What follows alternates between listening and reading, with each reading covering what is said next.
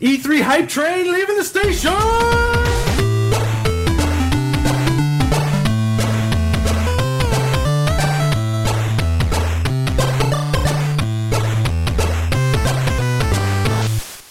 Hey Niels. Ja? Hey Steve. Ja? Het was E3-tijd! E3-tijd, die tijd van het jaar. Ja, welkom bij uh, Buttonbashers, een uh, speciale bonusaflevering over de E3 van 2016. Ja, we doen het elk jaar, jongens. Elk jaar dus nemen we zo ons voor- speciaal zijn ze eigenlijk niet meer. Nou, Jawel. eigenlijk wel. Eigenlijk wel, want dit blijft speciaal. Jawel, toch wel. Het, het is, weet je, je ziet het ook bij ons op het forum. Ondanks mensen die eigenlijk misschien helemaal niets met games hebben van heden ten dagen. Die echt puur op retro gefocust zijn. Kijken ze toch naar de E3.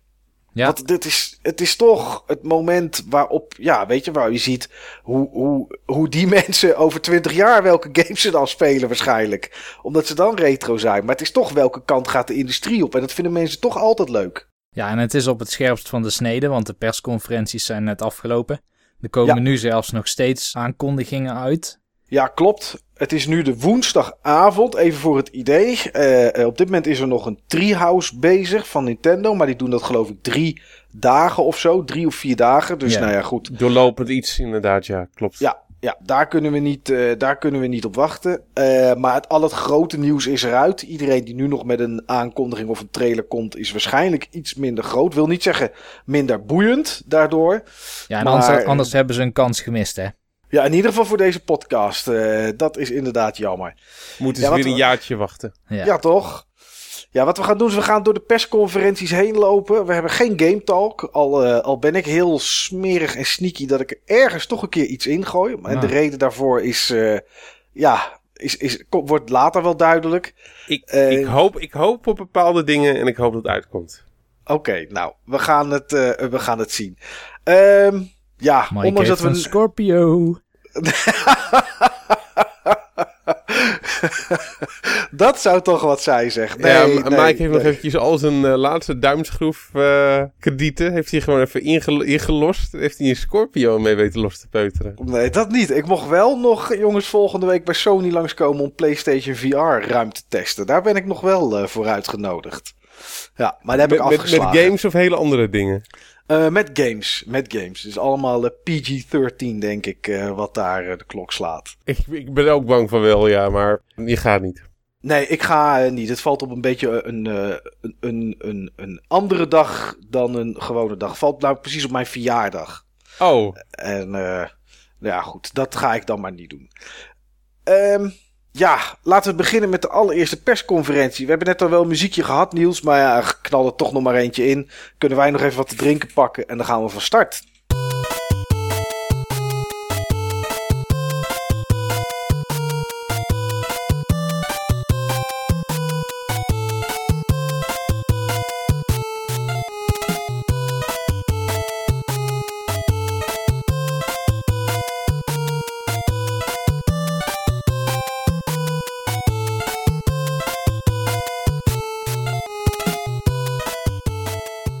Ja, de allereerste persconferentie was eigenlijk een vreemde, jongens. Want het schema was een beetje omgegooid. Eh standaard schema van de E3 was altijd Microsoft, EA, Ubisoft, Sony en dan iets ervoor, iets daarna.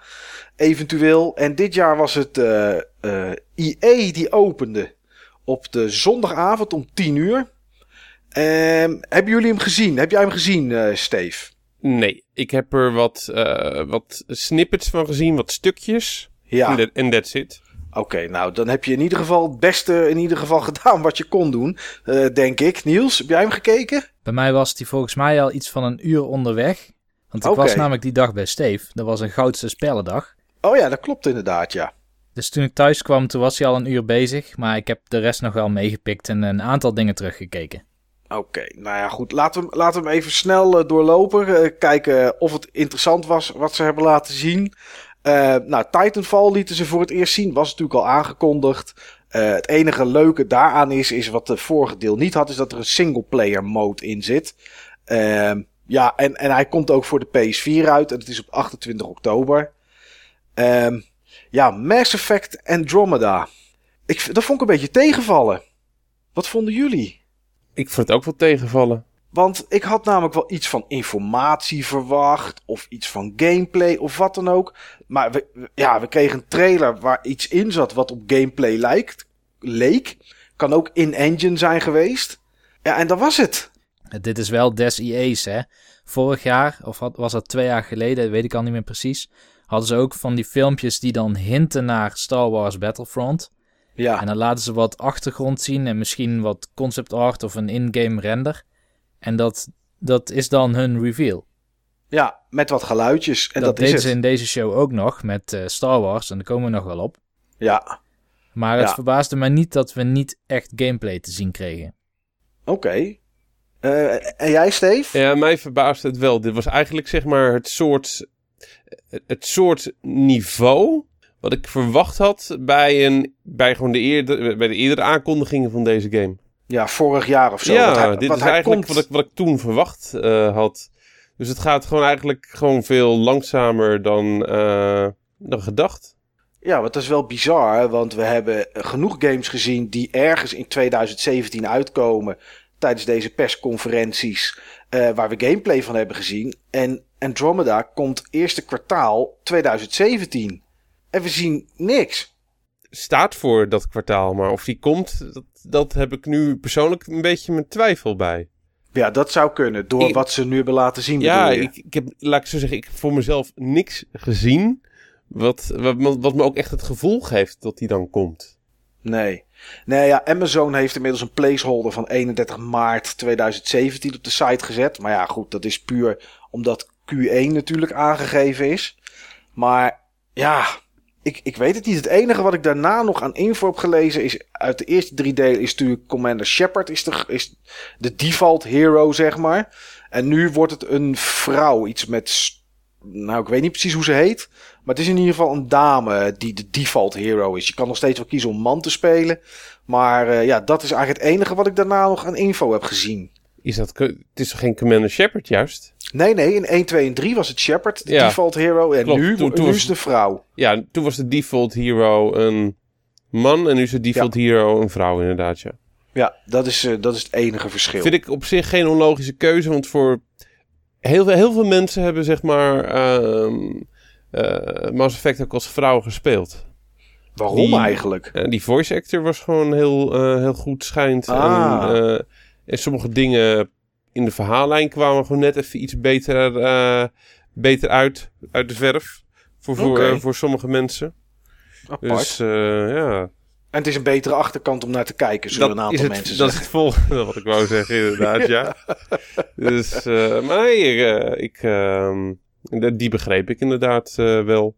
Ja. Maar ik, wat ik er tot nu toe van gezien heb, kijk, joh, ik hou van Mass Effect en het zou heel gek zijn, wil dat, zou dat veranderen op basis van deze game.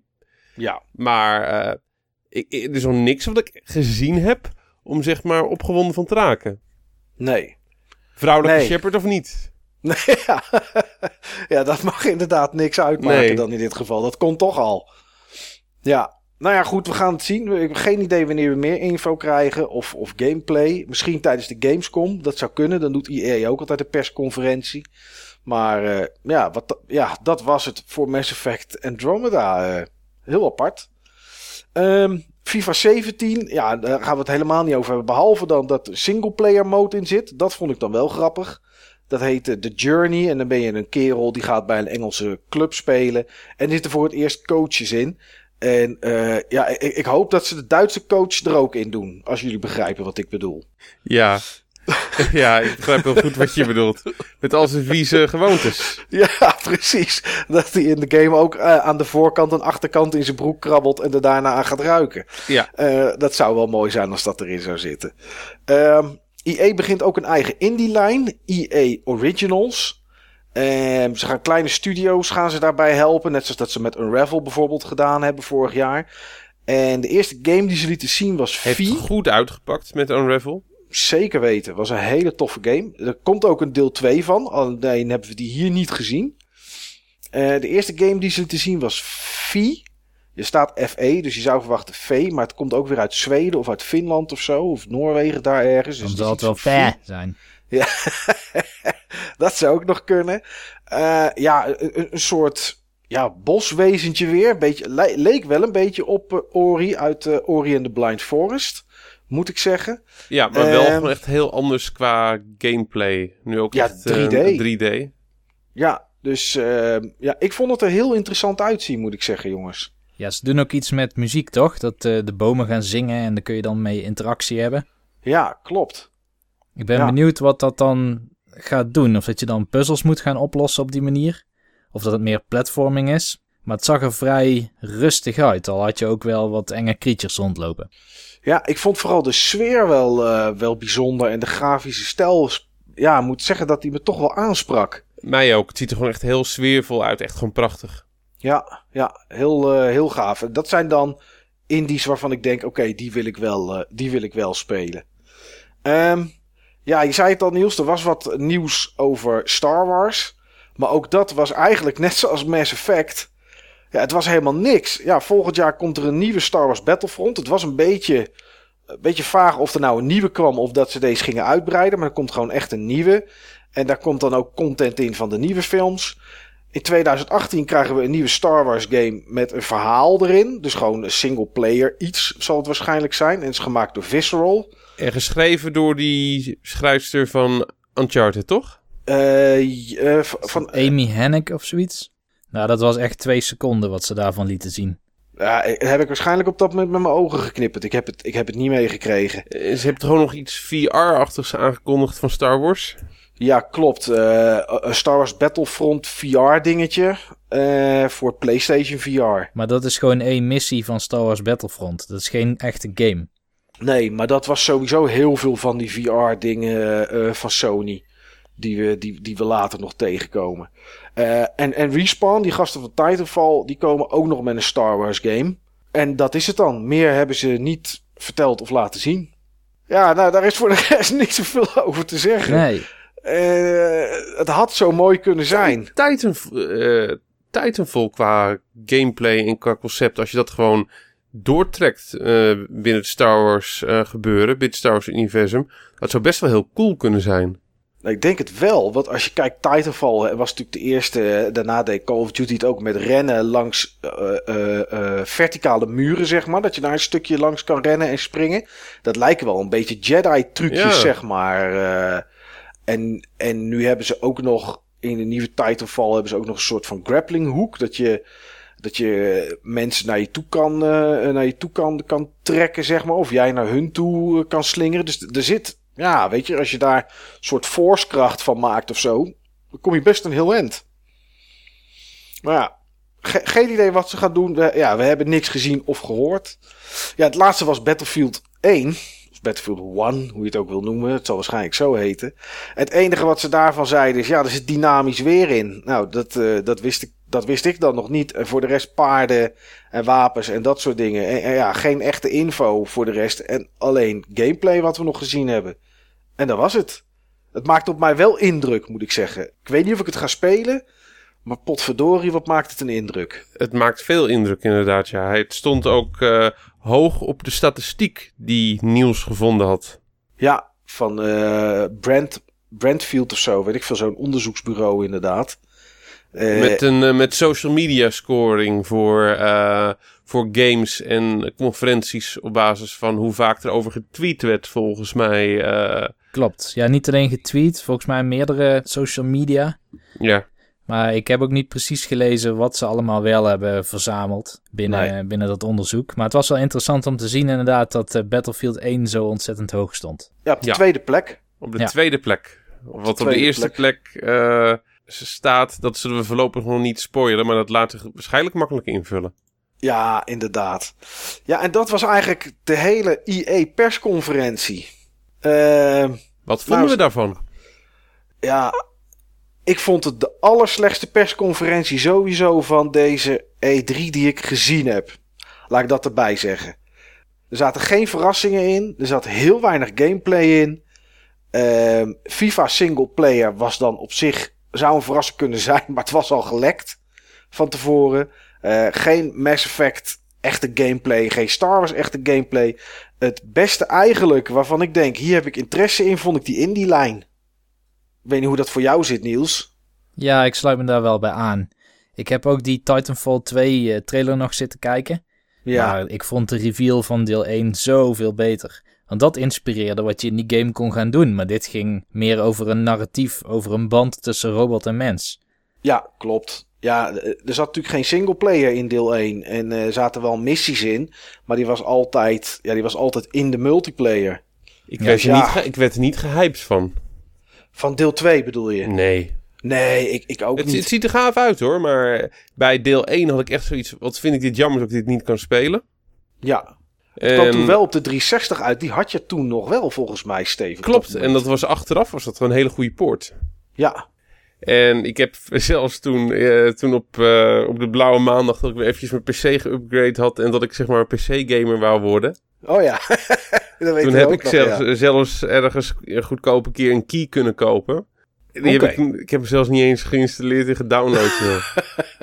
Nee, zo, ja, graag, het- zo graag wou ik hem spelen. Ja, ik heb het toen wel gespeeld en ik vond het, qua gameplay was het echt wel lekker. Het, het, het speelde goed, soepel en het was heel gaaf met over die muren rennen en alles. Maar ja, ik heb het al een keer gezien. En, en de deel 2 doet mij dan helemaal, helemaal niets.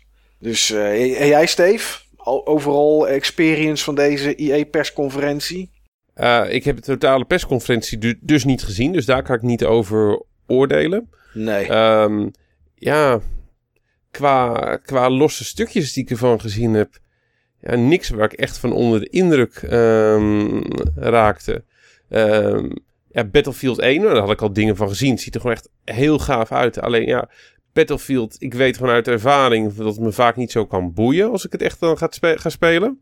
Singleplayer-wise of multiplayer of beide? Eh, multiplayer. Ja. En ehm, ja, dat, dat V, dat vond ik wel echt heel cool. Ja. Maar ehm, ja, om, nou een om nou zeg maar een hele EA, eh, sorry, een hele E3 vertegenwoordiging aan één indie game op te hangen. ja. en een hele Nee, persconferentie daar op te hangen. Nee, dat vind ik een beetje... Is too much. ja, ik, eh, ik denk eh, voor, zo, voor zo'n grote uitgever zeer tegenvallend. Ja. Ja, goed, toen was het 11 uur. Toen eh, heb ik besloten om eventjes naar bed te gaan eh, op de zondagavond. En mijn wekker gezet om half vier. Want om eh, vier uur s'nachts was het Bethesda. Ehm, hoe hebben jullie dat ge- gekeken of bekeken of niet bekeken, Steve? Heb je er iets van gezien? Ja, ik heb ook mijn wekker gezet om half vier. dat, doe je toch gewoon voor Bethesda? Ja, ja, dat, nou ja, dat, ja. Vorig jaar wel in ieder geval. Ja, toen heb ik hem niet gezet voor Bethesda. Nee. Hoe, hoe, eh, ik heb wel toen volgens mij die Bethesda-conferentie zitten kijken. Vorig jaar. Nee, ik heb hem niet zitten kijken. Ik had hem gemist. Want eh, je kwam toen ook met, met informatie die ik toen eh, niet, niet had over Doom en zo. Ja, oké. Maar dit jaar ben je gewoon lekker gaan slapen, denk ik, hè? Ja, ik ben sowieso lekker gaan slapen. Ik, ik wist niet eens dat het ding toen was, joh. ik heb er wel... ik heb hem ook niet integraal gezien. Ik heb daarna nog, nog snippets van gezien. En jij, Niels? Nee, ik heb hem ook niet gezien. Ik ga niet om eh, half vier opstaan. Nee. Zeker dus- niet voor Bethesda. Oh. Ik had het voordat we gingen opnemen jullie al verteld, maar ik was niet ehm, voorbereid op de E3, omdat ik dacht dat ik elke dag heel veel moest werken en dat ik alles sowieso zou missen. Ja. Nou is door een samenloop van omstandigheden is het zo dat ik wel eh, de meeste dingen heb kunnen kijken. Maar eh, ja, ik ben dus niet om half vier op gaan staan, omdat ik sowieso weer om zeven uur eh, volgens mij ook examens moest gaan doen. Oké, nou dan eh valide reden, denk ik. ja, Half Eh. vier opstaan doe ik alleen voor nieuwe hardware. Oké. Om het te bekijken of om het te kopen? Ja, gewoon om het, eh, om het te bekijken. De op het moment dat er echt, ja, dat er echt nieuwe hardware wordt aangekondigd. En eh, dat het echt gewoon loeispannend is van wat je te zien eh, krijgt. Maar Ja, eh, precies. Als de NX aangekondigd zou worden, dan had je wel opgestaan waarschijnlijk. ja, Ja. Dat, dat, dat was dan iets dat had me zover kunnen krijgen. Niet dat ik het per se gedaan had, maar dat, dat soort dingen, dat zou mijn enige drive zijn. Ja. Nou goed, ehm, mijn optiek heb je niet al te veel gemist. Eh, het, het begon heel stoer, moet ik zeggen. In één keer, bam, logo van Quake in beeld. Nou, de zaal ging eh, compleet uit zijn dak. Daar worden Eh, mensen blij van. Ik was ook in één keer heel erg wakker, moet ik zeggen. Ehm, tot ik de naam zag, Quake Champions. En erachter kwam dat het een, uh, ja, een arena multiplayer shooter is. Waarbij het heel erg lijkt te gaan richting Overwatch, Battleborn, noem het maar op. ze hebben vier heroes laten zien die allemaal andere abilities hebben. Ja, en toen was ik er eigenlijk wel een beetje klaar mee, jongens. Oh, dat is geen Hoeveel van dat soort games kun je gewoon hebben? Ja, heel veel. Want uh, afgelopen weekend of aankomend weekend, ik weet niet eens wanneer, er is bijvoorbeeld Lawbreakers, de, de hero-based shooter van uh, Cliffy B, zijn, uh, zijn bedrijf nu die indie is. Uh, gaat in open alpha geloof ik of zo, of open beta, ik weet het niet. Dus die komt er ook nog aan. Ehm, Bethesda zelf had er ook nog één, Battle Cry. Daar hebben we vorig jaar iets van gezien nog tijdens de E3. En heel snel daarna kregen we er eigenlijk nooit meer wat van te zien. En volgens mij is dat ding ook gewoon de nek omgedraaid. Of misschien is er een gedeelte overgezet naar Quake Champions. Dat zou natuurlijk kunnen. Maar uh, ja, meer dan dat hebben we niet van ze gekregen. De rest krijgen we op QuakeCon. Maar ja, het, het lijkt dus gewoon een hero-based shooter te worden. Ja, ik zit er niet op te wachten, Niels. Nee, ja, noem het dan geen Quake, denk ik. Kijk, als je zegt het is een arena shooter, dat is Quake, sinds Quake 3 Arena. En dat is prima, want Quake die Arena was echt super gaaf. Dat was Zeker. de grote hit. Ja, maar op het moment dat je verschillende rollen gaat creëren, of heroes in dit geval, die dan niet dezelfde vaardigheden hebben. Quake ging altijd over snelheid en agility. En nu gaat het dadelijk ook over de tank en misschien de healer. Ik weet allemaal niet wat ze dadelijk erbij gaan halen. Ja, er was bijvoorbeeld één, één, één personage, volgens mij was dat vrouw die we zagen. Die had dan een ability om door muren heen te kijken en zo dan de tegenstanders te zien lopen. Ja, dat is voor mij geen kweek. Dat is geen kweek. Nee. Ja, goed. Ze, noemen het wel zo, Steve. Nou, good for them. Maar ik denk dat ze hun hardcore uh, publiek op die manier wel van zich vervreemden. Maar anderzijds springen ze ook gewoon op een, uh, ja, op, op een bandwagon... die klaarblijkelijk gewoon heel erg lucratief is op dit moment. Ja, nou ja, dat is wel zo natuurlijk. Hè. Er, zijn, er zijn nu iets van drie of vier van dit soort games uit... Uh, komen er dan nog twee aan. Paragon en Lawbreakers.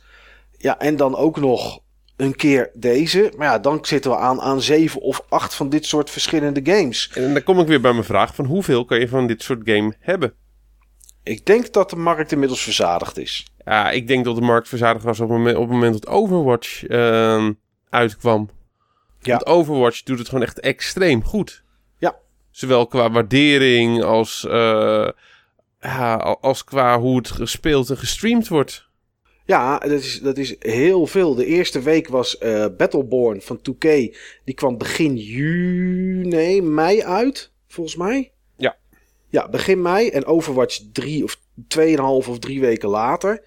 En de eerste twee, drie dagen zag je, zag je Battleborn behoorlijk op, uh, op Twitch. Dat deed het leuk. Ja, en nu helemaal niet meer. En Overwatch staat dagelijks nog bij de top 4 of 5 games die gestreamd worden. En ik vind deze makeover ook helemaal niet nodig. Want als je kijkt naar Doom, die hebben ze dan net zo succesvol gereboot. Ja. Met de klassieke gameplay. Ja, ja ik, ik denk puur dat dit meeliften is op de naam en het gevoel van Quake. Ja. Ik bedoel, vorig jaar hadden ze Doom. Nu Quake. En dan denk je zo, Quake. En dan, ja, dan is het dit. Ja, ik, uh, ja, het is jammer. Ik vind het echt, uh, ik vind het echt heel jammer. Um, ja, wat daarna kwam vond ik ook een beetje jammer. Fallout 4 komen twee workshop DLC's aan. Uh, je kan er liften in maken, knikkerbanen, een sorteermachine en dat soort dingen. de tweede workshop DLC, de workshop DLC's is puur voor van kleine extra's. Dus bouwen van en dat soort dingen. Nou, je kan ook je eigen vault gaan bouwen onder de grond. Dat is dan op zich wel grappig. Maar ja, daar blijft het dan ook bij. En in augustus komt de Nuka World DLC. Uh, was niet helemaal duidelijk wat het is. inmiddels is er een klein beetje duidelijkheid. En dat is dat je daar uh, groepen raiders kan aansturen. om gevechten tegen elkaar een beetje te hebben. Dus ja, niet echt story DLC.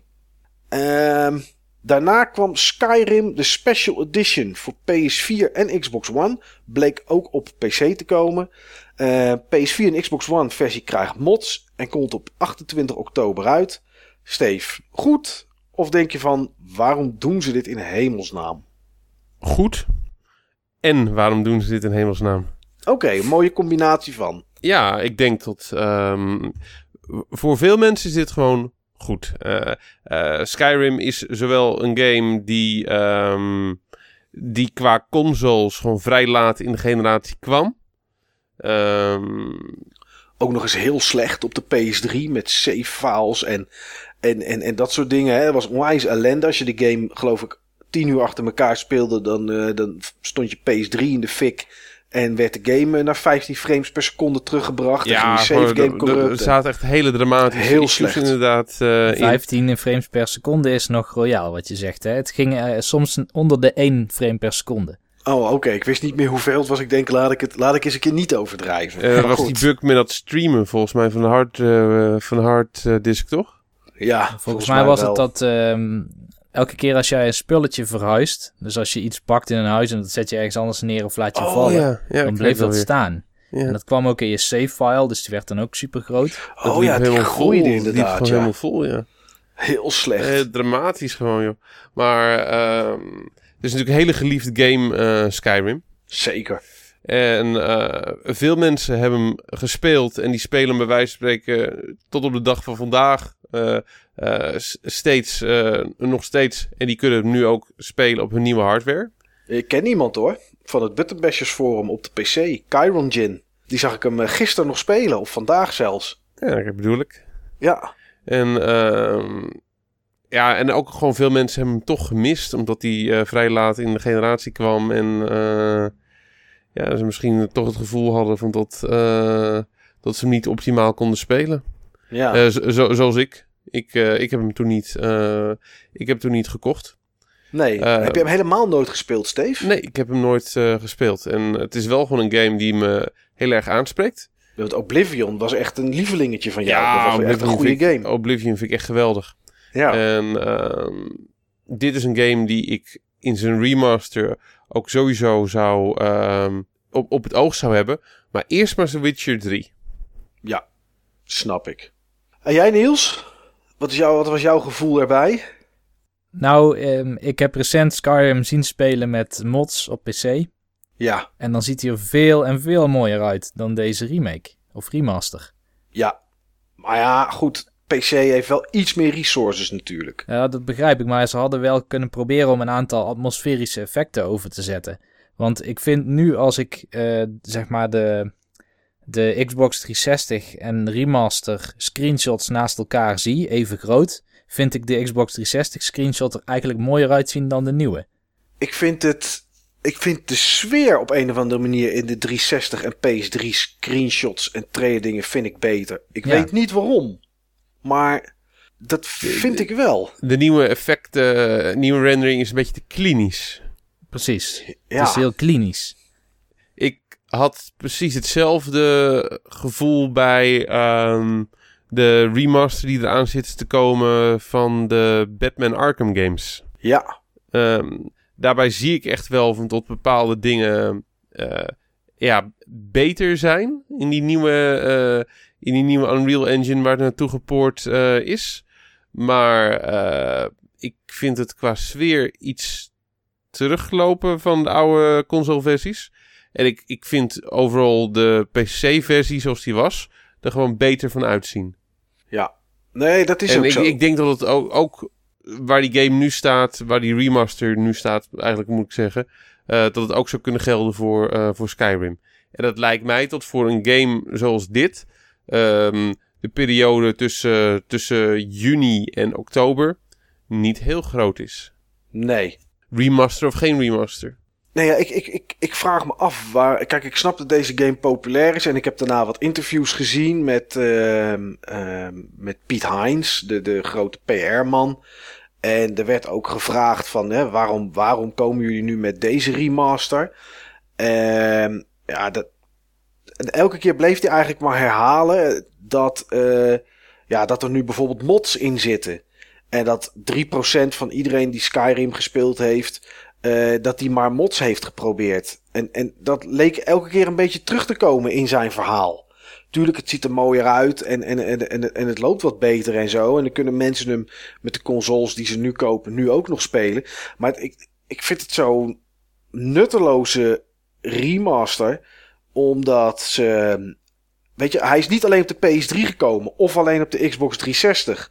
Als dat nou het geval was, dat hij alleen op de 360 was gekomen. En hij zei, ja, mensen die een PS3 hadden, uh, hebben hem nooit kunnen spelen. Dus nu brengen we hem naar PS4 en naar Xbox One. Dan zou ik zeggen, nou ja, oké, weet je, je geeft een hele, mensen, een hele generatie mensen die hem gemist hebben, geef je de kans om hem nu wel te spelen. Uh, maar in theorie heeft iedereen hem gewoon al kunnen spelen. Dus ik, ik denk ja. dat deze remaster vooral mensen aanspreekt die hem gewoon niet hebben gespeeld. Of die misschien de PlayStation 3 versie of de Xbox 360 versie hebben gespeeld en, en het nu na zoveel jaar toch weer eens willen herleven. Volgens mij was het ook GDC 2011 of zo dat het een award won. Dus het zal wel uit 2011 komen, de game. Uh, ja, of, of eind 2010. Dan wil ik even. Nee, 2011. Ja. Ja, ja, ik was er toen bij, bij die, bij die awards. Dus ik herinner me nog ongeveer welk jaar het was. Ja. Um, ik denk dat het die mensen aanspreekt, maar ik zie me eigenlijk niemand die de PC-versie al gespeeld heeft met mods, deze ook spelen. Ook al is het zo dat mensen die de PC-versie hebben gratis kunnen upgraden naar de remaster. Nee, ja, de DLC zit erbij. Oh ja, ja. Dat is, uh, ja, dat is dan het enige. Ja. Ja, goed, we gaan zien als die uitkomt uh, hoeveel, uh, ja, hoeveel aantrekkingskracht die heeft. Um, daarna tonen ze een, een, een, een, ja, tussen haakjes nieuwe game. Laat het maar gewoon nieuwe game noemen. Prey. Uh, er is al een keer een Prey geweest. Volgens mij, uh, poeh, 2008, 2009 ergens. Die hebben ze toen alleen behind closed doors laten zien. Ja, maar dat, dat was Prey 2, toch? Dat was 2, ja. 2 is in de ijskast gegaan, ergens een keer. En de eerste is wel ooit uitgekomen. Dat is namelijk de game die het first-person genre letterlijk ondersteboven heeft gezet. Ja. Prey die heeft toen echt heel lang in de koelkast gestaan en is toen uiteindelijk dus een keer uitgekomen. Ja. En Prey 2 is toen de koelkast ingegaan en die is nooit de koelkast uitgekomen. Nee. En, en, nu komen ze eigenlijk met een compleet nieuwe Prey 2. Ja. Die niks te maken heeft met die Prey 2 die veel mensen in de industrie dus al gezien hebben. Nee, en voor de makkelijkheid noemen ze hem Prey. Ja. Dus het is een beetje een bende. Nou ja, goed. Hij komt in ieder geval volgend jaar. Uh, het verhaal is dat uh, het, het, tijd is om de mensheid uh, voor goed te veranderen. Wat daar precies aan veranderd moet worden, dat was een beetje onduidelijk. Alleen, um, dat gebeurt ergens op een spaceship waar jij zit. En er zijn aliens geland op het, op het ruimteschip. En dus moet er geknald worden. Ik vond het wel interessant. dit was natuurlijk geen gameplay. Het was natuurlijk allemaal puur ja, puur CG-trailer die we zagen. Maar ik vond het wel interessant. Was het iets wat jouw interesse wekte, Steve? Ik kijk geen CG-trailers meer. Okay. Op het moment dat ik zie dat alleen CG is, dan zet ik het uit. Nou ja, dat, is, uh, dat hadden we vorig jaar natuurlijk al een beetje probleem mee, zeg maar. Met al die CG-trailers. Uh, dus dat snap ik wel. Niels? Ik weet het eigenlijk niet. Dit is toch die trailer met die time loop? Ja. Dat iemand steeds wakker wordt. Precies, dat hij wakker wordt, een soort Groundhog Day. En elke keer is zijn oog roder doorlopen, zeg maar. Ja. Dat was, uh, dat was die trailer inderdaad. Ja, en toen dacht ik, nou, laat maar wat gameplay zien. En dat kwam niet. En dat kwam niet, ja. Nou, dan denk ik dat we de, zoveel, zoveel gameplay als ze ons hebben laten zien... dat wij hetzelfde moeten teruggeven om het verder over Prey te hebben.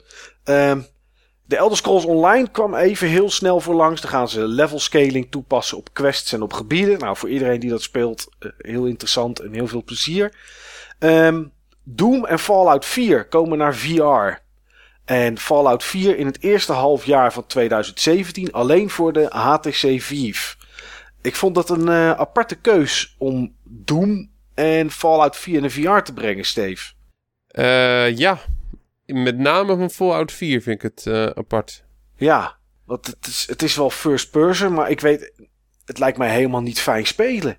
En wie gaat gewoon zo'n, wie gaat zo'n enorme game VR spelen? Ik. Ah, nee Niels, dat lieg je. Je zegt dat alleen maar om ons een beetje te stangen.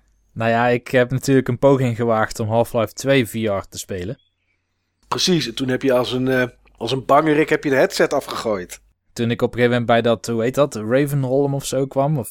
Ja, toen er een guard achter je aan zat. Ja, ja, maar toen ben ik nog wel doorgegaan, hè. Want ik, op een ja. gegeven moment kom je in die donkere, die donkere stad. Ja, ja. En daar ben ik volgens mij gestopt uiteindelijk. Maar goed, Fallout 4, eh, als je de main quest alleen doet en je speelt hem gewoon normaal, weet ik veel, ben je 40, 50 uur kwijt, geloof ik. Ja. Ja, wie gaat inderdaad, wat Steve zegt, wie gaat dat doen, joh, met een headset op? En het schijnt dat het ook eh, die room scale VR ondersteunt. Ja, klopt. Dus je kunt is- echt rondlopen in die huizen van Fallout. Ja, maar weet je wat het is? Die room-skilled VR is natuurlijk leuk. Maar echt heel veel rondlopen gaat natuurlijk niet. Want ja, hoe groot wil je, heb je die ruimte? Eh, voor de mensen die niet weten, HTC Vive is de, is de enige op dit moment die het heeft. Room-skilled VR. Dat wil zeggen, je hangt in eh, twee hoeken tegenover elkaar hang je een sensor op. Eh, het, vierkantje wat daar omheen zit, zeg maar, dat moet je helemaal vrij hebben. En dan kan je gewoon rondlopen. En dat wordt dan geregistreerd door die sensors. En eh, volgens mij moet je standaard iets van 2 tot 2 bij 3 meter al hebben om het überhaupt te laten werken. Ja, ik weet niet wat voor huizen die mensen wonen die Fallout dan eh, willen gaan doen. Maar dat is, dat is toch niet te doen? Wat je meestal ziet bij mensen die die demo's hebben gedaan van HTC Vive, is ehm, dat ze met die controller zichzelf ook kunnen warpen naar een andere positie in de ruimte. Waardoor ze eh, ja, ook letterlijk kunnen teleporteren door die ruimte en veel minder fysieke ruimte nodig hebben om zich door zo'n wereld te begeven. Ja, oké. maar toch heb je volgens... Je hebt wel een minimale grootte nodig. Ja, dat denk ik wel. Maar dat heeft misschien ook wel te maken omdat je die controllers überhaupt moet kunnen gebruiken. En dat ja, de field of view van zwaaien. die, eh, ja. Van die lasers, eh, of van- ja, het is niet echt een field of view natuurlijk. Nee, ja, het Ja. gebied waarin je het kan gebruiken, Ja. het moet vrij zijn. Voor veel mensen gewoon veel te hoogdrempelig. En Tuurlijk. En, en ik, vind ook dat we er niet te veel aandacht aan moeten besteden. De, voordat dit mass, eh, mass market eh, is, dan ben je wel eventjes verder. En dan ga, je, dan ga je geen Fallout 4 meer. Dan ga je zeker geen Fallout 4 spelen. Nee. Ehm, ja, het laatste Overigens, wat ze... ik wel, wat ik er wel van gehoord had, was dat mensen tegen vonden vallen. Dat het heel erg lelijk was en dat het gewoon niet lekker werkte. Hm, Ja, want dat is sowieso... eh, maar goed, daar komen we straks nog wel even op. Bij, bij de Ubisoft persconferentie. Eh eh, tot nu toe vind ik alles wat ik gezien heb eigenlijk grotendeels voor VR best lelijk. Maar goed. ehm, ja, Dishonored 2 was het laatste. Dat was eigenlijk de grote afsluiter van eh, Bethesda. Vorig jaar was het Fallout. Ehm, ja, komt op 11, 11 van dit jaar uit. Eh, nieuwe locatie, eigen engine. Nou, we wisten al dat je als Emily of als Corvo kon spelen. Ja, nieuwe abilities en dat soort dingen. Eh, dit is eigenlijk de enige game van heel de Bethesda persconferentie waar ik naar uitkijk, Niels. Snap je dat? Of zeg je van, ik begrijp er helemaal niks van, want dat heb ik totaal niet. Nou, ik heb de gameplay niet gezien van deze game. Oké. Oké. Eh, jij wel, Steve? Ik heb het ook niet gezien. Nou, dan kan ik in ieder geval zeggen dat we het er alle drie unaniem over eens zijn dat Dishonored 2 een game is die je moet kopen. Nee, ja, ik, ik weet niet, als je de vorige gespeeld hebt, dan weet je ongeveer wel waar het op neerkomt. Ehm, ze hebben wat meer verticaliteit erin gebracht, dus je kan echt veel meer gebouwen opklimmen. Eh, echt, echt tot puntje van, van gebouwen komen en dat soort, eh, en dat soort dingen. Eh, Corvo heeft een beetje dezelfde abilities als, als in de eerste Dishonored. Daar veranderen ze worden wel sterker en geüpgrade. Maar voor de rest verandert daar niet zo heel veel aan. Ja, en Emily, ja, die, die is nieuw. En daar, daar kan je, ja, die heeft veel meer abilities. Wel, zitten wel hele gave dingen tussen hoor. Maar die heeft wel hele toffe mogelijkheden. Een daarvan was bijvoorbeeld een, een, een soort van ehm, eh, mirror. Als je, je, zag een stukje gameplay, er zaten, stonden drie of vier vijanden. Dan kon zij eh, drie vijanden kon ze mirroren aan, eh, aan een andere vijand. En als je die bijvoorbeeld neersteekt, steek je tegelijkertijd die andere ook neer. Allemaal van dat soort, eh, van dat soort abilities en trucjes zitten erin. Eh, ja, ik, ik denk dat het heel tof wordt. Dat is iets waar ik, eh, waar ik wel naar uitkijk. Ja, over het algemeen vond ik dit een aardige showcase. Aardig. Ehm, niet zo heel erg tof. Ja, ze hebben nog die, die kaartgame laten zien. Maar ja, goed. Weet je, het, het er zaten wel wat onthullingen in die mensen die zagen aankomen. Zoals Quake Champions en die Prey. Maar voor de rest was het wel heel veel DLC. Minder gameplay dan vorig jaar. Dus daar tegenover eigenlijk een beetje tegenvallen voor mij. Ik weet niet hoe jullie hem beleefd hebben, hoe jij hem beleefd hebt, uh, Steve. Van wat je teruggezien hebt, zeg maar. Ja, ik vond het niet wereldschokkend. Nee. It didn't set the world on fire voor mij. heel mooi, Steven. Heel mooi. Nee, nee, ik, uh, het was niet iets waar je half vier bed vooruit ging, hè, Niels? Zeker niet. Nee. Uh, ja, jongens, de grote persconferentie de dag daarna. Dit is er een waar we waarschijnlijk wel even bij uh, stil gaan staan, was Microsoft. En die dropte de S-bom, om het maar zo te zeggen. ja, letterlijk en figuurlijk inderdaad, ja. Ja, ze begonnen de show met de Xbox S. Xbox One S moet ik eigenlijk zeggen. De Slim. Hij is uh, eh, 40% kleiner. De power supply zit in de console. En Niels, hier moet jij zo maar even wat over uitleggen als je dat wil en kan. Heeft HDR gaming. Um, 4K video voor Netflix en Blu-ray. Dus er zit echt de ultra Blu-ray speler zit erin. En als je hem aan een 4K tv hangt, dan kan die games ook upscalen naar 4K. Uh, ja, hij komt in augustus. De, dus de instapprijs is 299 dollar. Dat is voor de 500 GB versie. Uh, hij is iets krachtiger. Ondanks dat je er voor games zelf niks van gaat merken. En, maar hij ondersteunt ook VR. Al hebben ze nog steeds niet gezegd wat voor VR. Maar de kracht die er extra in zit, doet geen performance voor aan games. Uh, nou, ze hebben inmiddels gezegd dat het wel degelijk uh, in sommige gevallen een uh, verschil zou kunnen maken. Oké, okay, ik had eerst gelezen dat die kerel, die Ferguson of zo van Gears of War 4 zei van ja, er zit meer kracht in. En vanmiddag ergens las ik dat Microsoft zei ja, er zit wel meer kracht in. Maar je gaat er bij games eigenlijk, eigenlijk helemaal niets van merken. Dat is het laatste wat ik gelezen heb. In ieder kan geval. ook zijn dat ze dat zeggen dat je straks geen Digital Foundry video's krijgt met Xbox One, Xbox One S, uh, PS4, PS Neo en, en Scorpio. Scorpio. Ja. ja, die ga je toch krijgen. Die ja, ga je die, toch krijgen. Platformen, de Xbox One en Xbox One S liggen dan in de praktijk waarschijnlijk zo dicht bij elkaar dat het, ja, als het iets scheelt, dan is het niet iets waar mensen dan helemaal uh, wild op gaan. Nee. Ja, het was van tevoren natuurlijk al een beetje gelekt. Uh, Steve, jij hebt geen Xbox One. Nee, klopt. Komt er een Xbox One S? Weet je wat het, uh, wat het geval is? Um, die zou er denk ik wel gekomen zijn. Als ze niet met die Scorpio ook zouden komen. Ja, ja. Um, de Scorpio is aan het einde, maar laten we er maar gelijk bij pakken. Als je geen 4K TV hebt, zegt Microsoft, kan je beter een Xbox One S kopen. Ja, dat snap ik ook wat ze willen dat wil zeggen. Want ze willen ook zeg maar hun um, markt nu niet verpesten totdat die Scorpio uh, daadwerkelijk uitkomt. Klopt. Maar dat ding is nog een anderhalf jaar van ons verwijderd, hè? Die S die komt gewoon dit jaar uit. Ja, augustus, die is er over uh, anderhalve maand. Oh ja. Ja, nou ja, ik goed. vind het serieus een gaaf ding. Ik vind, ik vind het, het uh, zeker een mooi ding. Hij, hij zou hem absoluut aangesproken hebben op het moment dat die Scorpio er nu niet aan zat te komen. Nou ja, de vraag is natuurlijk hoe erg moeten we Microsoft geloven? Uh, ze hebben vandaag gezegd, uh, er was een reviewer van Eurogamer en die vroeg van ja, moet ik nou Xbox One S kopen of moet ik wachten op de Scorpio? En toen zei Phil Spencer tegen hem van, wat voor tv heb je? En hij zei, ik heb een uh, Full HD 1080p tv, geen 4K. Hij zegt, dan moet je de Xbox One S hebben. En later heeft hij nog gezegd, uh, de Scorpio is for the person who's got a 4K television who is really focused on 4K gaming. It's going to be a premium price. Dus ik ben heel benieuwd wat die prijs gaat worden. Maar daar wil ik het zo ook nog wel iets over zeggen. Uh, it's going to be a premium price over what we're selling the Xbox One S for.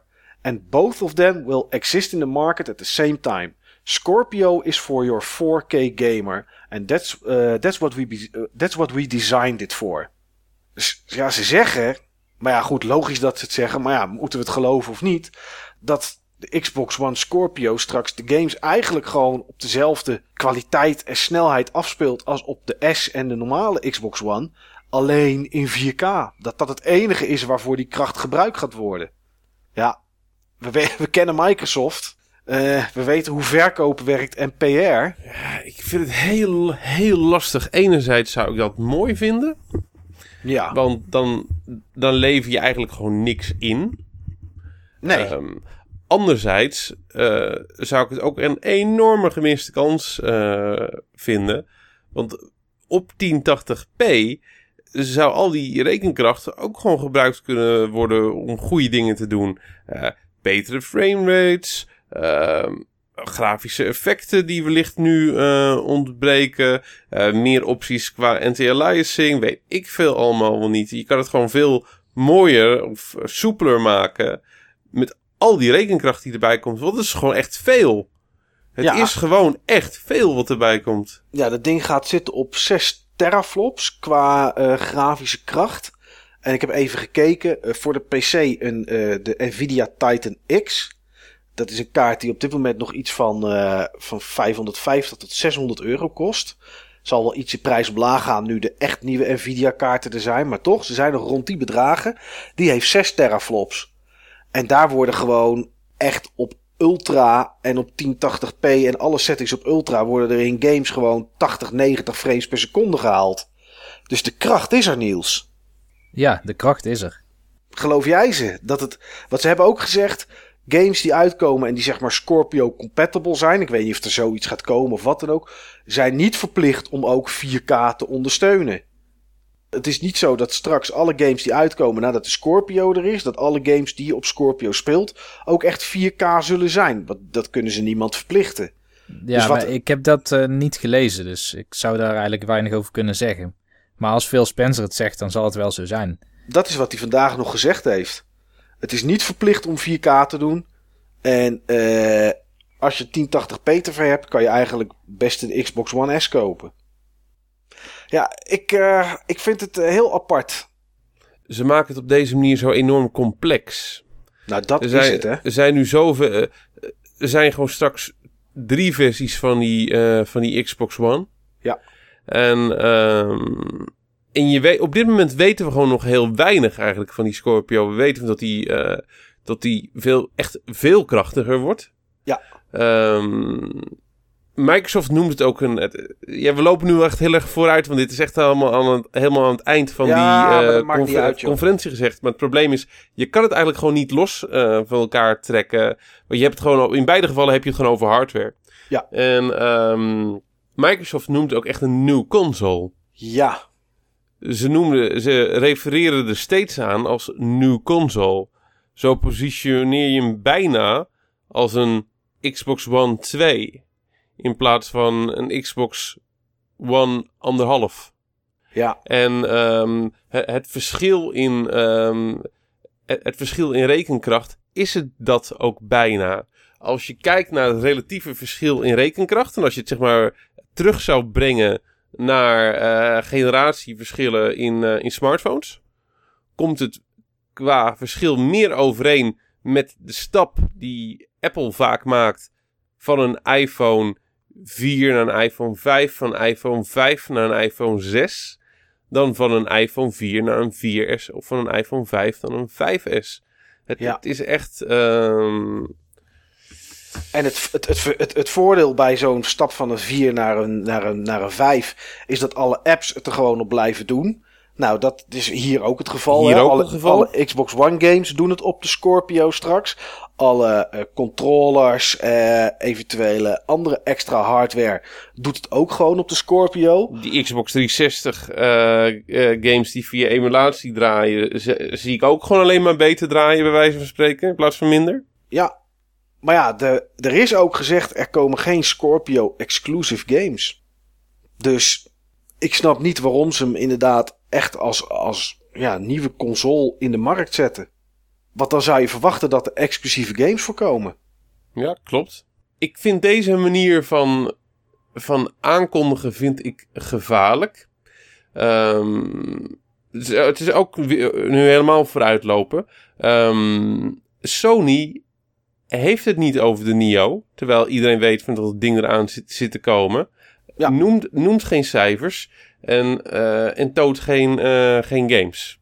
Nee. Eh, die, die zwijgen het ding gewoon dood. Nou ja, dat, niet, dat niet helemaal. Ze hebben wel aangegeven dat hij er echt komt. Ja, maar... hebben nu hebben ze er niks over gezegd. Klopt inderdaad. Nu, de hele Op de conferentie... E3 hebben ze hem gewoon doodgezwegen. Ja. En ehm, Microsoft geeft die Scorpio een belangrijke spot. Zeker als laatste ook nog eens van de persconferentie. Dat is, dus een dat is een belangrijke spot. Ze geven belangrijke data, Ja, maar ze laten gewoon heel veel achterwege. Geen games, geen verdere details over, ehm, over het hele idee achter het, eh, het, eh, het ding. Ehm, wat eh, Phil Spencer gezegd heeft, heeft hij ook niet gezegd in die, eh, in die conferentie. Dat zijn dingen die achteraf gezegd zijn. ja, allemaal interviewtjes en dat soort dingen. Ja, Ja, ze komen op hetzelfde moment komen ze ook nog eens een keer met die eh, Xbox One S. Ik, ik sta er in principe positief tegenover. Want ik, ik, ik vind het gewoon gaaf als, als, of, als je op nieuwe, sterkere hardware kan, kan spelen en dingen worden beter. Ja, tuurlijk. Net zoals ik, en jij ook, en ik denk Niels ook wel, houden wij wel van die vooruitgang. Ja, maar op deze manier vind ik het heel erg tricky. Ja, ik weet niet op welke manier ze het anders hadden moeten doen. Ik denk dat je die Xbox One S niet had moeten uitbrengen. Ja, Ik denk dat je dat niet had moeten doen. Of die Scorpio verhuizen naar de E3 van volgend jaar. En dan zeggen hij ligt in augustus in de winkel. Ja maar dan had eh, die Nio al in de winkel gelegen waarschijnlijk. Dat zou kunnen, maar dat, dat weten we natuurlijk nog niet. Kijk, dat is natuurlijk ook. Zeer Eh, waarschijnlijk ligt hij toch al in de winkel voor de, eh, voor de Scorpio. Want alle geruchten die wijzen erop dat die Nio dit jaar nog gaat komen. En die Scorpio eh, ergens volgend jaar. Scorpio is in ieder geval begin 2017. Dat, eh, dat, dat, dat, dat is het op dit moment. Eh, sorry, was het niet eind 2017 voor de Scorpio? oh, sorry. Ja, je hebt gelijk. Holiday 2017. Ja. Ja, ik, ja dat klopt. Ho- Dus Holiday, dus dat is, eh, ja, dat is ergens november waarschijnlijk. Ok- oktober, november 2017 ligt hij in de winkels. En al zou de PS4 Neo niet nu komen, dan zou die waarschijnlijk begin 2017 komen. Dan is die er toch al. Alleen, ik, ik, ik had een beetje het gevoel dat Microsoft het deed, omdat ze bijna zeker wisten dat Sony het niet ging doen. Dat ze niet de PlayStation 4 Neo gingen laten zien. En dat ze daarom zoiets hadden van: als wij hem wel laten zien, dan zijn wij de eerste met een nieuwe krachtige console op de markt. Dat denk ik wel. En ehm, je haalt Sony wind uit de zeilen. Eh, Sony heeft in, in een positie gezeten dat vanaf het moment dat die, die PlayStation 4 en de Xbox One eh, eh, getoond werden, dat iedereen zoiets had van die PS4 is krachtiger. En vervolgens kwamen de dingen uit en de PS4 was inderdaad krachtiger. En nu is het zo van tot zeg maar in, in, in de nieuwe endgame waar naartoe gewerkt eh, wordt, heeft, eh, heeft Microsoft de krachtigste hardware weer in handen. Daar lijkt het wel op, inderdaad. En ik denk toch van dat, je, eh, dat ze dat gewoon even goed tussen de oortjes willen, willen krijgen van perfectionisme gedreven hardcore gamers. Ja. Ehm, even terug naar de Xbox One S. Niels, kan, kan jij, of weet jij een beetje het verschil tussen HDR-gamen en, en normaal gamen? Is dat hetzelfde als HDR op je iPhone, waar je een foto mee kan maken, dat het er mooier uitziet? Nou, het eh, ligt er wel dicht tegenaan. Oké. HDR staat gewoon voor High Dynamic Range. En het wil zeggen dat elk kleurkanaal, je hebt eh, rood, groen en blauw. Ja. Een pixel bestaat uit rood, groen en blauw component. En die zijn nu altijd 8-bit op het moment dat ze gepresenteerd worden op een eh, beeldscherm. En dat betekent 255 gradaties tussen het lichtste eh, rood tot het donkerste rood. Dat is in de praktijk dan eh, rood tot zwart. Ja. En dat dan ook voor groen en ook voor blauw. En dat kun je op allemaal manieren mixen, waardoor je de rest van het kleurenpaletten krijgt.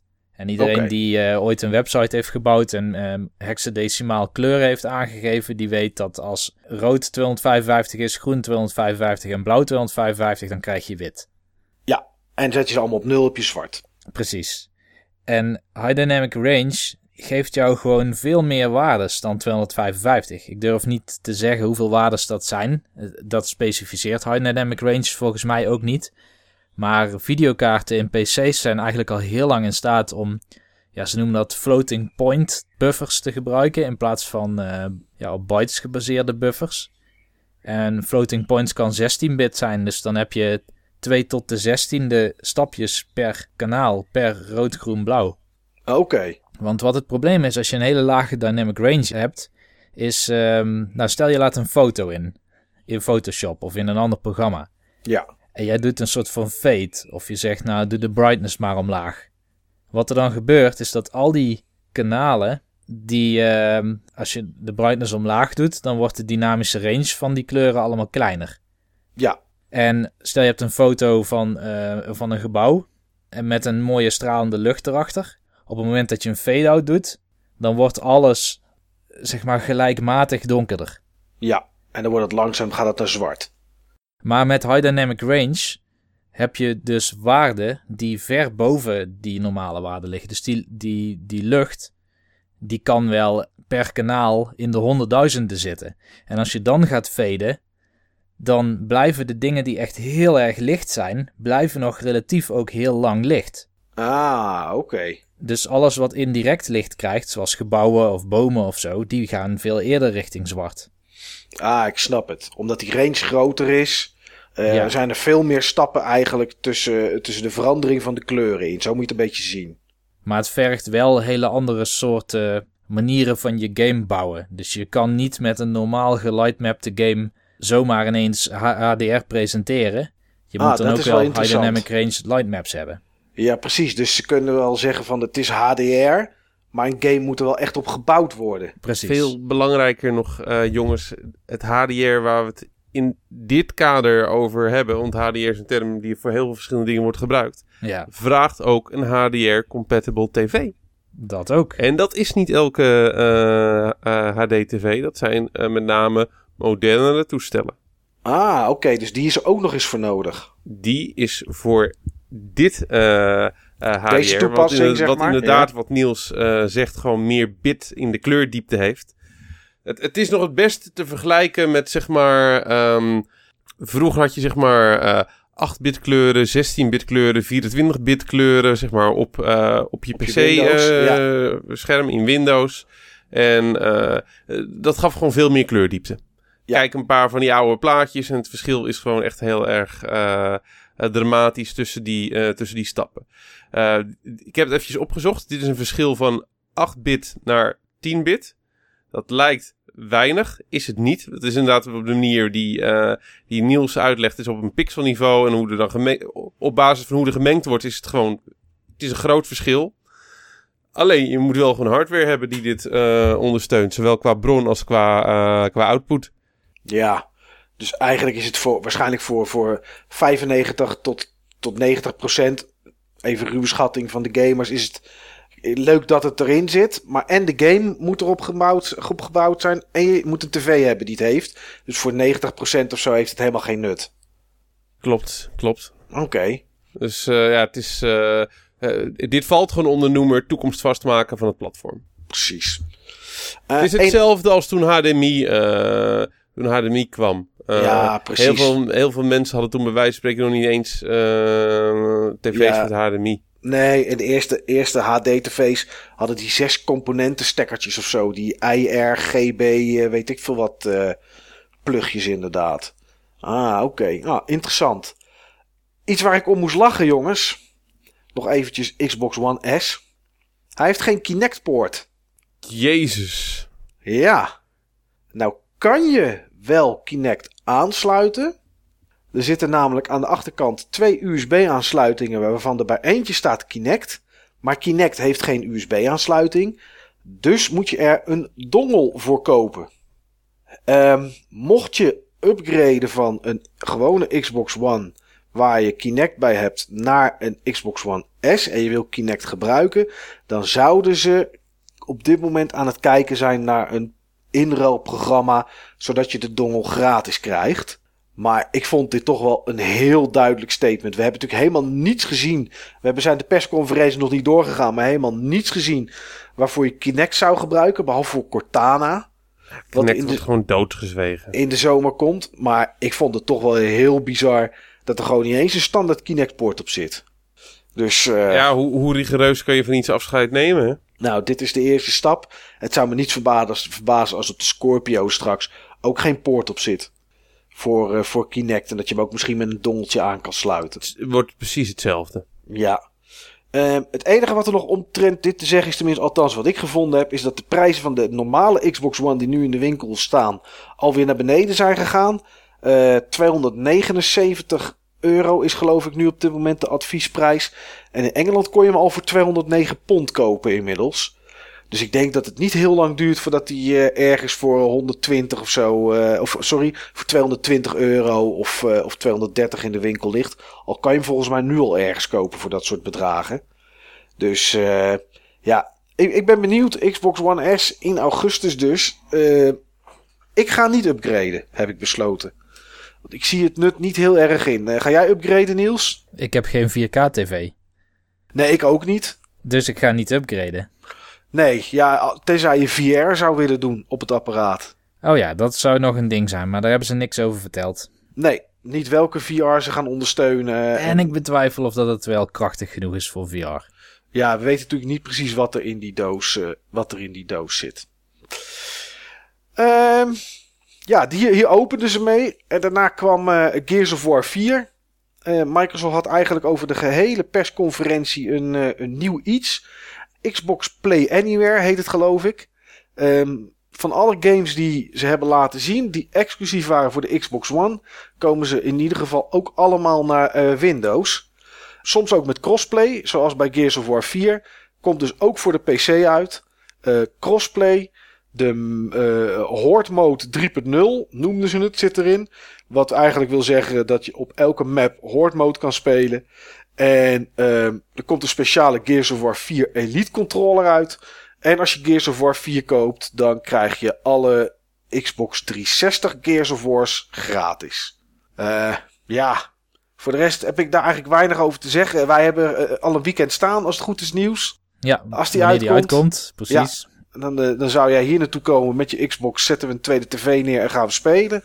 Uh, ja, voor de rest ja, ik, kijk, ik was al klaar voor Gears. Ben ik nog steeds, maar dit heeft weinig toegevoegd hoor. Hmm. Voor mij persoonlijk. Ja, ze hebben natuurlijk gameplay laten zien. Het zag er wel heel gescript uit. Maar goed, dat ziet er alles uit. Want ze willen natuurlijk zoveel mogelijk en zo spectaculair mogelijk laten zien. Uh, het zag er in ieder geval niet zo uit dat ik dacht van... Nou, nou heb ik er geen interesse meer in. Maar het zag er precies uit wat je verwacht van Gears.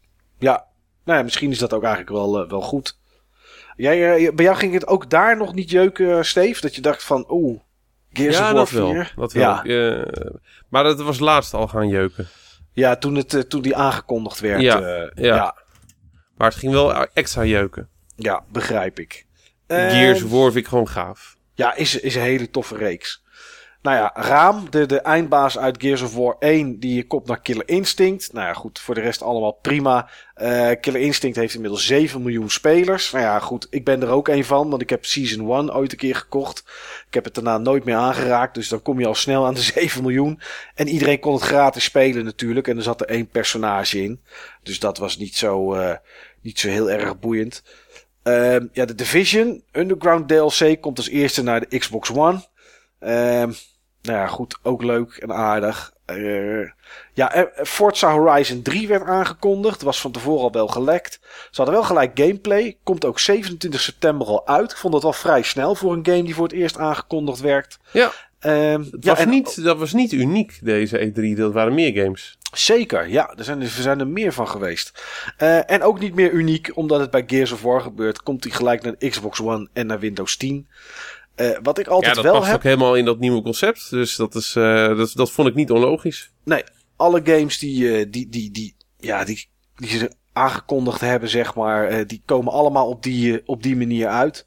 Ehm, wat, ik, wat ik wel altijd heb bij dit soort games, als ik het zie, vind ik het enorm gaaf. En denk ik eigenlijk, ik wil het spelen, maar koop het nooit. Ik weet niet waarom. Maar dat is, ik, ja, race games zijn niet helemaal mijn ding, maar ik vond het er wel gaaf uitzien. Ik weet niet wat jij ervan vond, Steve? Ja, ja precies hetzelfde. Ja. En uh, race games die zien er al snel um, heel gaaf en gelikt uit. Misschien uh, is dat het wel, ja. Op het moment dat er een nieuwe console uh, gepresenteerd wordt, een van de eerste games die ze laten zien is per definitie een race game. Ja, dat is inderdaad eigenlijk altijd. Ja, ze kunnen natuurlijk een beetje auto's een beetje laten shinen en snelle actie en dan oogt het al gelijk heel goed natuurlijk. Ja, ik vond het wel interessant. Forza 5 is het, geloof ik. Dat is toch die ene die het laatst is uitgekomen? Uh, Forza Motorsport 5, inderdaad, volgens mij, met die Ford. Ja, die zat ik te spelen op een kiosk. Ja. En um, ja, het is wel echt een sim. En dat is behoorlijk lastig om te spelen. Kijk, Drive Club was dan nog een soort arcade-achtige game. Dat is Ja. gewoon pak de controller, hou R2 ingedrukt en gaan. Het, eh, Af en toe een keertje remmen. af en toe een keertje remmen, dan wel gas los, misschien eh, handrem eh, bijtrekken. Maar bij Forza, bijna elke bocht vlieg ik eruit. Omdat het Ja. een eh, vrij realistisch simulatiemodel heeft. Maar nou spreekt dit deel me wel aan, die eh, Forza Horizon, Horizon. 3. Ja. Om twee redenen. Deze is open world en ik ben dan benieuwd wat dat dan inhoudt, wat ze daarmee doen. Was de vorige ook, hè? Allebei trouwens. Ja. Ja, de eerste inderdaad ook. Ja, je, wat het inhoudt is, je kan gewoon... Als je denkt van hier is de weg naar mijn volgende missie of doel. Maar die is eigenlijk links van mij. En dan kan je ook gewoon links afslaan en je kan gewoon de bosjes door. Een beetje zoals de crew. Alleen de crew was heel wel beperkt in waar je kon, waar je kon rijden. Want er zaten ook gebieden in waar, dat, waar je gewoon niet van de baan af kon. Ja. Maar eh, in principe is dat het. Ja, als jij, door, als jij denkt van ik ga niet rechtdoor, maar ik ga hier door het gras en, en, en probeer over de bergen heen te komen. Ja, als het je lukt, dan kan het. Maar voor een open world game waarin dat kan, en dit heeft trouwens wel een arcade control scheme voor zover ik had begrepen, Ja, vind ik het er ook nog steeds heel erg goed uitzien. ook zeker wel. En je ziet natuurlijk met die multiplayer zien, hè, vier player multiplayer, ook cross. Ook crossplay, dus ook PC. Ja. Eh, en gewoon een soort drop-in, drop-out. Ik vond dat er wel aardig uitzien. Ehm, wat ik er minder goed uit vond zien was Recore. Ik weet niet of jullie daar de trailer van hebben gezien. Werd vorig jaar aangekondigd. Eh, het idee leek toen van je haalt de kern, de core uit één robot en die stop je in een andere. Dat zal vast en zeker nog steeds kunnen. Ehm, er was voor de rest nog geen datum of iets of wat dan ook van bekend. Nou, nu wel inmiddels, 13 september. Ook PC en ook Xbox One. Eh, ik werd er niet warm van, Steve. Jij? Ik vond, ik vond het totaal niet spannend. Nee, hè? Ik zat te kijken en ik dacht van vorig jaar dacht ik van nou oké, weet je, zou interessant kunnen zijn. En toen zat ik hier net te kijken en dacht ik nou, dit hoef ik niet op mijn lijstje te zetten. Dit hoef ik niet te hebben. Misschien als de gameplay, er meer gameplay van komt of zo, maar ik vond het niet boeiend. Jij Niels? Nee, ik vond het ook niet boeiend. Het was ook een hele andere soort gameplay dan ik me had voorgesteld. Ja, dan de CGI-trailer van vorig jaar liet zien. Ja, het leek meer een soort sin and punishment zonder de actie. Ja, En dat vind ik wel jammer. En dit is toch de eerste echte nieuwe grote IP van, eh, ja, ik ben de naam weer vergeten van, van de studio zelf. Maar ja weet ik ook niet meer. Am, am- iets nee, niet Armadillo, maar in ieder geval, het zijn die leads die ooit bij Retro Studios zijn weggegaan om een eigen studio te vormen. Die toen de Ja. hele tijd belast werden met, eh, met ports maken. Ze hebben volgens mij die eh, Vita ports van de Metal Gear Solid serie gedaan. En Batman Blackgate of zoiets hebben ze Oh ja, gemaakt. Blackgate. Ja, Dat was dan wel een eh, originele titel, maar niet van een IP die van hun was. Terwijl het is eh, Concept en, en eh, Armature Studios. Armature, dat is hem inderdaad. Ja, Dat, is, eh, dat, is, dat is de ontwikkelaar. En ze hebben, voor, even voor de volledigheid, de Metal Gear Solid HD Collection gedaan. Batman, Batman Arkham Origins Blackgate. Injustice Gods Among Us hebben ze geport naar de Vita. Die Unfinished Swan hebben ze voor de PS4 en de PS Vita gedaan. Borderlands The Handsome Collection voor de PS4 en de Xbox One. Maar dat zal waarschijnlijk ook de port zijn geweest, want die was voor de PC gemaakt. Oh, dat was natuurlijk gewoon de Handsome Collection, ja. En dan nu Recore. ja ik vind het eh, jammer voor die mensen. Ja. Maar ja, ze doen het zelf. Want dit is wat ze Dat afleveren. is waar, ja. Ja. Dus eh, nou, ik ben benieuwd. Ik denk dat dit echt een game is waarvan we misschien eh, er nog op terugkomen als het uitkomt. Dan denk ik, oh, het is toch wel leuk. Of niet. Of niet. Iets wat overal, je kreeg het ook bij Microsoft te zien, maar overal, ook bij Sony, wat mij heel erg tegenviel, was Final Fantasy 15. Ik vond me dat toch een partij saai, jongens, hé. De play reports, mensen die hem dus aan het spelen zijn op de vloer, daar zie ik ook veel van terug dat het saai is. Ik, je zag een soort van bossfight met een heel grote, hele grote gast die met zijn armen aan het zwaaien was. En je moest een soort van, ja, eh, een soort stand your ground iets doen, zeg maar. Je moest, je moest net zo lang totdat je maten je kwamen helpen, moest je, moest je in leven blijven. Ja, die gast deed de hele tijd hetzelfde, joh. Een beetje rollen en een teleporteerdingetje en dat was het. En later bij Sony kreeg je ook nog iets te zien. Man, wat een saaie bende. Ik, eh, eh, heb je het gezien, Steve? Iets daarvan? Ik heb hem doorskipt. Ik heb hem niet integraal zitten kijken, die, eh, die eh, persconferentie. Ik heb hem wel, zeg maar... Ik heb wel gewoon de totale persconferentie gepakt. Ja. Maar ja, ik, ik had gewoon niet de tijd om alles te bekijken. En Final Fantasy 15 inter- interesseert me gewoon niet zo heel erg op basis van de dingen die ik gezien heb van die game. Nee, nou, daar heb je hier, heb je hier goed aan gedaan. Ehm, even wat dingetjes doorskippen die niet zo heel interessant zijn. Eh, je kan een eigen controller bouwen tegenwoordig op xbox.com. 8 miljoen verschillende eh, combinaties zijn er mogelijk met kleuren. Dus we krijgen daar in ieder geval niet, net zoals bij Sony, nog een keer een roze Xbox One en een groene en een gele. Want dan kan je nu gewoon zelf bouwen, in ieder geval je controller. Eh, Inside was een nieuwe titel die ze lieten zien. Ehm, zijn de mannen en vrouwen van Limbo. Komt op 29 juni uit. Eerst op de Xbox One. En dan 7 juli voor de PC.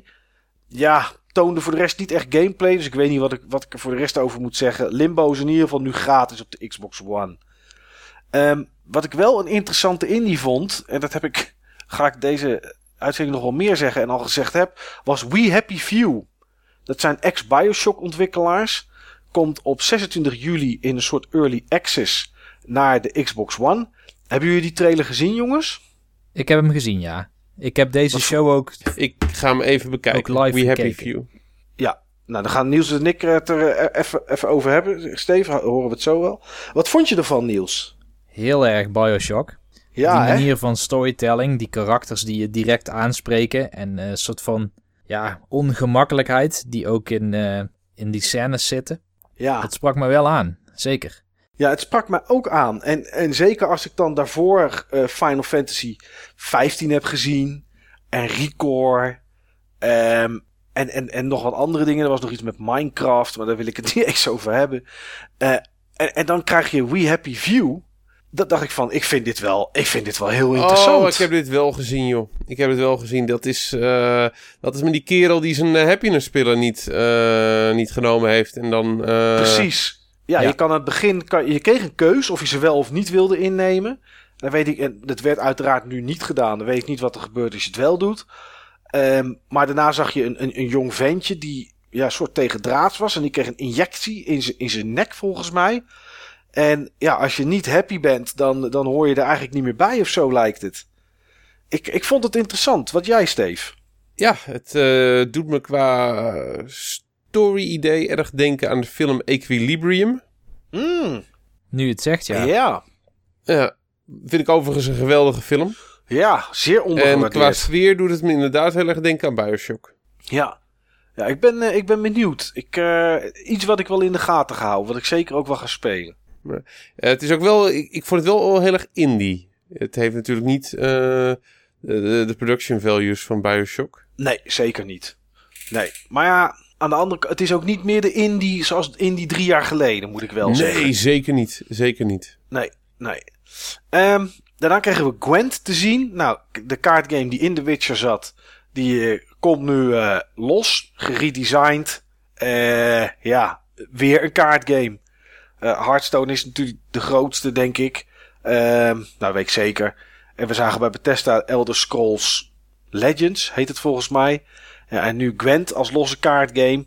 Ja, goed, het doet wel wat anders dan die andere, maar Speelt Ja, het nou het, precies eh, als Gwent in The Witcher 3? Ja.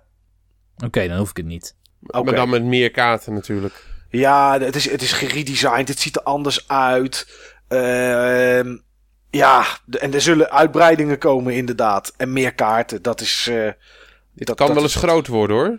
Ja, er zijn mensen, en, en ik weet dat bij ons op het forum, dat Jur bijvoorbeeld ook zo iemand was. Die heeft volgens mij wel gewoon twee, drie uur lang gewoon in een, in een pub gezeten en alleen maar Gwent zitten spelen in The Witcher 3. Dus misschien, misschien wordt het groot. Ze hebben alleen niet gezegd of het gratis werd of niet. En ik denk dat daar een heel groot, dat daar een heel groot kantelpunt kan liggen. Als het niet gratis wordt, dan denk ik dat het niet zo aan gaat slaan.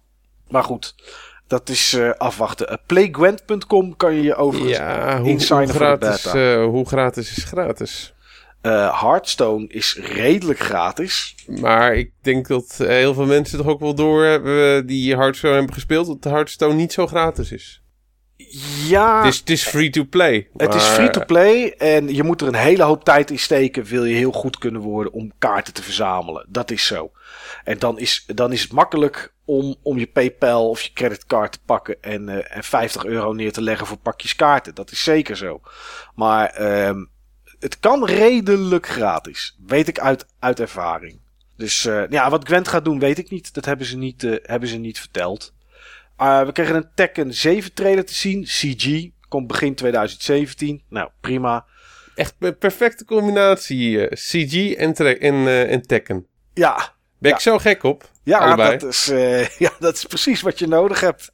Uh, Tekken Tech Tournament, Steve. Dan moet je even snel een Xbox One halen. Die is deze week gratis. Ja, helemaal top. Ik, uh, daar alleen nog ga ik er even snel eentje voor kopen. Ja, begrijp ik. Uh, en dan ruil ik hem weer in op het moment dat die S komt. En ruil ik die S weer in op het moment dat die Scorpio komt. Nou, top. Dan ben je waarschijnlijk een euro of 700 verder. En heb je nog steeds dezelfde console in handen. En moet je eerst nog een 4K-TV kopen. Kan ik nog steeds Tech, uh, tech Tournament spelen? Ja, ja die kan, Tech Tech Tournament 2 kan je nog steeds spelen. Ja. Die kan ik nu natuurlijk niet spelen op mijn Xbox 360. Nee, onmogelijk. Maar dit is wel een mooi ding eigenlijk, hè, wat ze doen. Want dat was vorige keer ook. Fallout 4 kreeg je Fallout 3 gratis. Keer ze voor, kreeg je keer ze voor 1 tot en met 3 gratis. Ja. Ja, dat is echt... Ik vind dat een serieus goede strategie. Ja. Is, het, is het ook. Nu, nu gaan deze gratis... Terug, gaan we nog wel op terugkomen, heb ik het idee. Ik uh, denk het ook. Um, Dead Rising 4 komt naar de Xbox One en Windows 10. Uh, ja, het is een soort remake van de eerste. Het is wel in die, uh, in die, in die grote uh, shoppingmall. Maar er zijn volgens mij wat meer buitenlocaties. We hebben gameplay gezien. En vandaag was er een foutje op de Xbox Store. Waardoor die in één keer al te koop was. En er stond 6 december bij. Uh, ik heb Dead Rising 3 gespeeld. Vond ik best leuk. En ik zag deze beelden. Ik dacht, nou nee, voor, ik hoef het niet. Ik weet niet of een van jullie daar een andere mening over heeft. Anders gaan we snel door naar Skillbound. Ga maar door. Hoef het niet. Skillbound. Ook voor Windows 10 en de mag Xbox nog, One. Mag ik nog één ding zeggen? Ja, tuurlijk. Uh, nee, dat, uh, dat, uh, dat, dat hele zombie gebeuren het trekt me helemaal niet meer. Uh, nee, mij ook niet meer. En er is ook een ander genre wat mij een beetje tegen begint te staan. Maar daar komen we straks bij Sony wel op. Um, Skillbound. Ja, dat vond ik serieus wel gaaf. Het is Platinum Games. Dat wil niet altijd wat zeggen, gezien de laatste Turtles titel die uitgekomen is. We hebben natuurlijk daar geloof ik een jaar of drie geleden al voor het eerst iets van gezien. Een beetje een soort hipster dude met wit haar en een koptelefoon op en uh, uh, soort semi-techno muziek. Ik vond het meer een emo dude dan een hipster dude. Oh ja, dat is het meer emo, ja. Ja, daar heb je gelijk in. Hipster had namelijk een baard gehad en een knotje. Dat, ja. is, uh, dat, is, dat is meer hipster. Uh, maar ik vond dit wel heel tof. Met z'n vieren. Een beetje hakken op van die grote beesten. Ja, meer dan dat hebben we niet gezien, want het was één groot eind, eindbaasgevecht. Maar... Ik zag heel duidelijk de hand van Platinum. Ja. Ze zeiden ook, volgens mij was er iemand op het podium. En die zei dat dit de grootste eindbaasgevecht was die ze ooit hebben gebouwd. Platinum. Het was ook Camilla zelf, hè, die dat zei. Oh, die, oh de, ik wist dat het iemand was, maar ik wist alleen niet meer wie. Oké. Okay. Uh, ja, jij hebt nog geen Xbox One, Steve. Misschien, misschien voor dit. Uh, ja, dit is, uh, dit is wel één game die er voor mij zou, zou komen. Ja. En jij, Niels? Deze vond ik echt heel cool. Ja, hè? Ja, heel tof. Ja, ik vind het ook heel cool. Je ziet best wel goed nog dingen uit Bayonetta terugkomen zelfs. is ook niet vreemd, ja. want die Camilla is ook degene die Bayonetta heeft verzonnen. En uh, Beautiful Joe en The Wonderful 101, dat zijn games die hij heeft... Uh, concepten die echt van hem komen. Dus zijn Beautiful Joe vond ik ook gaaf trouwens. Wat is gaaf? Beautiful Joe. Beautiful Joe, ja zeker. Dat was volgens mij de eerste game die hij zelf heeft bedacht. Maar uh, ja, ik, ik was al enthousiast over Skillbound toen het werd aangekondigd. Maar toen kregen we nog CG-trailers. Ja. Dat was best duidelijk dat dat CG was. En ik had ook niet, ja, ik had niet verwacht hoe het zou gaan worden. Ik dacht heel even dat het een soort Dragon's Dogma zou gaan worden. Maar dat is het ook weer niet. Nee, en de, en de eerste gameplay trailer die we kregen vorig jaar volgens mij draaide geloof ik op 16 frames per seconde. Ja, en die hinten dan weer naar een soort open world, maar dat is het volgens mij ook niet. Nee, ja, wat het voor de rest is, is, is inderdaad nog een beetje onduidelijk. Alleen, het, het, is wel, uh, het is wel hakken en slaan. Het is wel uh, Bayonetta actie, zeg maar, als ik het zo zie. Ja, dat klopt. Ja, ja ik vond het uh, heel interessant. Een van de, van de games die, die ik echt in de gaten ga houden. Ja, gewoon echt heel sfeervol. Uh, coole, coole wereld. Coole tegenstanders. Ja. Die draken zijn gewoon echt heel cool. Ja, ja een hele, hele toffe game. Daar heeft Microsoft wel een, uh, wel, een, wel een mooie game mee gescoord. Dat vond ik ook van de nieuwe Rare, Sea of Thieves. Zeker. Ik uh, ook weer Windows 10 en Xbox One, maar dat is, uh, is, is logisch. Ja, ik, ik weet nog niet precies wat het is. Ik, weet je, je hebt beelden gezien. Je ziet mensen die met elkaar ja, de wereld gaan ontdekken. Gewoon schatten gaan jagen of iets. Op boten. Andere spelers aanvallen op die boten. Uh, wat moeten we hiervan verwachten, Steve? Mijn gevoel zegt dat het een veel beperktere game wordt dan ze willen doen geloven. Oké, dat het hier, dat misschien alles wat we nu gezien hebben, dat dat het is. En dat iedereen denkt, oké, wat we nu gezien hebben, plus alles wat nog kan. Maar dat dat ja, er niet en, is. en nog wat dingetjes erbij. Volgens mij gaat het best wel casual worden. Mijn gevoel zegt dat het best wel casual online ervaring zal, uh, zal zijn. Ik denk ook dat dat moet. Want als je het te hardcore maakt voor de install base die de Xbox One op dit moment heeft, denk ik dat het anders een, vrij snel een lege wereld wordt. Ja, ik ben het daar helemaal mee eens. En ik vraag me af hoe deze titel ook spelers lang bezig zal houden. Of dat het op een gegeven ja. moment niet welletjes is met, uh, met, met vier mensen of met acht mensen een boot te besturen. En af en toe op anderen te schieten. Want op een gegeven moment dan heb je alles wel ontdekt. Wat je kan doen. Het is wel iets wat ik zou gaan proberen. Ja, ik ook. Ik ook. Ik heb ook al mensen gehad in mijn, in mijn omgeving die zeiden van... Uh, ik weet niet wat jij doet, maar ik vind dat we dit moeten gaan spelen. Jurk er ook. ja, Jur ook inderdaad. En, en, en ook nog andere, andere kameraden van mij, een stuk of twee, drie... die zeiden van, hé, hey, dit moeten we wel gaan spelen. Dus ze doen toch wel iets goed. Wat dat betreft. Alleen ja, iets meer duidelijkheid over wat de bedoeling precies is. En, en, en, en wat er gedaan kan worden. Dat zou, het is nu misschien nog een beetje No Man's Skies Ja. achter. Het is echt een sandbox tot nu toe. En die Ja. er overigens super mooi uitziet. Ik vind het echt een super mooie Ja. stijl. Ik vind het ook. Het is een beetje cartoony. Het is, eh, ja, ik weet niet. Het, mij bevalt het. Wat ik tot nu toe heb gezien in ieder geval.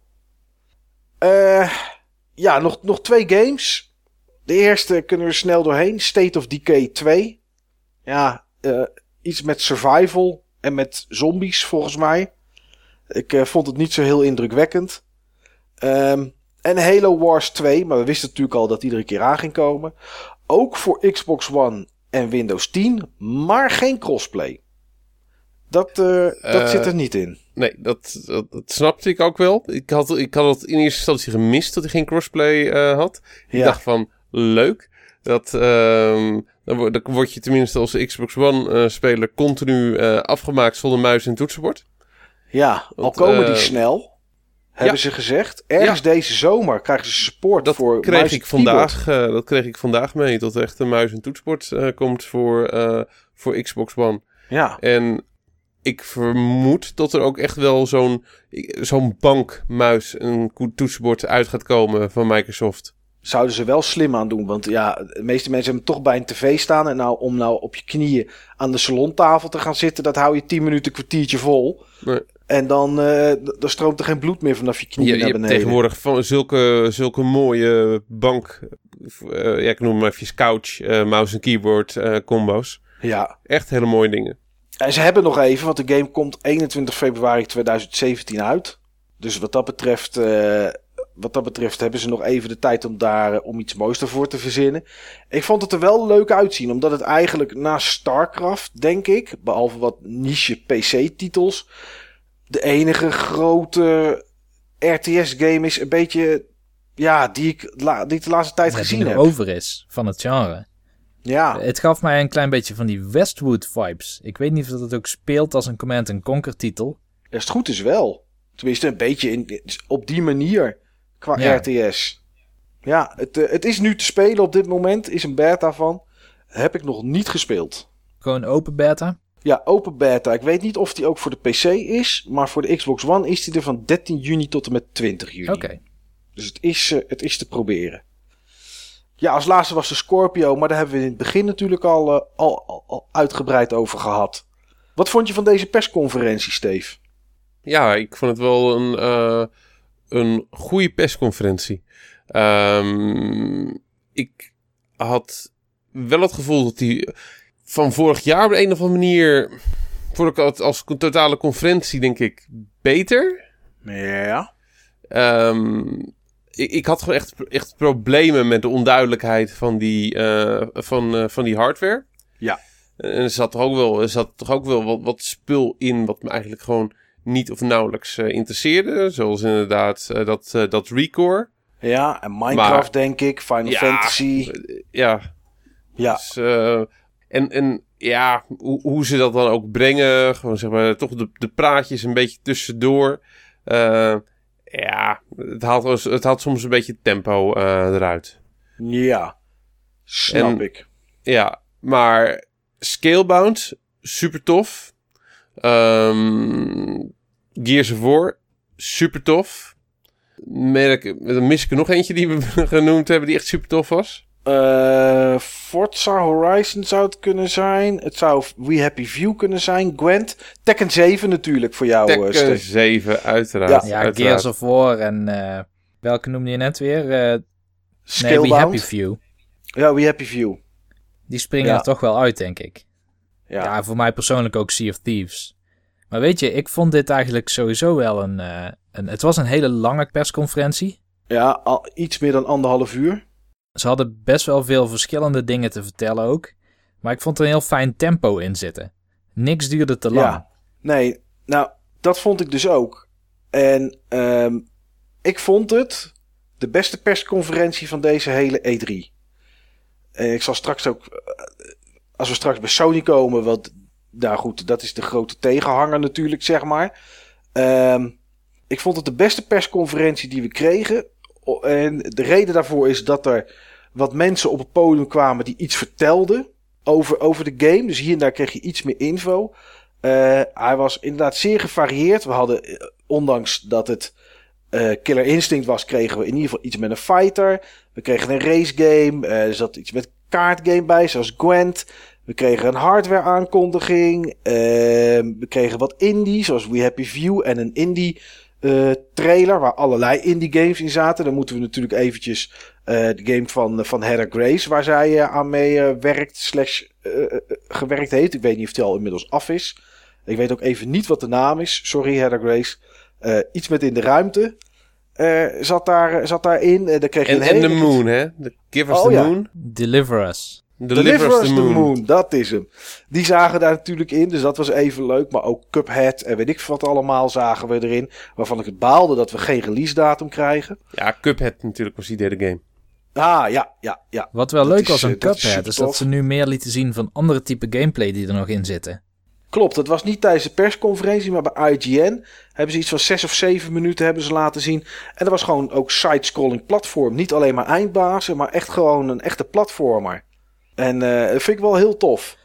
Maar Sea of Thieves, Scalebound, eh, Halo Wars 2, die hardware, alles bij elkaar, was het gewoon een heel gevarieerde persconferentie die ik ook als persconferentie kan bestempelen. Met een praatje erbij, met een ditje en een datje. Dus eh, ja, ik vond, het, eh, ik vond het plezierig anderhalf uur plus om naar te kijken, moet ik zeggen. Ik moet, ik moet mijn mening iets bijstellen. Ah, dat mag altijd. van, de, van, de pers, van de echte persconferenties. Wat voor mij inderdaad een persconferentie op het podium E3 of rond het podium E3 is. Was het inderdaad de beste persconferentie. Weet je wat ik nou zo mooi vond? Ik had net voordat deze conferentie begon, had ik dat typische, oh jee, nou komt die Microsoft persconferentie gevoel. Ik weet niet of dat je weet wat ik dan bedoel. Nou, nee, is er van, oh jee, hij komt? Of is het, oh jee? Het is die tweede, de oh jee. Maar dat was vooral nog toen die, hoe heette die ook weer? Die kwee die altijd op het podium stond in de tijden van eh, Xbox 360. Matthew.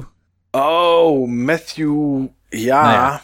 We hebben natuurlijk, Phil Spencer, maar ja, je weet niet wat hij allemaal mag doen binnen Microsoft, behalve het vertegenwoordigen.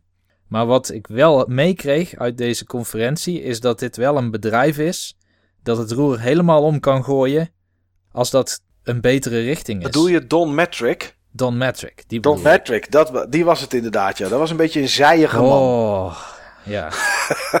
Zeggen we het maar heel, eh, maar heel netjes inderdaad. Maar wat ik heel gaaf vond nu in die Microsoft persconferentie is, ja, je zei ze hebben geen Kinect-poort meer. Nou, dat vind ik een van die voorbeelden dat ze durven om harde beslissingen te nemen.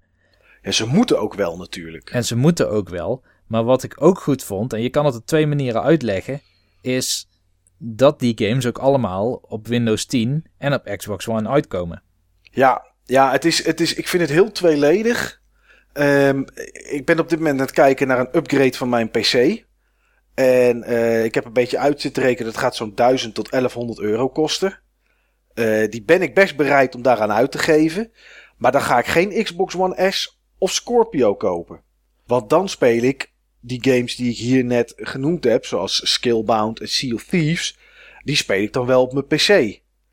Uh, koop desnoods wel zo'n Xbox One S controller, die nieuwe controller. Die heeft, er zijn wat verbeteringen op aan, aangebracht. En dat kan via Bluetooth aan je PC. Je hoeft er ook geen dongeltje meer tussen of kabel eraan.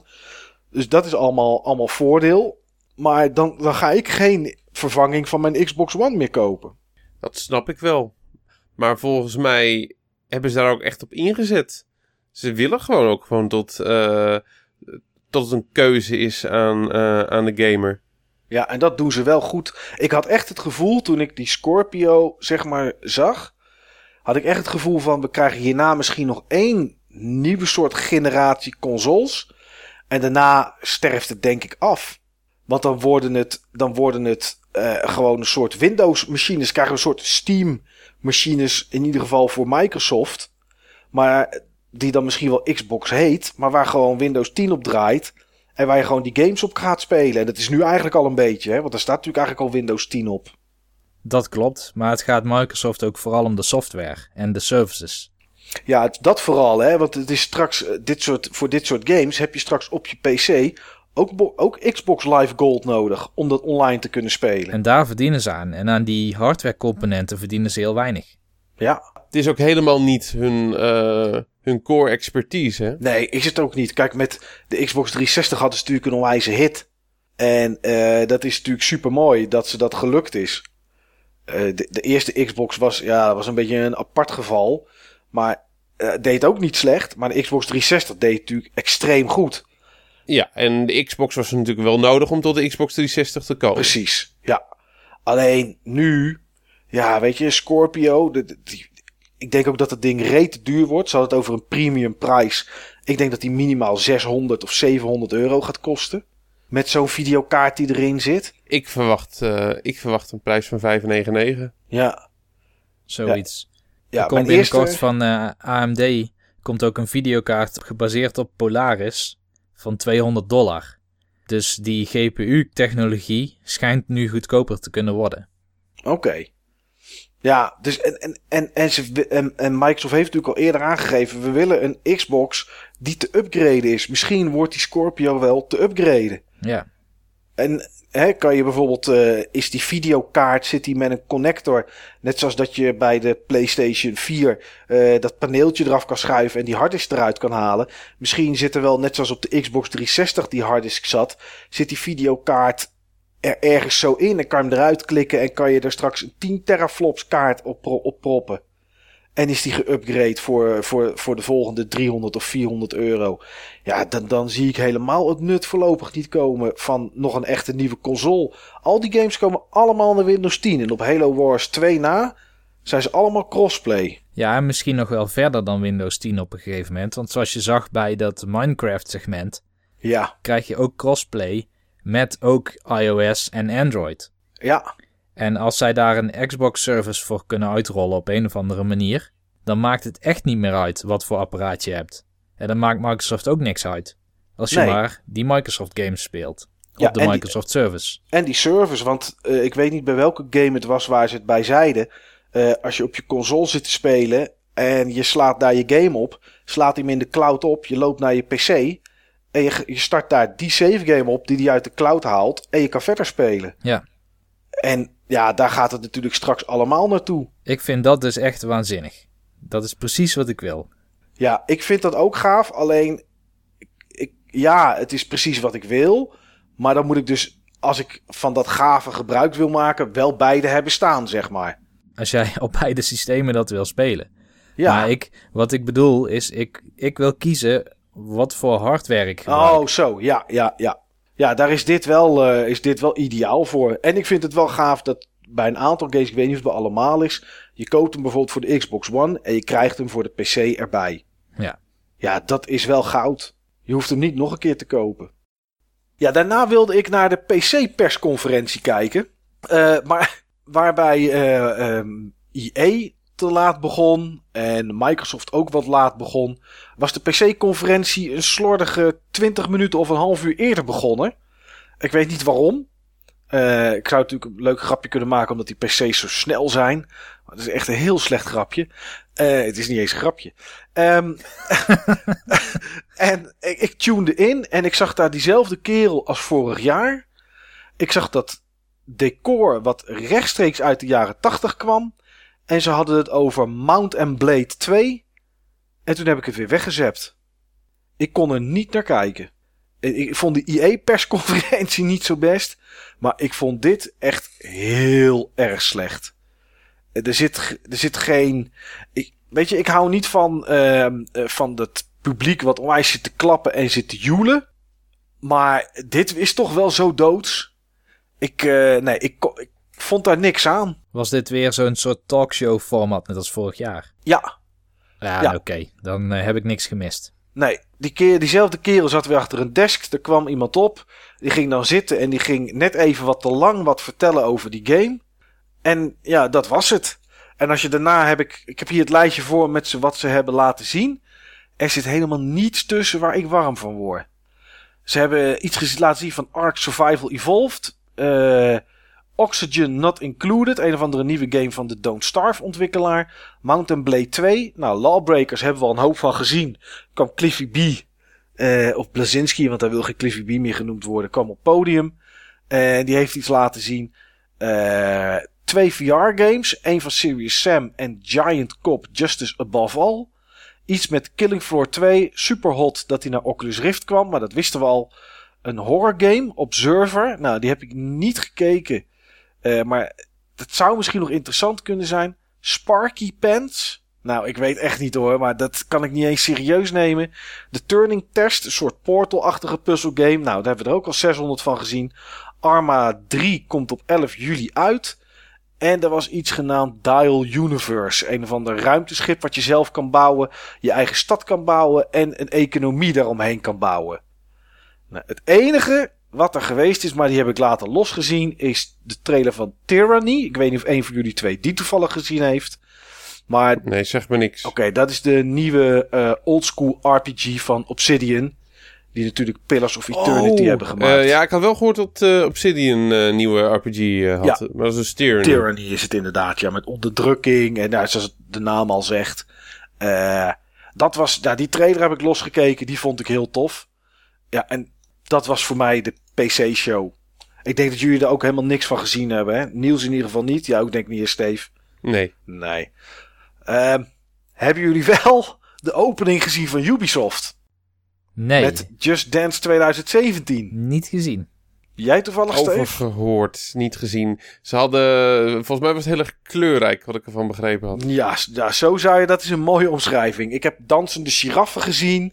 Uh, een soort ja, Cirque du Soleil on crack heb ik een beetje naar zitten kijken.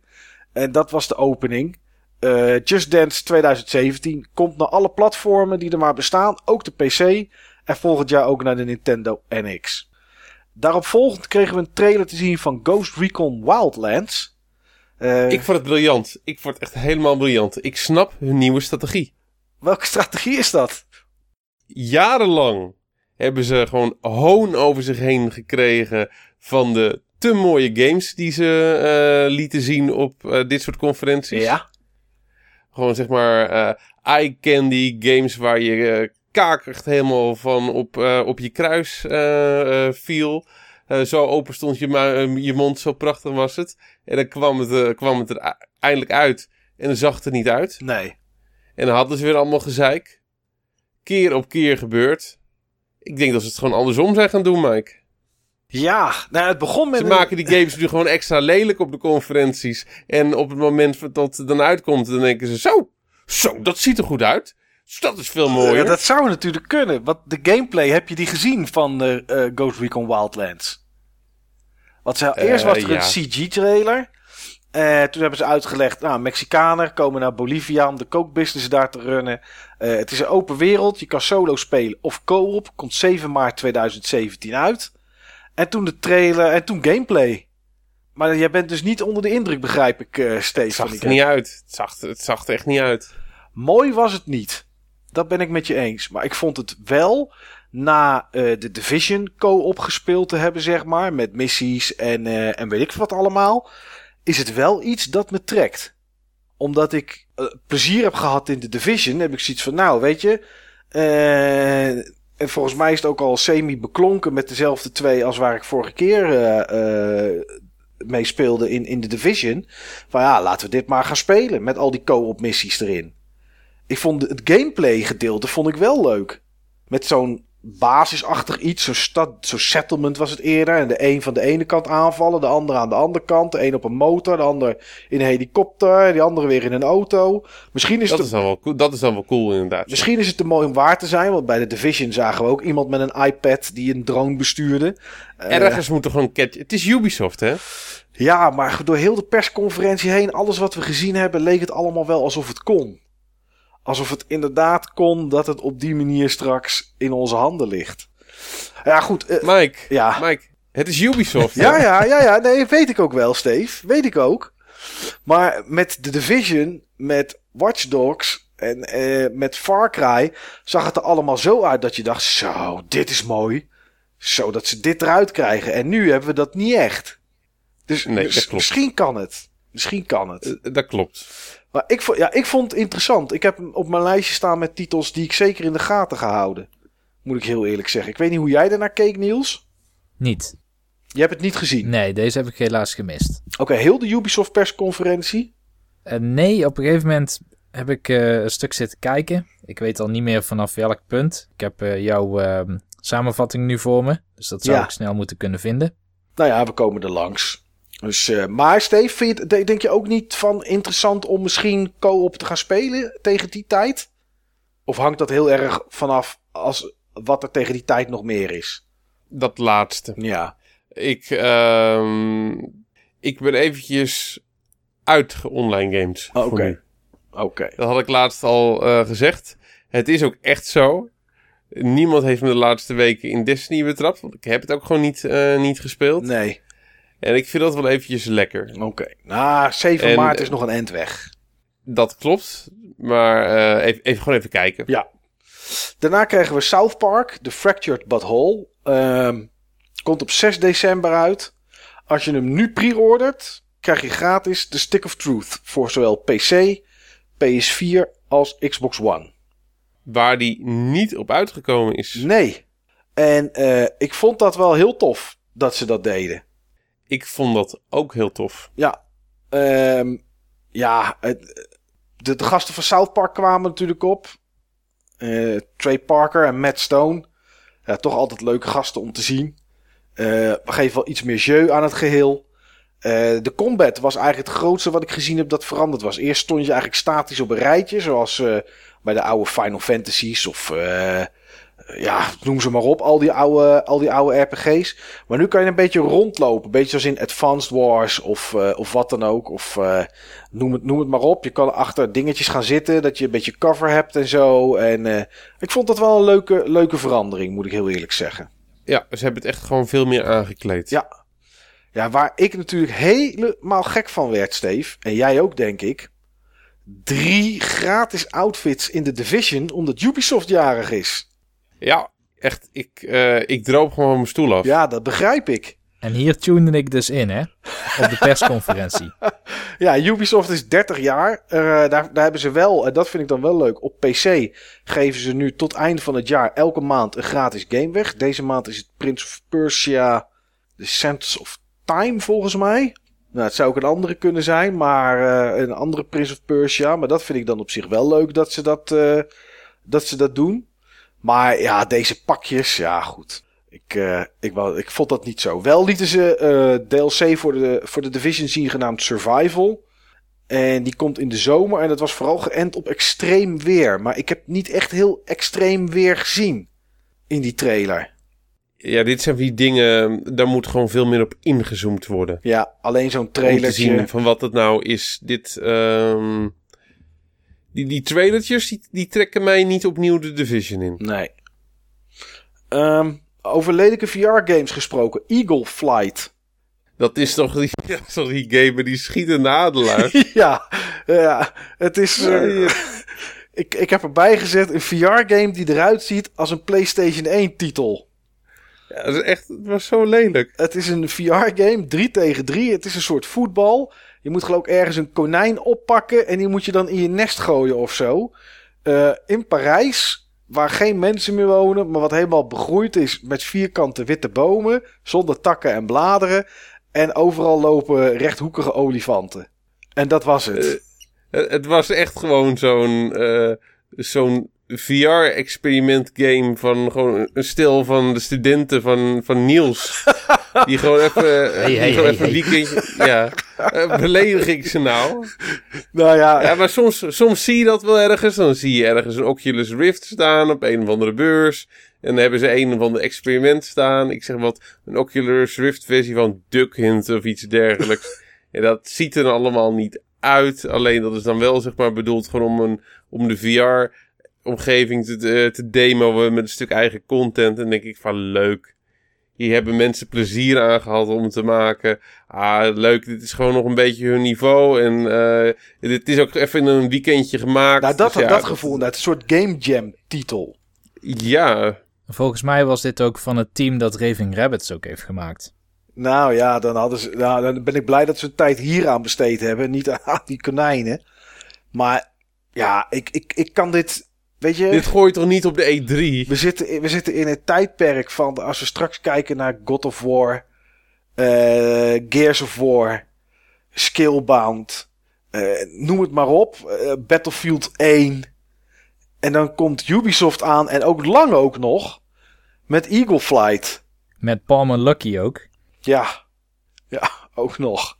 Ja, Niels, heb je... eh, Ja, ja, En ze kunnen gewoon, die adelaars kunnen schieten, hè? ja, ja want dan, en dan laat die, dan, dan, dan laat die eh adelaar die het konijntje heeft of zo, laat hem vallen. Kan iemand anders hem oppakken.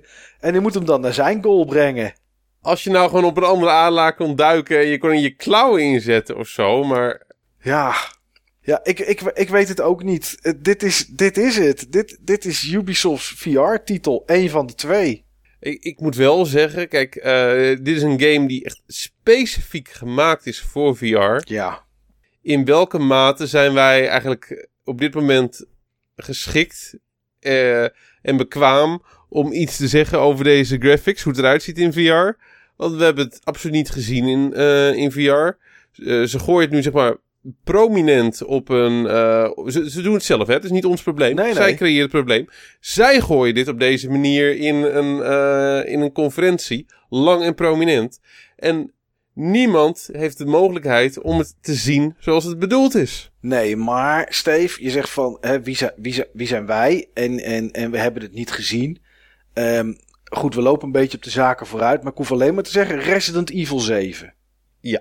Ja? En dan denk ik, dan denk ik dat we er zijn. Ehm, Ja. Ja. Ja, eens. daarna kwam eh, nog zo'n geweldig oogende VR-game. Eh, sorry hoor, maar ja, hier- dit, toen haakte ik echt gewoon af hoor. Star Trek VR-game. Hij heet Bridge Crew. En eh, Ubisoft had dik betaald om. ik weet niet eens wie het was, want ik ben helemaal niet van Star Trek. Dus iemand weet wat zijn personage was. roep het maar. Eh, die hadden ze naar het podium ook gehaald. En eh, ja, je- waarschijnlijk is het echt ook alleen dat. Het heet Bridge Crew. Je zit op de bridge. En je moet eh hyperdriven, denk ik. Ik weet het niet. Je moet, je, je moet Starship Enterprise moet je besturen. En dat is het. Oké, we gaan dit spelen, Mike. Met jouw vaste crew ook. Ja. En dan wil ik al. eh, joh, en ik wil echt gewoon alleen maar gewoon eh, de teleport beam eh, bedienen dan. Ja. Dat, dan gaan we het ook gewoon echt op Star Treks doen. Dat iedereen gewoon echt één taak heeft. Ja, nou ja, ik... Want Scrum, dat, dat hadden we toen nog niet in de jaren, in de jaren 60, toen Star Trek bedacht is. nee.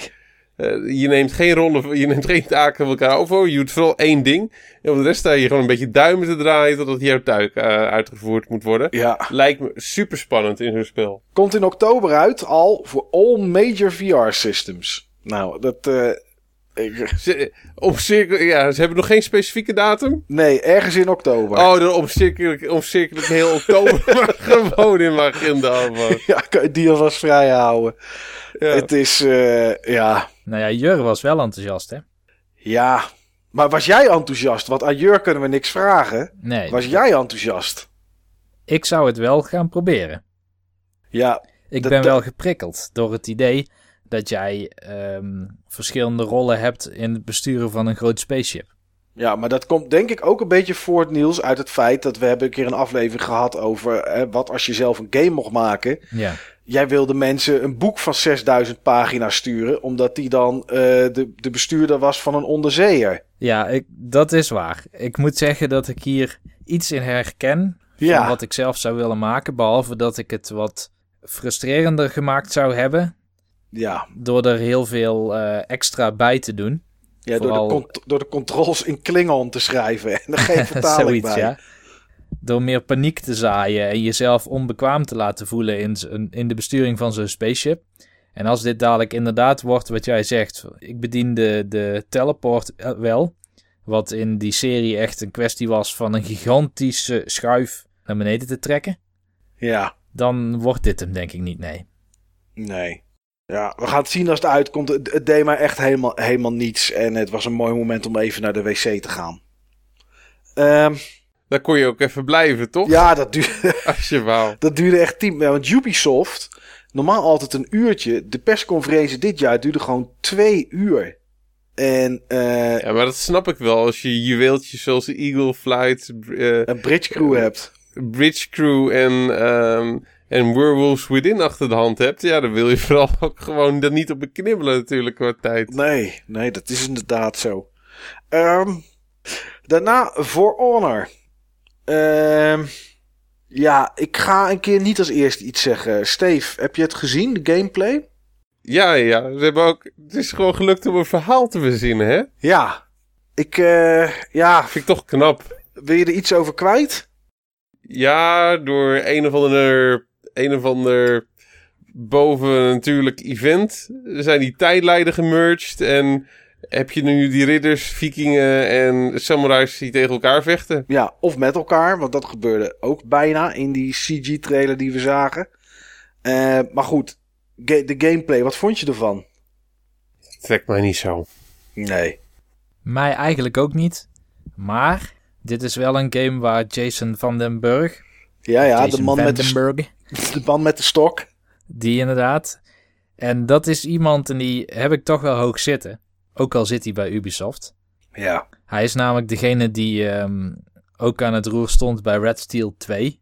En iedereen was heel erg negatief over Red Steel 2, omdat Red Steel 1 zo tegengevallen was. Ja. Maar die game heeft hij toch wel, heeft hij toch echt wel iets bijzonders van gemaakt. Dat heeft hij zeker gedaan. Maar ik heb hiernaar zitten kijken. En ik heb er eigenlijk maar twee woorden voor. Mm -hmm. Dynasty Warriors. Ja. Ja, dat gevoel gaf het me wel een beetje inderdaad. Ja. En Nou, daar misschien heb ik iets echt een minder. hekel aan. eh, want Dynasty Warriors, daar geeft iedere vijand mee. Met elke zwaffel die je doet, bij wijze van spreken. Nou, ik had hier bij die massa poppetjes niet een ander gevoel, moet ik zeggen hoor. Oké. Het, je zag inderdaad eh, allemaal massa poppetjes die er allemaal hetzelfde uitzagen. Hier en daar liep een soort elite liep ertussen. Het is continu blijven hakken. En dan een soort eindbaas daarna. En dat was het. ja, het is gewoon Dynasty Warriors. Ja, voor mijn gevoel wel. Of ze moeten nog met iets heel bijzonders komen. Ja, er zat iets meer show in. Met, met gasten over een hek naar beneden gooien. En, en dat soort dingen. Hè. Dat, dat op zich best aardig. Maar ja, ik, ik, zat, ik zat heel erg te letten op die poppetjes. En ik zag gewoon ze af en toe afwachten. Of een beetje teruglopen. Een paar stapjes. En, uh, en dat was het. Ik, ik heb me er bij Dynasty Warriors ook altijd over verbaasd hoor. Maar als ik hier bij mij achter als een soort, uh, soort samurai warrior het weiland inloop. En er staan daar, uh, staan daar duizend tegenstanders. En die komen allemaal tegelijkertijd op mij aflopen. Dan kan ik nog zo sterk zijn, maar ik overleef het nooit. Dus ik snap sowieso, ik snap wel, hè, je bent een held en je moet winnen. Maar ik vind, ik vind het idee zo slecht. Er staan gewoon soms bij Dynasty Warriors dan drie, 400 poppetjes om je heen. En alsnog overleef je het. Ja, kan toch niet? Ik, uh, nee, ik, ik heb hier helemaal niets mee. Vorig jaar zag ik natuurlijk alleen CGI trades. Dacht ik, nou, ben benieuwd wat wordt. En multiplayer zagen we toen. Maar nu ik dit gezien heb, nee, voor mij, uh, voor mij hoeft dit niet, joh. Uh, gelukkig duurt het nog even. Het komt op Valentijnsdag 2017 uit. Uh, er was een vervolg op Grow Home. Dat heette Grow Up. Ik heb het niet gekeken. Ik weet niet of jullie het gezien hebben en er iets Ik heb het ook niet gezien. Ik heb het wel gezien. En? Um, net als de vorige titel, voorzichtig optimistisch. Oké. Okay. Uh, Trials of the Blood Dragon. Ja, een beetje gekkigheid. Trials uh, gemixt met Blood Dragon. Uh, direct beschikbaar. Is nu te koop. PS4, Xbox One en PC. Ja, een beetje zoals Just Dance, maar dan met motoren. Een beetje gekkigheid. Meer, meer heb ik er eigenlijk niet, niet over te zeggen. Zelf. Trials Evolution was heel leuk, maar ik heb ja. dit nu al gezien. Ja, ja toen was het Watch Dogs 2 tijd. We zagen gameplay. 15 november komt het uit. Er zat meer in dan in Watch Dogs 1. Met drones en met, met soort robotjes die kunnen rijden. En je zit bij een hackersgroep zelf. Die, die, die ja, dingen hackt. En ik vond het saai, jongens. Ja, ik vond het ook zo enorm saai. Mijn hemel, wat een verschrikkelijke, verschrikkelijke, trage, tragische game. Nee, uh, ik weet niet op die social media chart waar we het in het begin over hadden, met meest games waar het meest over gepraat werd, stond Watch Dogs 2 op de vierde plek. Ik weet niet of dat positief was of negatief. Maar ik. Dat, dat zegt zo'n social media chart namelijk nee, niet. Nee, ik, ga de, ik ga van de, het goede van de mensen uit. Ik ga ervan uit dat iedereen positief was. Ah, ik vond dit echt. Ik, vond ik ga van het goede van de mensen uit. En ik ga ervan uit dat mensen het gezien hebben voor wat het was. Ja. Ik vond uh, het hele thema tenenkrommend. De overheid is in de greep van, uh, van de grote corporaties. Ja. En daar gaan wij nu iets aan doen. En heel edgy en het, het soort hip maken van de hackercultuur. Ja, ik heb ook nog nooit een hacker gezien die zo goed parcours kan lopen en springen over alles heen. En, en dat autootje ook trouwens. Ja. Die krijg je ook als, als je hem pre-ordert, als je dat een special edition hebt. Dan krijg Ja. je een radiobestuurbaar, radiografisch Autootje. bestuurbaar autootje. Ja. Ja, en wat ik helemaal belachelijk vind is dat alles is te hacken. Nou snap ik dat er steeds meer auto's, dat die, eh, dat die boordcomputers hebben en zo en dat soort dingen. En tegenwoordig ook simkaartjes erin, zodat je je, je, je ruitenwissers alvast kan laten opwarmen, s ochtends als je binnen zit en noem maar op. Maar alles is te hacken. Echt alles. Volgens mij kan je palmbomen hacken om ze om te laten vallen. En, en, en alles, nou nee, ik vond het too much en too boring. Ik vond het echt heel saai. Eh, er komt wel een Watch Dogs film, hebben ze daarna nog gezegd. Nou ja, goed, misschien is dat dan wel iets. Eh, ja, het allerlaatste wat ze lieten zien. Ja, ik moest toch heel hard lachen. Eh, Ubisoft heeft, heeft de eigenschap om met iets heftigs af te sluiten, meestal. Dat was of, de, of een Far Cry, of een Watch Dogs, of The Division. Eh, vorig jaar was het eh, eh, Ghost Recon Wildlands. Nu sloten ze af met Steep. Een extreme sports game. Met stunts en skiën en snowboarden en vliegen van bergen. En heb ik erachter gezet en dat delen op internet. Wat vonden jullie ervan? Ja, ik vind ze een beetje van het padje. Ja, Maar dat, dit was voor mij gewoon eigenlijk, zeg maar, de punt onder het uitroepteken. dat kan ik me voorstellen. Ja, ik heb daar helemaal niks mee. Ja, anderzijds, kijk, je kan niet alleen maar eh, shooter-based open world games maken natuurlijk, nee, hè? kan ook niet. Dus ehm, Maar ik, je merkt wel dat, dat Ubisoft een beetje eh, zijn portfolio wat meer probeert te, eh, te verdelen. klopt. Ehm, we hebben een aantal franchises ook niet gezien. Assassin's Creed. Ja. Ehm, dat vind ik allemaal op zich wel, eh, wel, wel goed. Maar ja, Dan ben ik eigenlijk een beetje aan het vooruitlopen op, op de conclusies, maar overal, en dat, uh, overal genomen, en dan vond ik dat Steep gewoon redelijk exemplarisch uh, voor. Ja. Um, ik vond het nou niet echt de best mogelijke presentatie van je bedrijf en van wat je wil. Het sprak mij gewoon helemaal niet aan. Nee. Nou ja, weet je, nee, Niels, wat vond jij? Um, ik moet eerlijk zeggen dat Steep mij wel het meest aansprak van alles wat ik in die conferentie heb gezien. Maar dat komt omdat ik heel veel SSX heb gespeeld, heel veel 1080 heb gespeeld, uh, zelfs die, van die goedkope, ja, die, die Wii Family Ski en Snowboard games heb gespeeld. Ook ja. 100% heb gespeeld, hè, op een balanceboard. Oké. Okay. Ja, SSX vond ik ook leuk hoor, maar dat was gewoon racen meer, maar dan met, met snowboards. Ja. En dat, dat zie ik hier niet in. Hier kan je naar een, naar, naar een bergtop vliegen. Dan kan je er vanaf springen. En dan kan je een soort paragliden naar een andere bergtop. En dan kan je daar vooral uitzoomen en rondkijken. Want dat is, uh, dat is wat toch heel gaaf is. Dit is meer freestyle skiën. Dan, ja. dan parcours skiën. Maar je maar, hebt de laatste tijd veel van die filmpjes hè, op YouTube. Van mensen die dan zo'n GoPro cameraatje op hun helm zetten. Ja. En waanzinnige stunts uithalen. Bijvoorbeeld uh, over een schans, salto's over een helikopter springen. Uh, landen op een hele kleine patch sneeuw midden in een afgrond. Dat soort dingen. Door ja, een busje heen springen. En dat is, ja. Je zag ook niet voor niets ergens een helm met Red Bull erop. Precies. Dus het is, het is een beetje die ex Red Bull uh, extreme sportsachtige dingen. Maar ik vind het geen knaller om als je 30 jaar bestaat en je viert dat je 30 jaar Ubisoft bent, vond, vond ik dit nou niet een game om bij af te sluiten. Nee, dat zeker niet. Ik denk dat de meeste mensen Beyond Good and Evil 2 hadden verwacht. Nee, ja, die had ik niet. Dat, is, dat was nou een knaller. Dat was geweest. een knaller geweest, maar die had ik niet verwacht. Omdat dat toch toch een beetje mysterieus blijft rondom die game. Maar als we nou gewoon af hadden gesloten met een nieuwe, goed uitziende Prince of Persia. Of ja, bijvoorbeeld zoiets. Of een nieuwe Of een Rayman. Ja. Ik bedoel, die vorige was dan wel uit 2012 of 13. Maar als ze voor 2017 een nieuwe Rayman hadden aangekondigd. Ja, dat, dat had gewoon iets neergezet. Zeker als je kijkt naar, uh, naar, die, naar die laatste twee. Uh, uh, Origins en... En Legends. En Legends. Dat waren twee onwijs goede platformers artistieke successen en geen commerciële successen. Klopt. Maar ja, je laat wel iets zien. Ja. En waar komen ze nu mee? Ja, steep. Weet je wanneer dit gaaf was geweest? Nou? Wanneer dit een VR-titel was geweest. Ja. Met, uh, met deze graphics. En, uh, en first person. Dan had ik nou gezegd dit is, een, uh, dit is gewoon een beleving die het uh, platform VR kan, uh, kan verkopen. Maar ja, was ook heel geschikt natuurlijk... geweest voor VR trouwens. Ja, ja zeker. Ja. Skiën en ja. snowboarden en dat soort dingen. Maar en ook vooral... van de manier van controls.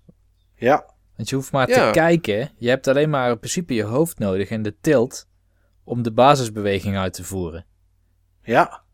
En veel mensen kunnen dit gewoon niet beleven op deze manier, hè? Ja. Nee, tuurlijk niet. Niet echt. De meeste niet. Dus dat is gewoon echt iets. En iedereen. En mensen vinden dit gaaf. Dit, uh, dan ben je gewoon met behulp van VR echt gewoon een droom aan het uh, realiseren. Ja, nou, dat is dus zeker dat, zo. Dat was, nou, dat was nou echt cool geweest. Maar nu is het gewoon. Ja. Een leuk spelletje voor de bij in je portfolio. Ja, als ze inderdaad een kwartier hadden laten zien. En dan hadden gezegd. En dit kan ook gewoon in VR met deze kwaliteit. Dat had indruk gemaakt. Ja. Nee, dat heb je wel, heb je wel een punt, Steve. Ja, je zei net al de persconferentie. Ik weet niet of je nog een, een, een, kleine samenvatting wil geven. Of dat je zegt van nou, van de net vond ik het eigenlijk wel prima. Ik heb het al gezegd. Ja. Niels? Ik heb niks te voegen. Nee, nee ik, uh, Ghost Recon heb ik op zich wel zin in. Wat ik al eerder zei, ja, South Park. En uh, ja, voor de rest vond ik het wel, wel, wel goed dat er af en toe ontwikkelaars op het podium kwamen om iets te vertellen. Bij, uh, bij, bij Bridge Crew was het iets te lang. Maar ja, het is wel, uh, ik vind het op zich wel aardig dat ze dat, dat, ze dat doen. Ja, de echte laatste persconferentie, daar had ik weer mijn wekker voor gezet. Want om 12 uur was Ubisoft afgelopen en om half drie stond de wekker voor Sony. Uh, Ja, laten we gewoon beginnen. De opening, nee, voor de opening. Sony vond ik dat ze iets heel gaafs hadden. En dat was dat orkest. Ja, dan, dan weet je gewoon, er gaat iets groots gebeuren. Ja, elk, alle muziek van alle shit die we gezien hebben, werd gespeeld door dat orkest. Ik kreeg Althans, er heel erg een Nintendo-feel van. Want die deden dat ook altijd op E E3. ja, ik vond dat heel gaaf. En je zag eerst die kerel opkomen, die dirigent, en je hoorde een aantal mensen klappen en juichen. En ik denk, oké, eh, ik kijk al heel wat jaren, kijk ik dit soort dingen. Ik ken niet alle ontwikkelaars. Wie is dit? Ja, goed, het, ble- het bleek de dirigent te zijn. Hij leek op Neil Druckmann, hè, van Naughty Dog. Oh, daar heeft hij inderdaad wel iets van weg, ja. Ja, goed. eh, die kerel kwam op, eh, kwam op. Ze begonnen muziek te spelen. Het doek ging omhoog. En we zagen een jongetje. Die eh, pakte een mes op. Je hoorde een, een wat oudere kerel die zei... eh, dat mes is voor jou. Dat is van je moeder geweest. En toen kwam die uit het licht. En toen was het Kratos met een baard. Steve, biggelde de tranen toen over je wangen? Of viel dat nog wel mee? Nou, ik vond het cool. Ja, Ik vond het cool. En ehm, eh, ik had het ook niet verwacht. Ik had niet verwacht van dat het. eh, ik had niet verwacht dat ze op, op deze manier met God of War zouden beginnen. Nee. En ik had het vanuit hoe de setting werd neergezet. eh, eh, had ik niet verwacht dat God of War was. Want ik, ik had me Kratos nou nog niet echt voorgesteld als vader. Nee, nou ja, we hadden ooit wel een keer beelden gezien, foto's of iets, of gelekte screenshots, dat hij een baard had. Maar dat was dan ook echt het enige. En ik had ook gezien de setting niet door dat, het, dat Kratos uit dat hutje zou komen lopen. Het enige is wel dat ik daarna vond ik het steeds minder worden, jongens. Nou, het zag er niet uit als een God of War game. Nee, het zag er voor mij uit als Tomb Raider.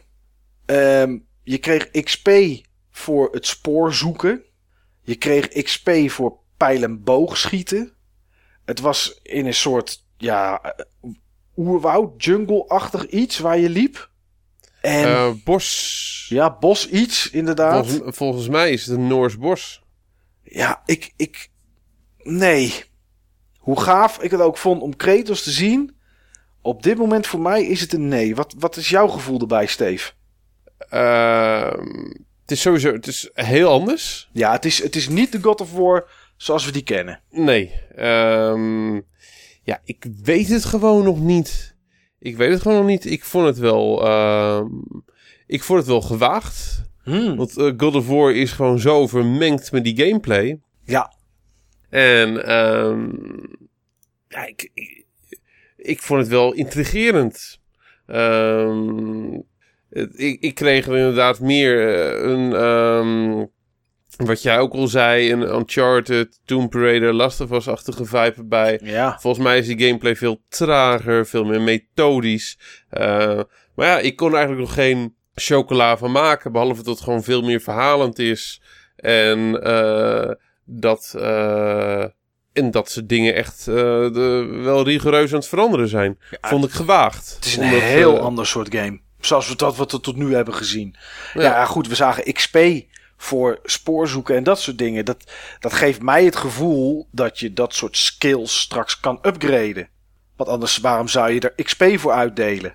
veel mensen denken dat, eh, dat je ook straks niet speelt met Kratos, maar met, ehm, Met het jongetje. zijn zoon. Ja, dat heb ik eh, van tevoren al eerder gelezen ergens. Misschien op de dag zelf of even daarvoor. Dat Kratos er wel in zou zitten, maar dat hij niet de hoofdpersoon zou zijn. Eh, ik, dat lijkt me echt heel plausibel, want het is gewoon. eh, waarom zou Kratos XP krijgen voor dingen die hij juist iemand anders het leren is en die, die, die hij zelf dus ook al kan? Ja, nee, daar, zit, wat- daar zit wat in. Ja, ik, ja Far Cry Primal-achtige dingen, Tomb Raider. Dat is wat ik, wat ik vond. Wat, wat had jij, Niels, toen je het zag?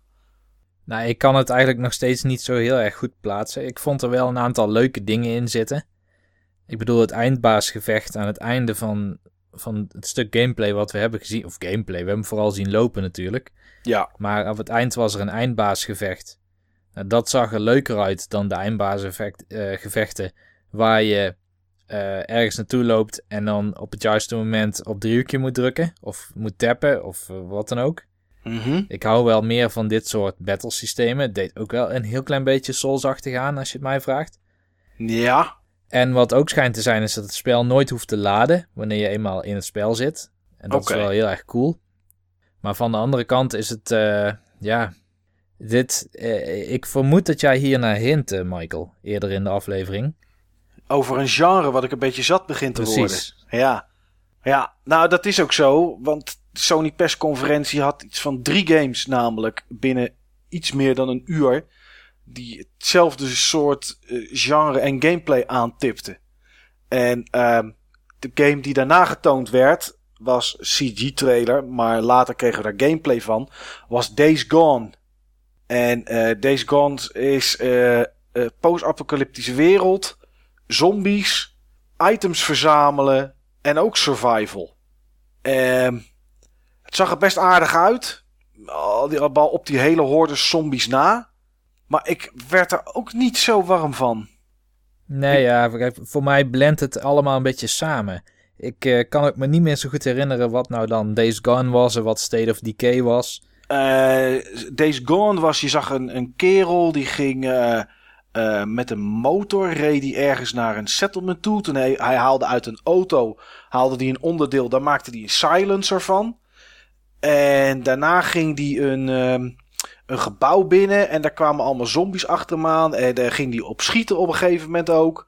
Eh, en ook eh, tonnen kapot schieten, dat die zombies in de fik stonden. En hij ging eigenlijk in een soort van water, eh, ja, zo'n houtzagerij leek het een beetje op die je vroeger had. Misschien misschien nog wel in Amerika, waar via water dan van die boomstammen aankomen. En hij klom eigenlijk omhoog en uit een dakraampje. En het eindigde dat hij op een soort van plateautje stond. En beneden zag je allemaal zombies. En er kwamen eigenlijk allemaal zombies op hem af. Dat je dacht van, nou, hier kom je nooit levend uit. Oh ja, Dat- ja, dit leek voor mij toen op een eh, zombie mod voor Alan Wake. Ja, nou, dat is eigenlijk wel, eh, ja, ah, dat klinkt niet slecht. Zo ziet het er wel uit, grafisch Ja. ook. Wat vond jij ervan, eh Steve? Je zei in het begin al, ik ben zombies helemaal zat. Ik ben zombies helemaal zat. Dat is eh, precies ook voor dit, denk ik, hè? Maar dit vond ik echt fucking cool. Ja? Ja, ja, ik vond het echt heel cool. Ik, eh, ik, eh, ik vond die trailer vond ik echt enorm sferisch. Er zat gewoon zo'n melancholie in, ehm, in, in die trailer. En ik vond die gameplay er ook echt goed uitzien.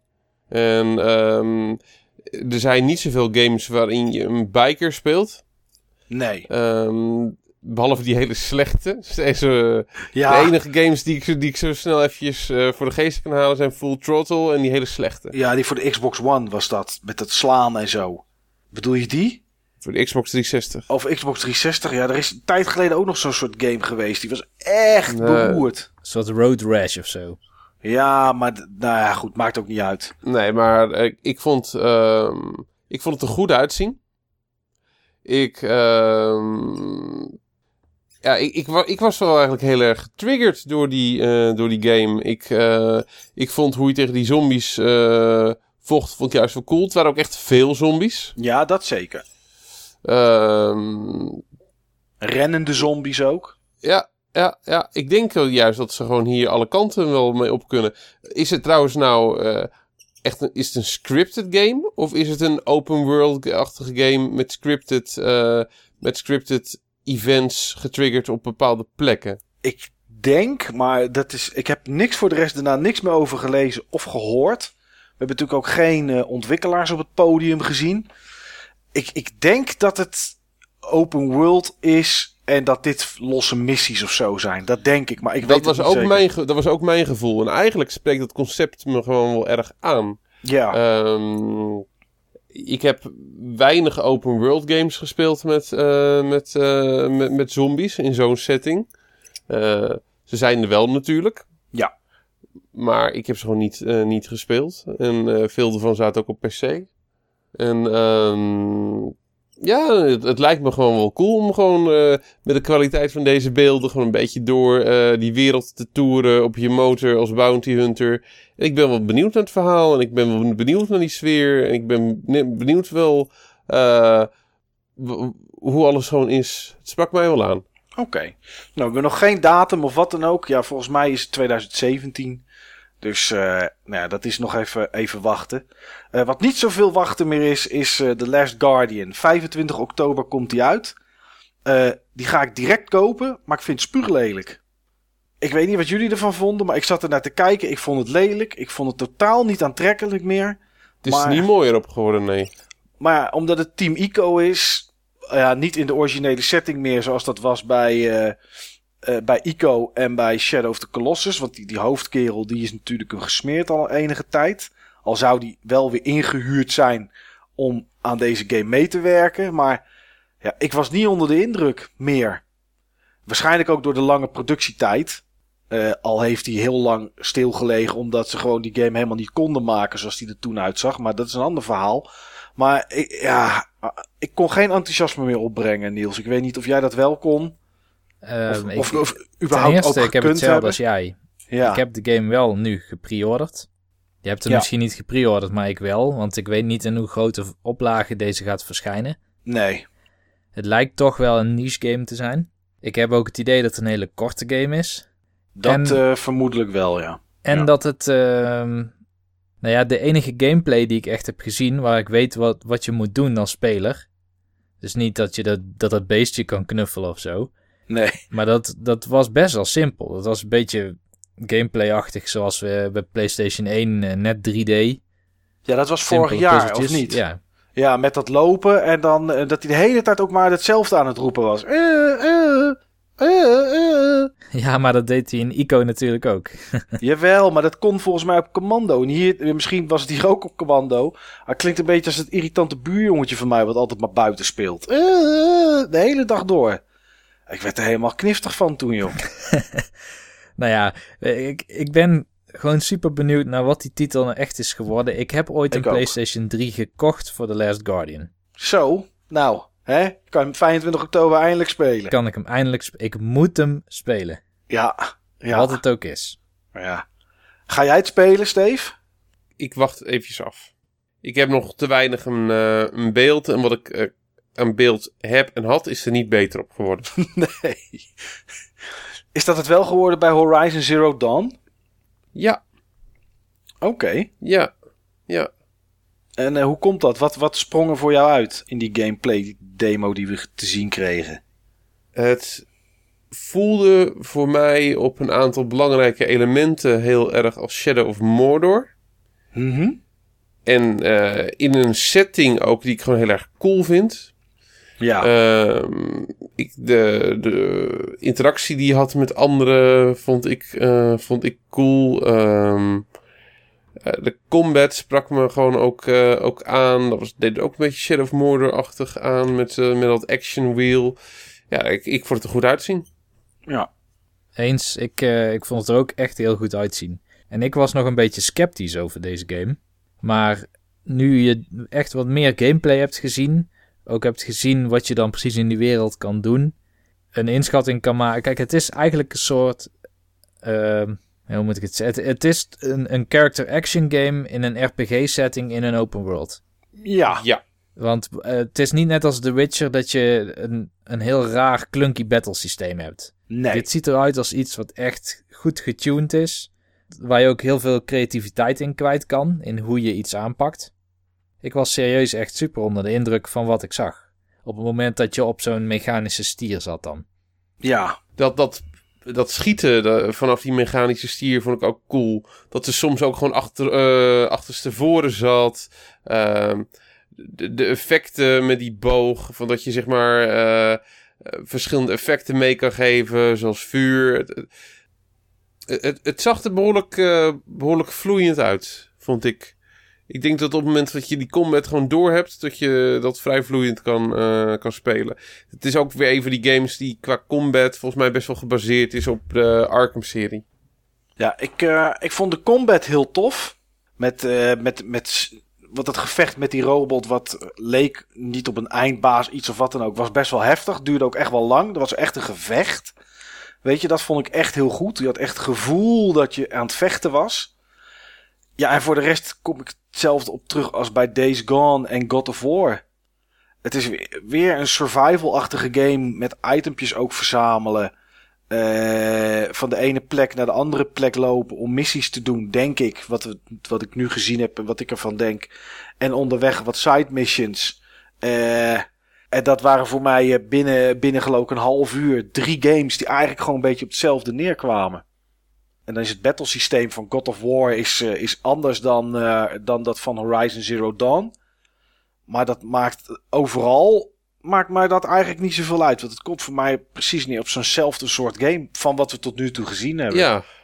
En eigenlijk zijn het allemaal crossovers van open world game met, uh, met dit soort elementen erin inderdaad. Ja, ja. dat klopt. Behalve natuurlijk dan God of War, want dat is expliciet geen open world game. Het is een lineaire. Nee, ja, het is, hij is meer open dan dat hij was, maar geen open world. Maar je kan, maar de, de eerste Tomb Raider bijvoorbeeld was uh, ook niet echt open world, wil ik dat noemen. Uh, van de reboot dan, zeg maar. Ja.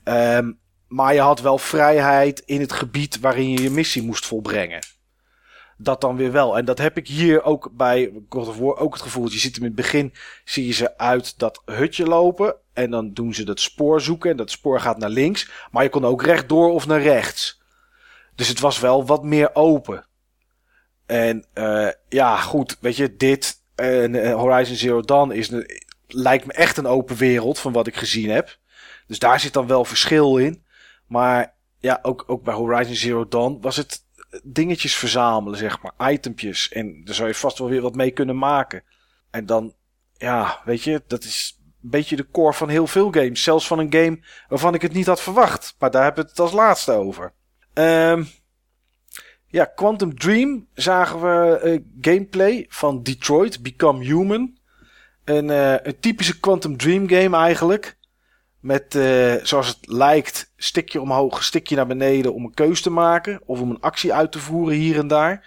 Uh, ja, je zag een soort android die een uh, situatie met een andere android ging oplossen. Die stond op het dak met een mensenkind. Om, om er vanaf te springen met dat, met dat mensen, mensenmeisje. En ja, je zag later dat dat iets van acht verschillende uitkomsten kon hebben. vind ik wel interessant. Uh, maar ja, het, het, is wel weer standaard Quantum Dream, toch? Ik dacht eerst Quantum Break te lezen. Dus ik oh. dacht, hè? Ik klikte die link ook aan. Ja. Ik dacht nog niet van, oh, Quantum Break, dat is een game van Remedy. En Remedy is volgens mij inmiddels in een soort exclusiviteitscontract met Microsoft uh, gebonden. Ja. Dus ik dacht, hebben ze dan een tweede game gemaakt die dan multiplatform is? Toen klikte ik hem aan en ik dacht van nou, dit ziet er wel heel erg verschrikkelijk uit. en toen, toen stond er Quantic Dream en toen, oh, ja. natuurlijk. Ik ja. had het kunnen weten. Maar wat vond je er voor de rest van, behalve dat het er verschrikkelijk uitzag? Nou, wat me sowieso tegenviel, was hoe het er grafisch uitzag. als je kijkt wat voor tech-demo's... Ja. Ja. Ze hadden natuurlijk een waanzinnige tech-demo ooit gemaakt met zo'n tovenaar. Helemaal net voordat uh, de PS4 in de schappen kwam te liggen. Ja, tijdens die reveal van de PS4 was dat inderdaad. Ja, dat was echt een gave demo. In mijn herinnering zag Heavy Rain er beter uit. Ja, het is een beetje opge zoals uh, Beyond Two Souls opgepoetst op de PS4 was. Zo zag dit er eigenlijk ook uit. Ja. Niet heel bijzonder. Maar ja, ik of het... ga er niks verder over zeggen ook. Ik ga hem ook niet kopen. Oké, en jij, ga jij hem kopen, Steve? Nee, denk niet. Nee. Ik, ik zag niks eh, wat het voor mij verkocht. Nee, nee, uh, dat, dat Die andere games niet. heb ik ook niet uh, gespeeld. Hmm. Uh, daarna kwam even iets van PlayStation VR voorbij. 13 oktober. Voor 399 dollar. Ik las later dat de Europese datum dezelfde zou zijn. Ik heb dat niet gehoord op podium. En ik heb ook niet uh, een europrijs gezien. De, ik gok dat die hetzelfde is, dat die 400 euro is. Nou ja, dat was al ja, wat, joh, we, kan je donder op zeggen. wat we al lang en breed dacht, bedachten. Uh, ja, je zag wat uh, VR-spul. Je zag uh, Batman, een, een, een missie. Ehm, Farpoint, een of andere ja, soort, om het maar Steves benaming te blijven, studentenachtige shooter. Ehm Star Wars zagen we iets van. Battlefront, één missie. Uh, Final Fantasy had ook een speciaal lost iets voor VR. En dat was het eigenlijk. Ja, ik eh, heb daar voor de rest niet zoveel over te zeggen. Het is goed dat ze een datum genoemd hebben. 13 oktober. En eh, ja, dan, dan is het er. Nou, ze moesten toch iets laten zien, hè, als 13 oktober al zo snel komt. Ja, en eh, ja, dat was voor mij niet het dingetje van VR. Het was iets later volgens mij, maar laten we het er gelijk maar over hebben. Ja, Resident Evil 7 werd getoond. Ehm, een demo daarvan, die ook direct te downloaden was, die heb ik dus gedownload en gespeeld. En die kan je dus met PlayStation VR spelen. En dat zag er wel goed uit, jongens, of niet? Dat Zeker. zag er wel goed uit. Ja, en ik heb het gespeeld. Ik heb er ook wat meer over zitten lezen. Ehm, alles wat je in de demo ziet en het personage wat je daarin speelt, speel je niet in de uiteindelijke game. Dat vind ik ook wel heel cool. En het huis waarin het zich afspeelt, die, dat zit ook niet in, eh, in de game. Het is dus echt gemaakt voor de demo. Ja, god, ik, ja, ik, ik heb het, Het gespeeld. Capcom's PT. Ja, maar minder scary, minder freaky dan PT. Dat wel. Ehm, maar hij doet wel hele gave dingen. Ik zal even heel snel vertellen. Wat, dat heb ik dus. Ik heb hem vijf keer uitgespeeld, volgens mij, de demo. Eh, hij duurt niet zo lang. De eerste keer doe je er iets van 30 minuten over of zo. Ehm, wat ze heel gaaf gedaan hebben, is dat de, de sfeer is, is goed. Er zat geen combat in. Je kon wel, als je heel goed puzzelde, een, een, een bijl oppakken. En daar kon je wat mee slaan. Dus je hebt wel een beetje het gevoel van de combat. Dat voelde wel erg goed. Ehm, en tijdens het spelen, niet eens tijdens het kijken van die, eh, van die trailer, omdat we aan het einde pas zag- zagen volgens mij dat Resident Evil was. Tijdens het spelen, na 10 minuten bedacht ik me, verrek, dit is de eerste Resident Evil in first person. Dat had ik me eigenlijk helemaal nog niet gerealiseerd. Maar ehm, ja, dat is, het, dat is het wel. In de demo word je wakker in een, in een, in een huis. Het is de eerste Resident Evil main serie in first person. Ja, we hebben natuurlijk die spin-off eh, ding gehad inderdaad. Eh, Umbrella Corp of zo heette dat. Umbrella Chronicles en Darkside Chronicles. Uh, je had ook op de PlayStation 2 een hele serie aan van die meer lightgun-achtige. Oh, dat klopt inderdaad, ja. Ja, ja, ja, daar had je die lightgun dingen. Dat was, maar dat hoefde je niet bij te lopen volgens mij, of wel? Dat, ging, dat was on rails of niet? Dat was on rails, ja. Ja. Nee, het is de eerste main inderdaad dan, die first, per- first person is inderdaad. Ehm, de demo, ja goed, eh, ik heb het gespeeld. Het ziet er schitterend uit. Het speelt lekker, het speelt eh, eh, soepel. Het is wel wat minimalistisch. Ehm, qua dingen waar je interactie mee kan hebben. Ehm, als je de demo speelt, kan je hem op twee tot drie, vier manieren uitspelen. En wat ik er heel gaaf aan vond, is, het is je wordt wakker in een huis. En je gaat rondlopen. En op een gegeven moment vind je een videoband. En die videoband kan je opzetten. Want er staat ergens nog een tv met een videorecorder. En je krijgt dan niet eh, een video te zien wat er voorafgaand aan gebeurd is. Maar je kan zelf lopen. Jij bent de cameraman die eh, twee mensen filmt die in dat huis gaan kijken. En het is een verlaten huis. En eh, nou, jij loopt daar achteraan. En de dingen die je daarin doet, die hebben ook invloed op hoe je het huis later terugvindt. Want je kan in die video namelijk een item vinden wat je kan gebruiken. En als je dat doet en de videoband is afgelopen en jij loopt naar die plek in dat huis, dan is de staat waarin het in die video achtergelaten is, is zo in de game. Dus ik weet niet of ze dat, of ze dat soort dingetjes meer gaan doen straks in de echte game. Maar ik vond dat wel heel gaaf. Want als je dat niet doet, dan, eh, ja, dan is dat gedeelte is gewoon, ja, is er niet, zeg maar. Ehm, ik denk wel alleen als je dit in VR speelt, en het is nu al te demoen in VR, op VR demo, eh, demo kits die er zijn. Ik denk alleen wel, en dat is hetzelfde als met wat je had Steve met Fallout 4, dat ik denk dat ik na een half uur, want ik zit toch in spanning in dit soort games. Ik, ik, kan dat, ik kan dat niet uitschakelen. Het doet toch iets met me. PT vond ik echt, echt scary. Eh, dit vond ik niet zo angstaanjagend, maar ik zat wel een beetje eh, op het puntje van mijn stoel. Als ik dat in VR speel, ik denk dat ik binnen een half uur 60 liter vocht verloren ben van het zweten, joh. Ja, ik, eh, ik denk wel dat horror en thriller games het gaafst zullen zijn om te spelen. Een van de genres zullen zijn die het gaafst zullen zijn om te spelen Ja. in VR. Maar ja, wel gewoon met de prijs die je betaalt. Ja, het is... Dat, eh, is, dat wordt gewoon echt eng. Dat wordt gewoon echt, echt eng. Ja, wat... wat ja, Maar het is nog steeds met zombies, neem ik aan. Toch niet met geesten en zo. Eh, dat weet ik niet. De enige tegenstander die je ziet in deze demo zijn gewoon echt mensen. Maar wel helemaal bebloed en, eh, en een beetje apart, zeg maar. Oké. Er zit, je komt in, in de demo niks tegen van Umbrella Corp. Eh, al moet dat wel, want dat is de kern van Resident Evil natuurlijk. Eh, maar ik denk dat het nog steeds met mutanten iets is. Al lijkt het meer iets weg te hebben van Outlast. Dit stukje wat ik gespeeld heb, deze demo, dan menig ander. En dan eigenlijk Outlast 2. In zo'n, in zo'n huisje in de bossen met een soort van rare familie iets. Maar goed, ja, we gaan het zien. Ik, ik vind het wel heel interessant, moet ik zeggen.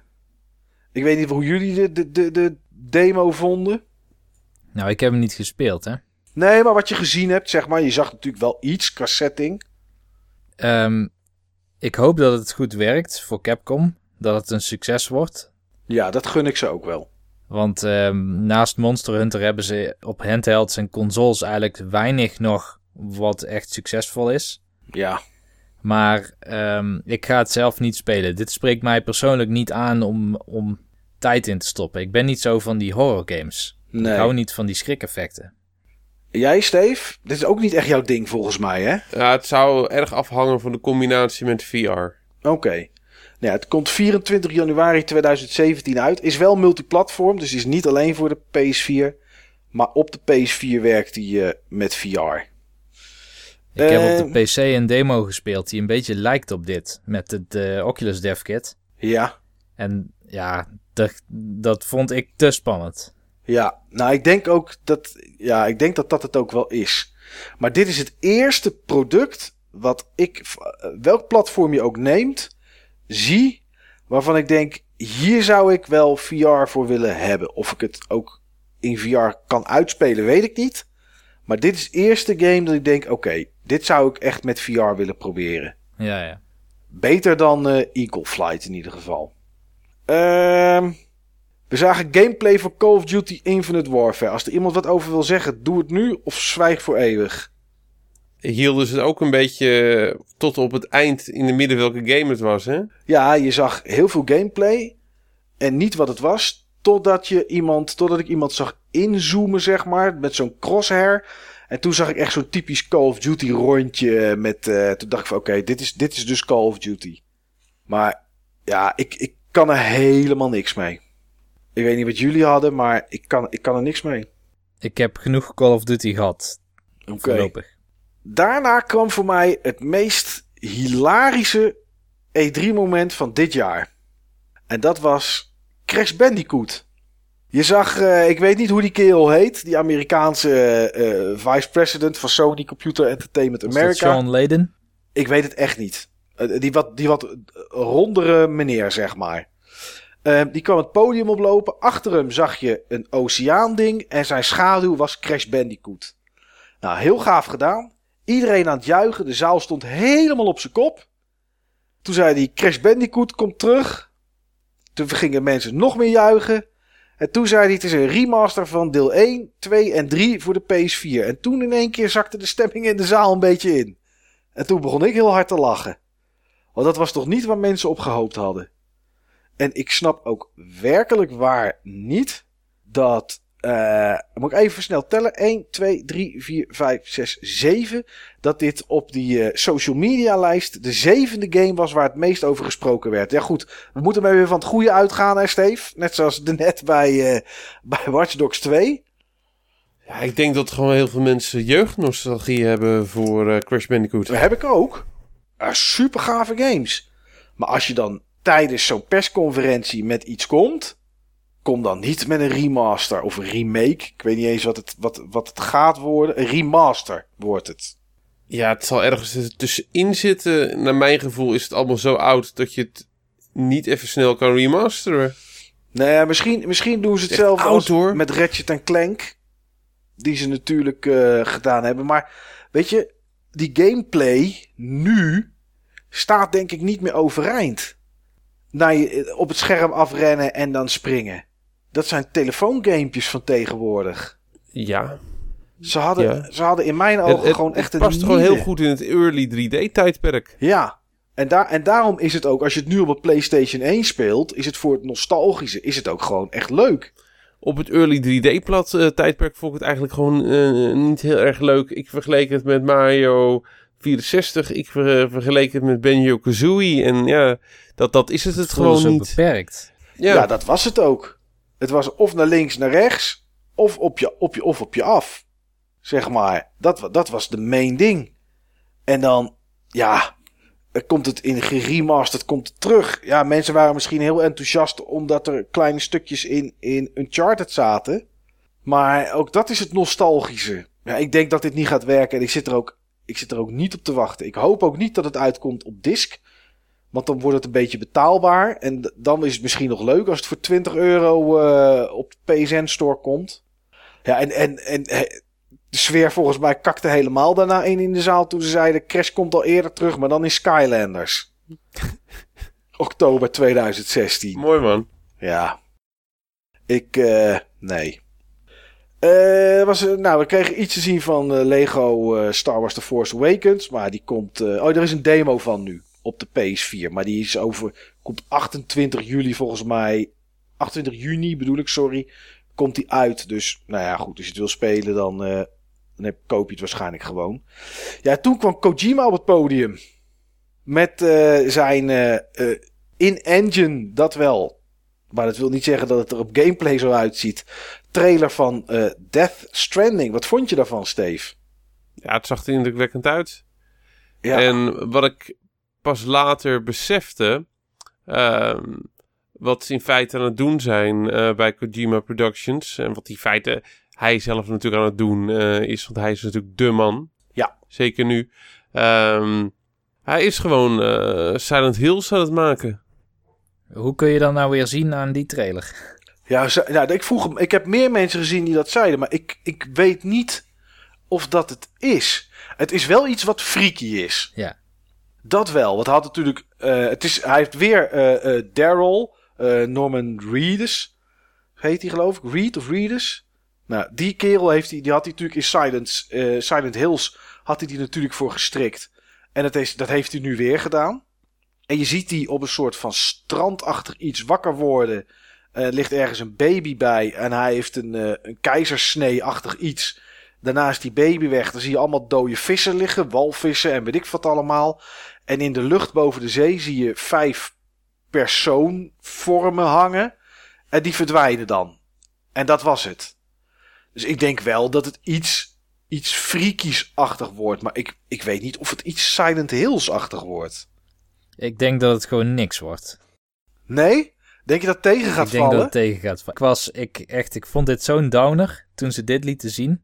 Want er is niet eens een engine gekozen voor de game. Hè? En het ging wel over in-engine footage, hoe ze het eh, brachten. Ja. Maar Ja, dat is wel een beetje ja, gek. precies. Want hij is nog aan het shoppen, zei hij laatst nog in een interview.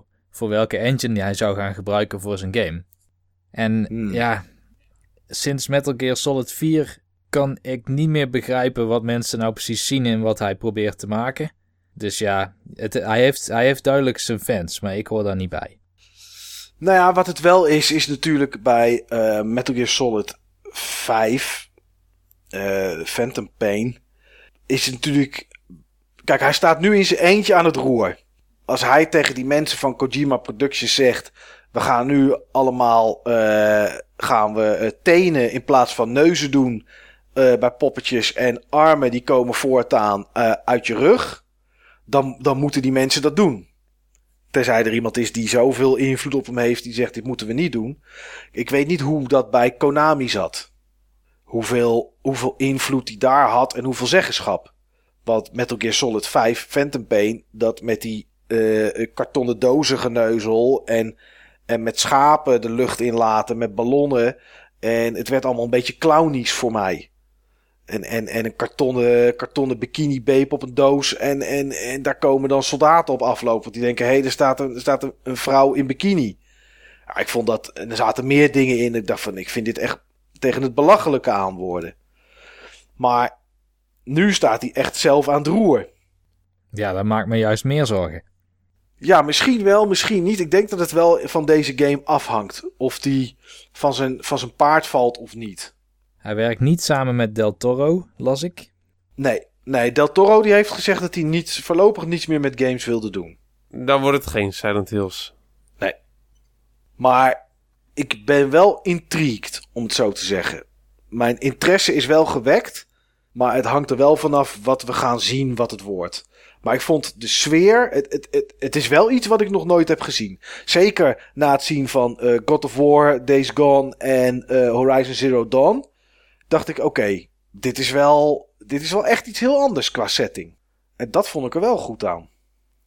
Uh, ja, het laatste wat er dan nog eigenlijk boeiend was, was de Insomniac die een nieuwe Spider-Man game maakt. Ik, ik, het maakt voor mij niet uit. Ze hadden hem ook net zo goed niet hoeven te maken. Maar het zag er wel aardig uit. Moet ik heel eerlijk zeggen. En of het leuk wordt, weet ik niet. Ik gok dat het uh, open wereld wordt in een stad. Met missies en met side missies. En zwieren. En zwieren. Wat denk jij, Steve? Wordt dit ik, wat? Uh, ja en ja. Ik, uh, ik denk ten eerste denk ik gewoon precies hetzelfde als, als jullie over wat het gaat worden. Ja. En Insomniac heeft gewoon een goede track record. Zeker. Ja. En uh, Sunset Overdrive was ook tof. Ja. En ik denk dat je, dat je met Spider-Man in zo'n setting echt alle kanten op kan. Ja. Ja, ik denk wel dat het, ik, denk wel dat het een aardige game gaat worden hoor. Maar ik. Uh, nou, ja. ik denk dat het wel eens een hele goede game zou, uh, zou kunnen worden. Uh, een van die hele oude Spider-Mans. Op de PlayStation Dreamcast. Ja, op de was het P er is op de PlayStation 1 of PlayStation 2 is een hele, hele aardige Spider-Man game PlayStation 1 en Dreamcast. Ja. Volgens mij was het Spider-Man 2. Maar die, dat was eigenlijk een van de eerste open world uh, games, bij wijze van spreken. En die was ook echt leuk. Ja, dat je over al die dagen kon springen en weet ik wat allemaal. Dat was die game. Ja. Wat kon je toen? Wat, wat kan je nu? Ja, hetzelfde, ik, alleen mooier, zou je ja, bijna denken. Ja, en niet alleen mooier, maar ook gewoon... Uh, je, je, kan gewoon ook veel meer. Tuurlijk. Je, je kan veel kan, hele epische schaal. Ja. Ja, ja Spider-Man... Uh, Sony heeft de Spider-Man filmrechten van Marvel. Uh, ja. Dus ze hebben ook toegang tot ook... Uh, ze hebben toegang tot hele hoge production values. Uh, ze kunnen zeg maar echt acteurs inhuren voor voice work die ook zeg maar in je nieuwe Spider-Man film aan de slag zullen gaan. Ja. Ja, ze, ze kunnen echt wel hele goede dingen doen. Ja, ja ik las dat er een, een kerel was bij Marvel. Die is geloof ik een jaar of twee geleden gekomen. Marvel is natuurlijk inmiddels van Disney. Disney gaat zelf geen games meer maken. Daarom hebben ze, is het ook die Disney Infinity uh, dingen zijn ze mee genokt. Ja. Nou, de goede keus zeg ik. Uh, maar die kerel zei van ja, er zijn zoveel we hebben zoveel epische figuren waar je ook echt epische games mee zou moeten kunnen maken. En uh, dit zou wel eens de eerste kunnen zijn, denk ik. Dit zou best wel eens de Arkham van Spider-Man kunnen worden. Nou, dat denk ik wel. Ja. Ik denk zelfs dat de Arkham van Spider-Man gaat worden. Ja. Maar eerst, eerst zien hoor. Uh, dit was dan ook nog heel erg vroeg en... Uh... Ja, maar wel iets van game... Ik had wel het gevoel dat wat ik naar keek, dat het wel een soort gameplay was met dat slingeren ja. door de stad. Ja. Dus dat is wel, uh, dat is wel nice dat ze dat uh, lieten zien. Ja, dat was eigenlijk de, de persconferentie van, uh, van Sony. persoonlijk vond ik het een aardige persconferentie. Vond het niet de beste, dat zei ik al eerder. Dat vond ik, vond ik die van, van Microsoft. Dat orkest vond ik echt geweldig. Maar als persconferentie vond ik het eigenlijk niks. Want het was eigenlijk gewoon video's afvuren en klaar. Het was. Uh, ja, het, het, leek een beetje een YouTube-playlist die aangezet werd. En uh, tussendoor kwam er, kwam er even één of twee keer iemand op om iets te vertellen. En ja, wat ik al eerder gezegd heb, maar ik heb het nog een keer genoteerd, is dat het was niet alleen bij Sony, maar overal het, lijkt het allemaal survival te zijn. Een jaar of vier, vijf geleden was alles Uncharted. En nu is alles, uh, alles survival eigenlijk dat is hoe ik, hoe ik ernaar keek. Wat was jouw overal gevoel, Niels? Um, ongeveer hetzelfde. Ik vond het wel leuk om te kijken. Het was ook een vrij korte Zeker. show vergeleken met wat ze normaal doen. Helemaal zitten ze ook aan de anderhalf uur, uur en drie maar kwartier. nu was het een uur, toch? Ja, uur, uur 10 minuten of zo, max. Ja. Dus het ging ook vrij snel. Ehm, ze lieten ook best wel veel zien binnen dat uur. Ja. Ehm, maar wat ik wel grappig vind is dat je wel consistent bent. Ik kan me nog de eerste E3-aflevering die we opgenomen hebben herinneren. Dat Nintendo ook zo'n persconferentie had. Gewoon weinig vertellen. Gewoon game, game, game, game, game, game, game. Trailer, trailer, game, game, game. eh, tot de volgende keer. En toen vond je dat ook geen volwaardige persconferentie. Nee. Nou, ik ben blij, ik ben blij dat jij dat nog weet. Ik weet dat zelf niet meer. Maar ja, Ja, wat, wat ik miste bij deze persconferentie was de afwisseling. Ik vond Ah, het ik bij miste- Microsoft zat er meer in ehm, als je even geen third-person eh, action game wilde spelen. Bijvoorbeeld die Sea of Thieves. ja, Dat springt er dan even uit als, als iets bijzonders. En ik, ik heb wel het idee dat die, vooral die Sony first parties, dat die heel goed naar elkaar kijken en elkaar imiteren op de succesfactoren. En dat je daardoor ook meer ja, dezelfde-achtige games begint te krijgen. In ieder geval in dit jaar. Dit is niet Sony's jaar.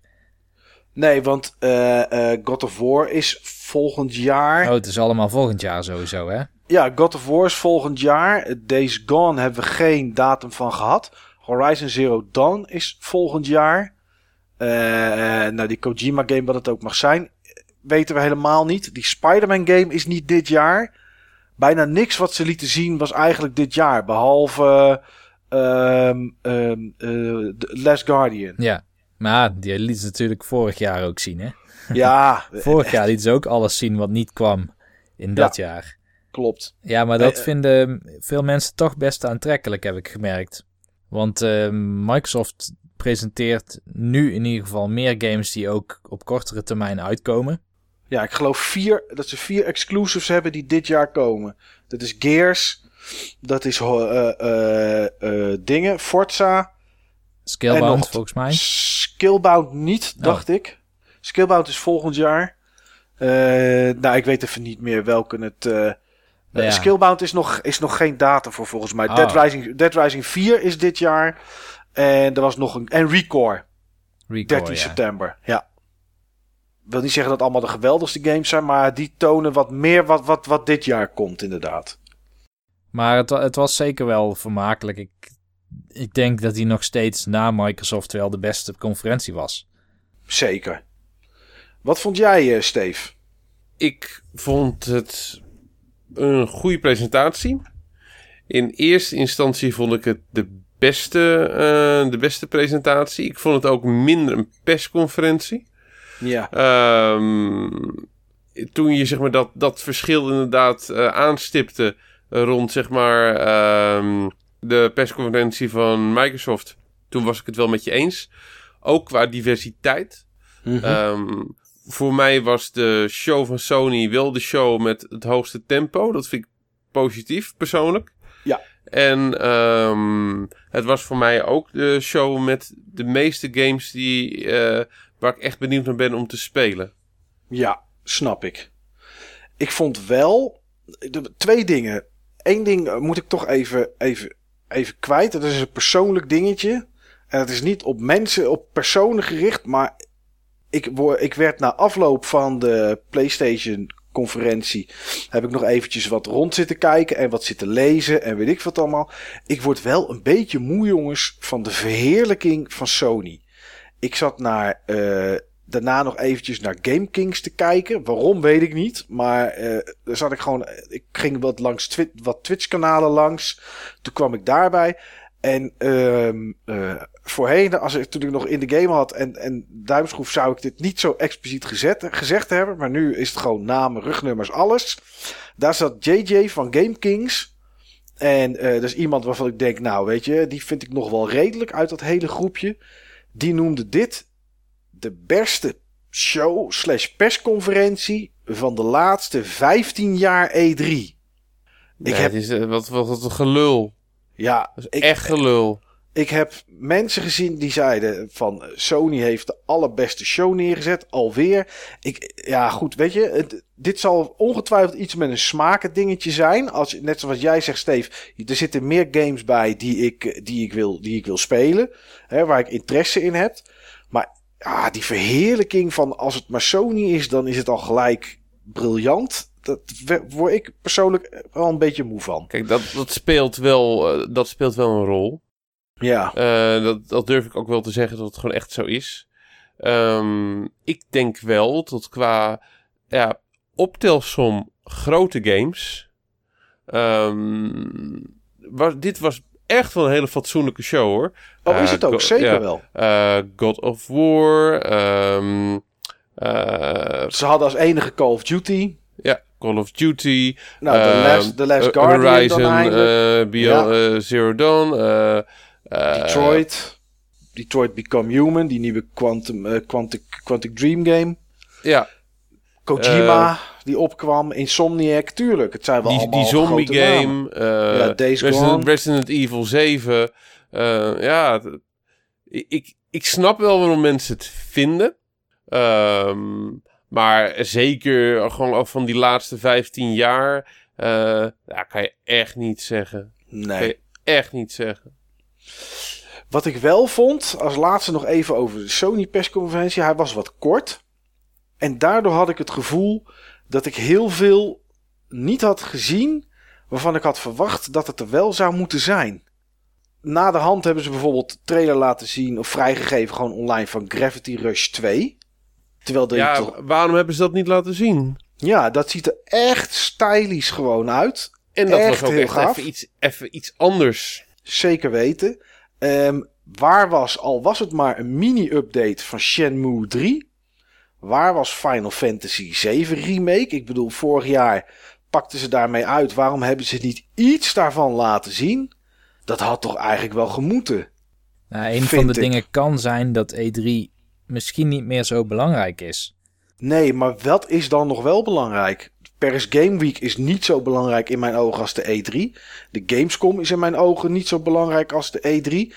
En naar Sony kijkende is, vind ik, de eh, PlayStation Experience van december, meest, tenminste de afgelopen jaren, ook niet zo groot als dat. Nou ja, je hebt wel die, die packs en de Game Awards en zo, waar ze nu ook steeds meer exclusieve titels voor proberen te Ja. onthullen. Maar eerlijk is eerlijk, als ik de Game Awards trek me elk jaar met 10 nieuwe exclusives. En ik kom altijd van een koude kermis thuis als ik daar naar kijk. Ja, Dat is vooral PR gericht, doen ze dat heel goed met hun World Exclusives. nou, Maar- er, is, er is in ieder geval iets aan de hand, want ik, eh, ik was de, de Bombcast aan het luisteren. Ja, En ehm, daar zeiden ze dat het bezoekersaantal misschien wel de helft was van het jaar daarvoor. Dat de space veel kleiner was dan het jaar daarvoor. EA was er niet, Activision was er niet. Het waren eh, bijna alleen maar de, de, de drie grote platformvertegenwoordigers. Ja. En wat publishers eromheen. Maar er was weinig reuring blijkbaar. ik heb de floorplans wel gezien, maar eh, ja, het leek wat, volgens mij was het meeste er wel, maar het zou ook kunnen zijn dat het in het business gedeelte dan is, zeg maar, en niet voor het publiek. Ik heb ook dit jaar bijvoorbeeld geen posts gezien online eh, bij, misschien dat hij bij Gav, bij NeoGaf er wel was, maar ik heb hem niet gezien met alle posters en aankleding die er normaal gesproken is. ja, normaal Gwent, gesproken- Gwent hing op een gebouw. Oké, nou ja, normaal gesproken is dat, zie je dat overal veel meer. Maar ik heb dat dit jaar ook niet zo heel erg gezien, moet ik zeggen. Maar ja, ik had het gevoel dat ik veel meer miste bij Sony dan dat ik wel zag. Maar ja, dat, dat, dat begrijp ik wel. Ik, het was een hele andere show dan ik had verwacht. Met andere titels, met focus dan ik had verwacht. ja, Ehm, ja, misschien is het ook wel goed, want ze laten daardoor zien dat ze meer hebben dan, zeker. dan de dingen die ze vorig jaar of het jaar daarvoor al hadden beloofd. Ja. Waar was trouwens, jongens, die Capcom Dungeon Crawler game? Die- Eh, oh. da- Deep Down of zo. Deep Down, ja. Die is volgens mij van de wagen gevallen. Dat moet haast wel, hè? Want die, die, die, die zagen we ook tijdens de PlayStation onthulling in eh, 2011 of zo, of 12. En, eh, en daarna hebben we het nog één keer gezien en daarna nooit meer. Bedenk ik me nu ineens.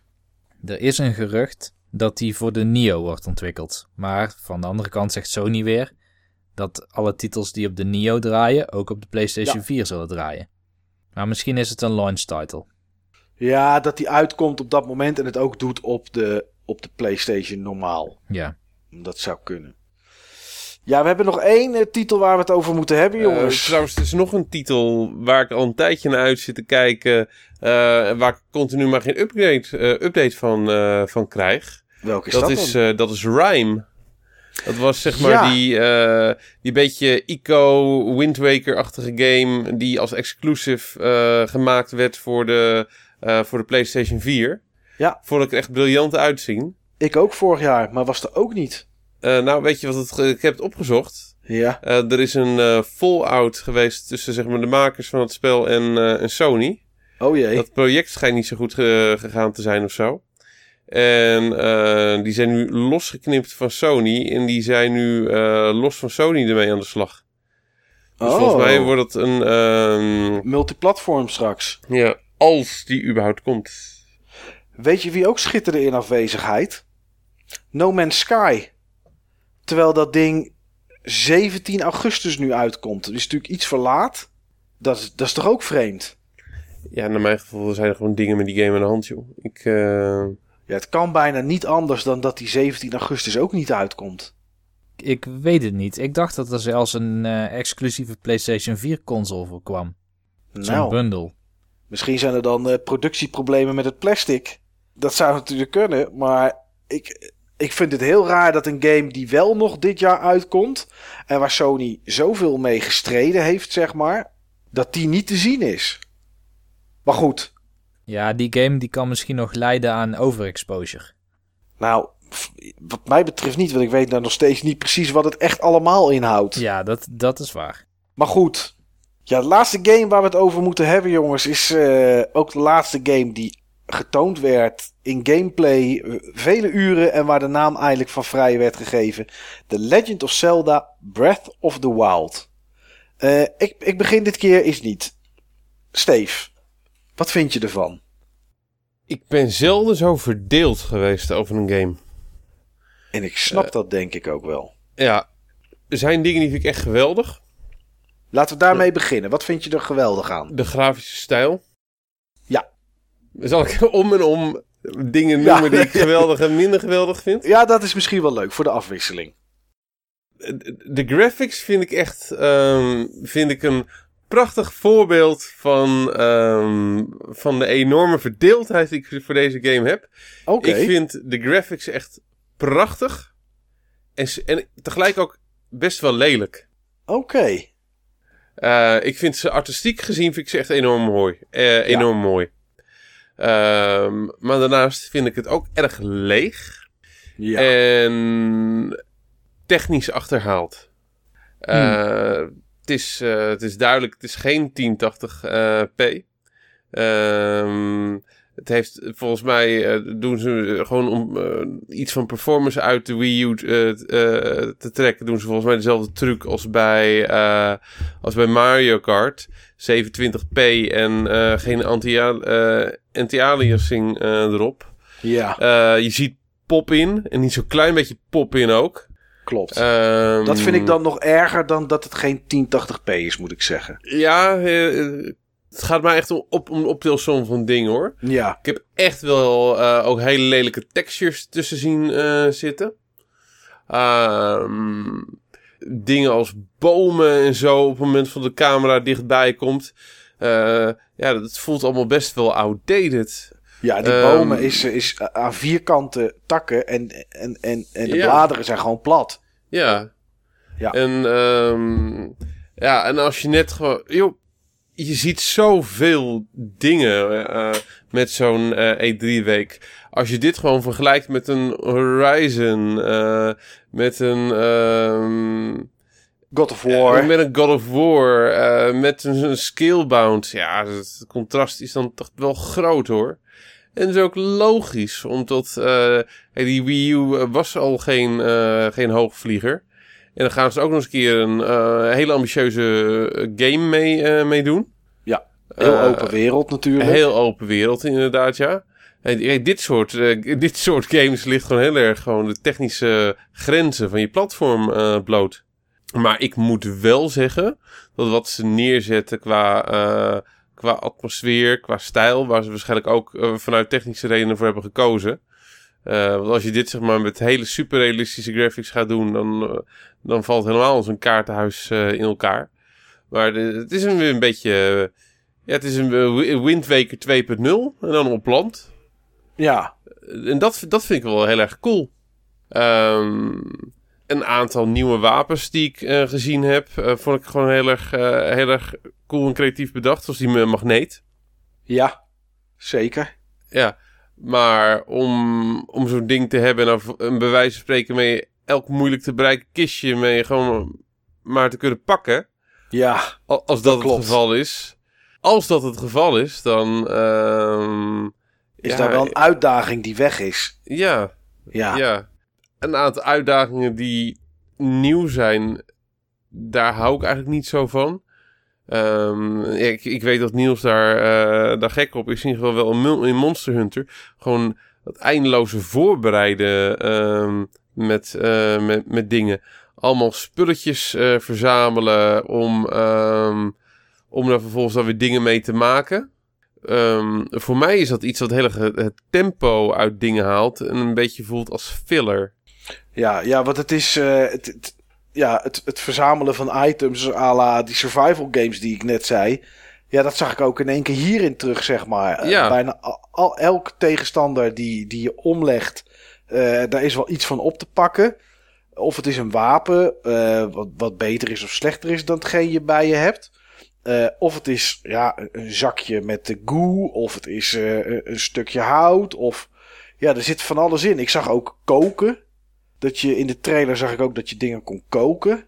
Ja, En eh, dat, is, dat is wel allemaal echt heel anders. en perfect gebakken vlees, dat doet dan weer beter dan aangebrand vlees. Ongetwijfeld, à la Monster Hunter. Nee, dat zag ik. Oh, dat zag je ook. Ja, ik heb. Ze hebben zo lang die treehouse. Ik weet niet hoe lang ze gisteren hebben laten zien. Volgens mij een uur of vijf of zo. Vijf, zes. Ik heb er denk ik een uurtje van gezien. En dan moet ik zeggen dat het uurtje wat ik gezien heb, ik behoorlijk afgeleid werd door eh, een rondborstige dame, zeg maar. En de manier waarop zij speelt en praat over zichzelf. Ja, jij en de rest van het internet, geloof ik. Ja, want het was echt. eh, nou, goed. Maakt voor de rest niet uit. Dat waren leuke shirtjes die ze aan hadden. Ja, maar de, de, dat figuur zelf ook. Ja, ik, ga, ik heb het nu zo opgelost. Ik denk dat helemaal niemand dit nog op deze manier heeft opgelost. Want ja, wat zo speel ik. Nou goed, eh, oké. Ehm, verschrikkelijk. Maar, dus ik heb niet alles gezien. Maar aangebakken vlees is, eh, is dus minder goed dan, dan goed gebakken vlees dus. Ja, volgens mij wel. Eh, Althans, dat, dat, dat eh, maakte ik op op basis van, eh, van vlees wat je vond en waar iemand niet blij van was, tot aangebakken was. Ja. Ehm, ja, Nou goed, we Ja. komen zo nog wel even op wat dingetjes, wat dingetjes terug. Wat, wat was jouw indruk, eerste indruk, Niels? Nou, mijn, sowieso, ik heb pas vrij laat de trailer zitten kijken gisteren. Ja. Want ik was nog aan het werk en toen was ik in de trein en het het treehouse gebeuren was alweer lang bezig voordat ik een keer thuis was. En ehm, ik merkte wel dat er heel veel positieve buzz over de game was. Dus ik wilde ook heel snel thuiskomen. Maar ik was Fire Emblem Fates aan het spelen om niet afgeleid te worden door alle hype. Ja. En toen zette ik de trailer aan. En ik wist even niet zo goed waar ik überhaupt naar moest kijken. Ik had in eerste instantie hetzelfde als wat Steven, eh, wat Steven net beschreef. Dat je de artstijl heel erg kan waarderen. Maar dat je ook de gedateerdheid van de productie kan zien. Ja. De boomstammen met, eh, met, met misschien acht of tien hoeken of zo. In plaats van dat ze mooi rond zijn en dat er een normal map op zit. Ehm, ik vond ook heel raar dat de wereld er zo leeg uitzag. Heel desolaat. Het gaf ook wel weer een bepaald sfeertje mee. Maar ik ben benieuwd wat ze proberen te vertellen. Of dat het een heel eenzame wereld is waar je straks in bent. Of dat dit een, een specifiek moment van het spel is. Want het schijnt dat ook weer tijd hier een grote rol gaat spelen. En eh, ze hebben ook geen NPC's laten zien, geen towns laten zien. Maar dat is iets wat ze geheim willen houden. Dus ik denk dat ze ook van alles aan het achterhouden zijn. Maar in eerste instantie had ik ook een best wel dubbel gevoel over wat ik aan het zien was. Want ik herkende Zelda er bijna niet in. Nee. Maar ehm, na wat van de Treehouse gezien te hebben, Giant Bombcast geluisterd te hebben en indrukken van Mark McDonald eh, van 8 for Play gehoord te hebben. Ja. Moet ik wel zeggen dat ik best wel uit zit te kijken naar deze titel. Omdat ze ook een aantal dingen. Nou, ze nemen heel veel risico. En dat risico dat kan nog steeds verkeerd uitvallen. Maar als ze het goed doen, is dit misschien wel een nieuwe standaard voor open world games.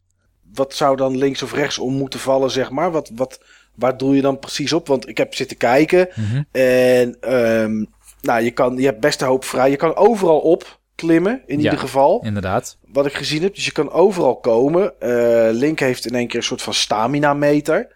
En eh, heel irritant gepositioneerd ook. In het midden Ja, van die had hij ook in eh, Skyward Sword.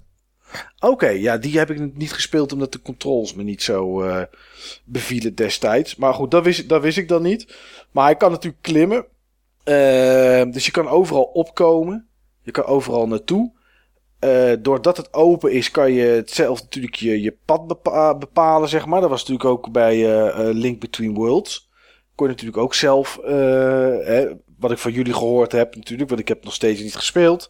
eh, kan je, kon je natuurlijk ook zelf je pad, pad bepalen. Dat hoorde ik ook in die treehouse, want je moet, er zijn vier shrines of zo waar je in het begin naartoe moet, waar je dan een soort powers krijgt of zo. Ik weet niet of dat in, in Link Between Worlds ook zat. Of dat je daar gewoon puur dungeons had. Maar die shrines die je zag, die je zag was, leek wel op een soort dungeon. Maar heel kort. Het was, het was klein, zeg maar. Ja, daar maar daar heb je dan- er honderd van of zoiets. Oké, nou en daar kreeg je dan op die tablet die je dan daarin moest leggen. Daar kreeg je dan een soort power bij of zo. Ja. En de eerste vier moest je dan eigenlijk... Ja, die kon je ook op een andere volgorde doen. Maar eh, eh, die dame die aan het spelen was vertelde dat je eigenlijk de eerste vier op een soort volgorde moest doen. Maar ja, je kan natuurlijk zelf kiezen. Je kan, en, en dat zag je ook met tegenstanders. Op een gegeven moment kwam een tegenstander tegen een heel groot soort ding wat lasers schoot. En ja, daar kon je op zich wel, kon je het wel proberen om die te verslaan. Maar dat scheen in het begin helemaal nog niet te lukken, zeg maar. Omdat je gewoon de wapens en dat je gewoon daar niet sterk genoeg voor was. Ja. En dat zijn dan wel dingen dat ik denk, ja, dat is voor mij in ieder geval wel nieuw voor een Zelda. Ja. En ehm, Nou, één ding wat, wat andere open world games volgens mij niet doen, is world physics. Dus de physics in de game zijn consistent voor de hele wereld en alles wat erop is. Tenminste, zo wordt het nu gepresenteerd. En, en- ja, als je bijvoorbeeld kijkt naar die, naar die, naar die steen die, die je kan rollen. ja, alles heeft interactie met alles. Ja, In theorie dan. Ehm, Maar- Wat je zei, je kan overal opklimmen. Je kan ook letter- letterlijk in elke boom klimmen. Je kan ook alle bomen schijnbaar omhakken. ja, dat klopt. Of in de fik steken. Het is niet dat er een boom is die je om kan hakken. Alle bomen kun je omhakken. De fik steken vind ik heel grappig gedaan. Want je kan inderdaad eh, bomen of gras in de fik steken. De wind verspreidt dat vuur. Misschien gaat het regenen en dan dooft het. Maar dat vuur veroorzaakt weer een thermiek. Daar kun je Ja. dan weer over gaan hanggliden. En het is geen scripted thermiek. En het is geen scripted vuur. Het is echt allemaal dynamisch en allemaal physics-based. Ja. Dus dat, dat zorgt vind ik voor wel hele, heel gaaf. hele mooie creatieve manieren om door die wereld heen te komen of dingen te verslaan. Ik had zo'n gifje gevonden van iemand die vuur gebruikte waar thermiek door ontstond. Dat hij vervolgens springt, dan met zo'n doekje via die thermiek de lucht ingaat, in de lucht switcht naar een pijl en boog en dan zo'n beest wat je net zei, dat je niet kon verslaan Ja. in het begin, in het oog schiet. Ja, en dat, dat springen deed hij vanaf een paard. Hij kwam een paard aanrennen Ja. en sprong van het paard af. En werd dan door de, door de hitte omhoog. Inderdaad. En, en switchte dan van pijl en boog. Dat was echt wel briljant. Ja, dat is. eh, Kijk, en dat zijn natuurlijk dingen die zijn niet gescript. Dat kan je zelf doen. En dat is wel gaaf. Ja, Ehm, ik heb een stukje gezien met eh, tegenstanders. Dat waren een soort skeletjes. Die kon je, moest je eigenlijk met pijl en boog in hun hoofd schieten. Maar als je ze met je zwaard sloeg, dan sloeg je het lichaam kapot, zeg maar. Dat lag dan in botten op de grond. En dan het hoofd was er ook nog. Dat hoofd ging dan weer terug naar het lichaam. En dat zette zichzelf dan in elkaar. Maar je kon in de tussentijd ook de arm oppakken. En dan kon je dat ook weer als wapen gebruiken. Eh, en dat zijn dan van die kleine dingetjes. Waarvan ik dan denk, oké, als ze zelfs aan, bij tegenstanders staan. En terwijl je die arm vast had. En je stond stil, zag je ook dan nog die vingers een beetje bewegen. ja. En denk ik, als je dat level van detail hebt bij zulke kleine dingen, dan vind ik wel dat je er echt een hoop tijd en energie in gestoken hebt. Dat vind ik wel echt heel gaaf. Maar aan de andere kant, inderdaad, als je dan rondloopt in die wereld en je loopt een berg op en die berg is een soort van geel of groen van gras en je ziet hier en daar een klein plukje heen en weer wuiven, dan denk ik, ja, daar is de detail dan weer een heel stuk minder. Ja, waarschijnlijk trekt de Wii U dat niet, want het was allemaal op de Wii U wat we zagen. Het komt ook voor de NX uit natuurlijk. Wie weet is het de wereld daar een stuk gevulder bij, omdat het ding een stuk krachtiger moet zijn. Maar ja, dat is, ja, dat is wel. Ja, ik ben wel benieuwd hoe, zich, hoe dat uitpakt. Ja, en, de, en die items verzamelen, jongens. Je kan onwijs items verzamelen. Ik zag, ik zag in die trailer zie je Link zelfs in een soort van armor. Echt als een soort ridder. Uh, ik weet niet wat ik allemaal gezien heb. Verschillende pakken. Uh, uh, heel veel verschillende zwaarden heb ik opgezien, opgepakt zien worden. Pijlen bogen. Het begint, wat dat onderdeel lijkt het toch iets meer op een RPG te worden. Je, de items zijn ook voor een groot deel expendable en de wapens. Dus het is niet meer van uh, je hebt nu deze dit, of dit Herulan skill, uh, schild of zo. En dat schild dat breekt nooit en dan kun je het hele spel mee doen. Je bent ook niet meer van je zwaard per se afhankelijk. Want je zwaard kan zomaar doormidden breken en je kan het ook weggooien en kwijtraken. Ja, ja, dat zag ik inderdaad ook met, dat, met die arm waarmee ze, mee ze gingen slaan, van die botten. Er stond ook op een gegeven moment in beeld van dat die ook op het punt stond om kapot te gaan, inderdaad. Maar ik vind dat idee wel leuk. Dat je door die wereld gaat, dat je een vijand tegenkomt. En dat jij het wapen van de vijand kan gebruiken en mee verder kan gaan in die wereld. Ja. En je kan heel veel craften. Want ik zag ook dat je dan van die wapens hebt. En dan, volgens mij kon je er ook van die stat changes op hebben. En ook met dat, dat, dat voedsel. Je hebt dadelijk geen potions meer die je vult. En dat je dan weer allemaal hartjes hebt. Maar je hebt gewoon recepten. En sommige recepten die vullen één hartje aan en sommige twee en sommige drie. Ja, en sommige zag ik, die, die gaven op de drie die, die, die, die die persoon had die aan het spelen was, een soort tijdelijke vier of vijf extra. Dus had ze in één keer zeven hartjes, die waren dan ook geel van kleur. En als die uh, op waren, kon je die ook niet aanvullen. Ja. Maar dat was een tijdelijke boost van je, van je hitpoints. Ja, zo heb je heel veel van die combinaties met, met die ingrediënten die je kan doen. Er staan ook wat icoontjes met geluid. Dus er is ook iets. Ja, waar is die voor? Nou, schijnbaar als het nacht is, dan gaan sommige vijanden slapen. En als je dan zachtjes doet, dan kun je er voorbij. Ah, want ik zag twee icoontjes. Eén van een soort brandstofmeter. Dat is temperatuur. Oké, dat is hoe warm het is gewoon. Ja, dus als het heel koud is en je loopt door de sneeuw, dan moet je eten bij je hebben dat pittig is, waar je het warm van krijgt. Ah, je hebt niet meer een tunic en die zorgt ervoor dat je permanent tegen kou kan of permanent tegen hitte kan. Je moet je echt voorbereiden op die tocht door die bergen. En het schijnt ook dat als je een berg oploopt en het gaat regenen, dat die dan zeg maar glad wordt en dat je er vanaf glijdt. Ja, en dat combat op dat moment met pijl en boog ook heel lastig wordt. Omdat je dan niet goed kan mikken. Omdat je langzaam naar beneden glijdt door de modder.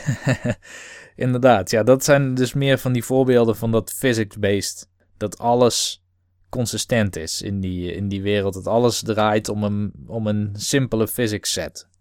Ja. In plaats van dat het allemaal losse dingetjes zijn of losse gescripte eventjes zijn. Alles is dynamisch en, en dus in principe invulbaar. Het enige waar ik me wel een beetje zorgen over maak is hoe ontzettend groot die wereld is. Ja, want ze hebben uh, tijdens die treehouse hebben ze één gebied gepakt waarvan er denk ik rond uh, daaromheen is nog een stuk of 7, 8 zaten. Vermoed ik. ik uh, ja, of meer. Maar ze zeiden in ieder geval dat zolang die treehouse sessie duurde, was lang niet alles te zien en te doen wat er in dat gebied was. Nee het hele en dat gebied is wel extreem. Hebben, mensen hebben gekeken, want er staan metrics bij. Dat is wel fijn. En uh, je, ze hebben een mapje, het kaartje van het E3-gebied, want daar staat op de minimap. En er is ook een map van het hele gebied al uh, zichtbaar. En dan kun je zien waar dat minimapje zeg maar past in de complete map. Ja. Deze game is zes keer The Witcher 3. Deze game is zes keer... The Witcher 3, qua grootte. Zo. Dat is wel extreem, zeg. Ik weet niet of dat een selling point is. Dat weet ik dus ook niet. Want ik, Ik zit dus in een game die nog iets groter is dan dat, Xenoblade. Ja, Ik zit tegen de 70 uur aan en ik moet nog een compleet continent. En nog heel wat delen van continenten die ik, waar ik wel ben geweest, moet ik nog ontdekken. het is wel zo, als je die game koopt voor je Wii U, kan je aan het einde van de rit van de Wii U in ieder geval niet zeggen dat dat, dat, dat ding niet veel heeft aangestaan. Daar zorgen ze wel voor met deze game. Daar zorgen ze wel voor, ja. Maar zo'n grote map, Steve, proeft het net al een beetje uit je reactie. En dat items verzamelen en dat craften en dat soort dingen waar je allemaal op moet letten. Is dat iets wat je tof vindt dat dat in, in, in die Zelda gaan stoppen? Ja, ik- net zoals, net zoals ik God weet, of ik War, weet zeg het maar. niet. Hangt, e- hangt echt van de, van de uitwerking af. Hoe optioneel dingen zijn. Hoe je kan eventueel kan fast travelen. Ehm, hoe rijk Vast, de wereld is. vast travelen heb ik, niet, heb ik niet gezien. Maar net zoals met dat eten, dat het koud is, dat je pittig eten bij je moet hebben. Omdat het anders te koud is. Of met die geluids... eh, Mijn dingen eerste reactie zou zijn... Daar heb ik voor een groot deel niet zo'n zin in. nee, omdat het te... Het lijkt te uitgebreid of zo dan. Of is, of is dat het niet? Wordt op, een op, een op een gegeven moment gaat dat te veel op werk lijken. Ja, dat snap ik. Vind jij het gave toevoegingen, Niels? Nou, ik, ik moet nog zien hoe het bij elkaar komt en vooral Ja. hoe het evolueert. Want we hebben tijd ehm, mechanics gezien. Ik vermoed ook dat het verhaal iets gaat doen met tijd. Ik vermoed ook dat die wereld verandert tijdens de game. Ehm, ik heb zelf geen problemen met af en toe een eh, gerechtje koken. Ik denk ook in- in de praktijk dat je niet 99% van de tijd aan het koken bent of aan het eh, craften bent of zo. Het zal Nee. nog steeds. Het is Zelda, hè? Het, het is beesten verslaan, puzzels oplossen, dungeons in. Die dungeons die zijn er nog steeds. Daar hebben we niks van gezien. Maar ze hebben verteld dat die er zijn. Ja. Het, ik zie het eigenlijk als de omkering van Skyward Sword. Skyward Sword was een aantal hele goede dungeons en een wereld waarin die dungeon geëxternaliseerd werd. Dus als je op weg was naar de dungeon, zat je al eigenlijk in een soort dungeon. Want er zaten al heel veel puzzels en challenges in de route naar die dungeon toe. Ja. En hier lijkt het alsof er helemaal niks is. Alsof het Nee. een één glooiend landschap is waar je overal kan komen en waar je geen enkel probleem hebt of geen, geen zeg maar, logisch denken hoeft te gebruiken om ergens te kunnen komen, want je loopt er toch zo wel heen. Ze hebben ook gezegd hè, dat je in principe meteen vanaf de start naar de eindbaas kan lopen van het spel. Ja. Dat is mogelijk. Je, waarschijnlijk haal je het niet, omdat je gewoon geen goede gear hebt. Nee, tuurlijk niet. Dat is, dat is, je, gaat het, je gaat het niet redden. Qua, eh, qua, qua, ja, je komt nu al tegenstanders tegen die je niet kan verslaan. Dus dat zal hem, dat zal hem inderdaad niet worden. Nee, maar dit is Zelda. Dit is gemaakt door een team wat bekend staat om eh, weliswaar hetzelfde verhaal elke keer opnieuw te vertellen met een minimale variatie, Ja. maar ook tegelijkertijd bekend staat om de eerste, laten we zeggen, open world action adventure game op die schaal met zo'n overworld en vervolgens dungeons en Ocarina of Time, waarin dat dan geëvolueerd is naar 3D. En ehm, volgens mij is dit net zo'n grote shift als Ocarina of Time was. Ja, naar 3D toe. Ja, Ja. Een grote shift hoeft niet per se een geslaagde shift te zijn. Nee, nee, zeker niet. Maar we, we gaan, we, we- gaan het zien. Ik zie heel veel.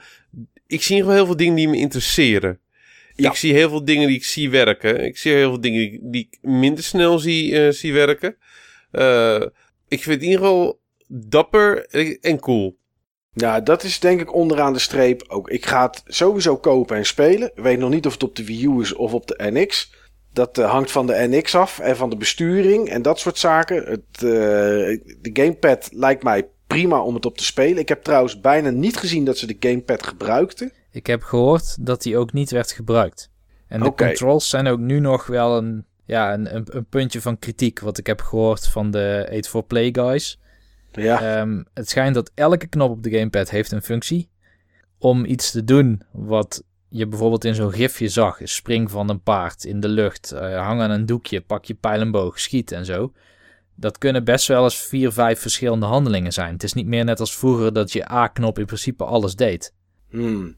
ja maar ja, goed. eh, als ze willen veranderen, dan moet dat misschien ook mee. Ja, Dus ja, ik vind dat niet zo, heel, niet zo heel erg. Ik denk dat we dat tegenwoordig wel gewend zijn met games. Eh, ja, goed. We weten nog steeds niet wanneer het uitkomt. Daar is volgens mij nog steeds niks, eh, niks over gezegd. Eh, ik vind het er grafisch interessant uitzien. Ik vind het leuk dat er wat meer RPG in zit dan dat er voorheen in gezeten heeft. Met dingetjes verzamelen, koken en een beetje open wereld ontdekken. En eh, het is voor mij niet de game van de E3, maar het, eh, ja, ik vind het wel, ik vind het wel, ik vind het erg interessant, moet ik zeggen. ja. Eh, even afsluitend, Steve. Overal deze E3. Wat is je gevoel? Ehm, ik ben zeker niet ontevreden ehm, over deze E3. Ik vind het qua content heel erg duidelijk worden van dat je wat verder in de generatie bent. En tot, ehm, ja, tot er toch echt wel veel goede content op dit moment. eh, het zij verder komt en eh, de release nadert. Het zij echt aangekondigd wordt als, als nieuwe titel. Ehm, ik vond het tegenvallen in deze E3, wat ook van tevoren een beetje al bekend was, dat al die nieuwe hardware er niet zou zijn. Ja. Geen NX, geen Nio. Dat en, minimaal. eh, En minimaal en de Scorpio. Ja, Ja. Heb Dat- je een... eh, ja? vond en vind ik jammer. Oké. Heb je één game die eruit springt? Als je, als, je jou, als je voor jou moet kiezen de game van de E E3? Ja, dat is eh, weer Horizon Zero Dawn. Oké. Nou, is toch prima. Niels, wat vond jij van deze E3? Ik vond de E3 wat minder dan normaal. Maar toch nog een aantal hoogtepunten en, eh, ja, en, en genoeg om me weer op te warmen voor een volgende editie volgend jaar. Maar ik, ja, ik heb gezegd, eh, ik vond eh, de Microsoft-conferentie vond ik eh, echt heel goed. En de Sony-conferentie vond ik zeker ook goed. En net iets minder, omdat het iets minder variatie had. En dat het Ja.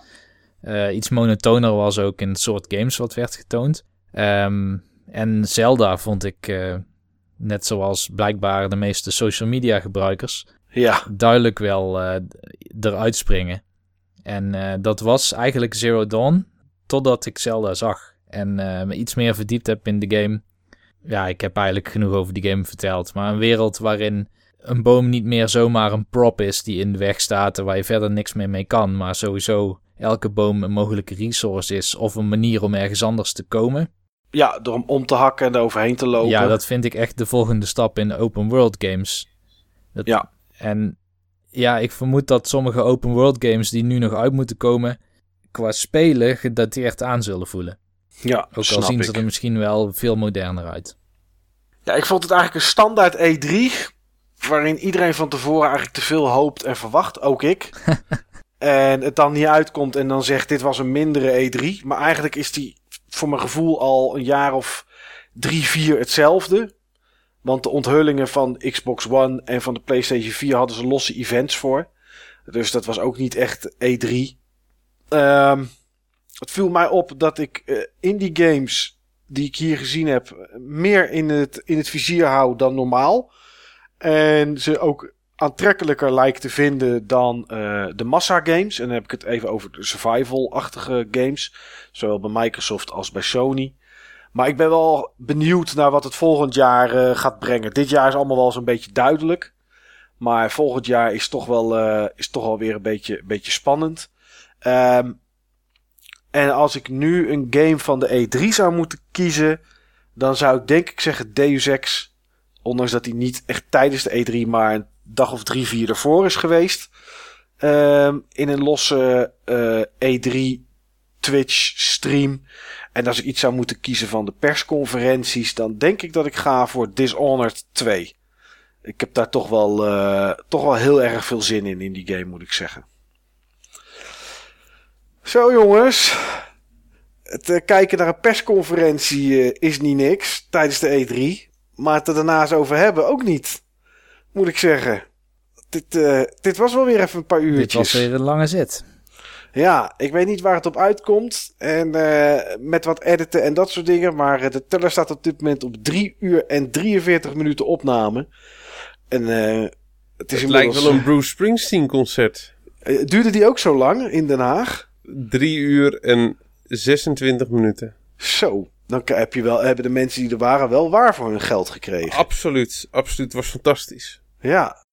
Ehm, mocht je deze podcast hebben uitgeluisterd, chapeau. Eh, waarschijnlijk in delen, maar dat maakt ons helemaal, eh, helemaal niks uit. Ik, eh, ja, jongens, bedankt dat jullie zoveel hebben gekeken de afgelopen dagen. En dat we het er lekker even over gehad kunnen hebben. Iedereen die geluisterd heeft, ja, bedankt voor het luisteren naar deze bonusaflevering. En ja, we gaan ons opmaken voor de volgende, die waarschijnlijk een stukje korter zal zijn. En waar in ieder geval iets meer in zit eh, wat we zelf gespeeld hebben. Dan dat we alleen maar naar CG-trailers hebben gekeken. En naar, eh, en naar gameplay. Ik, eh, ik kan alleen maar zeggen, tot de volgende aflevering.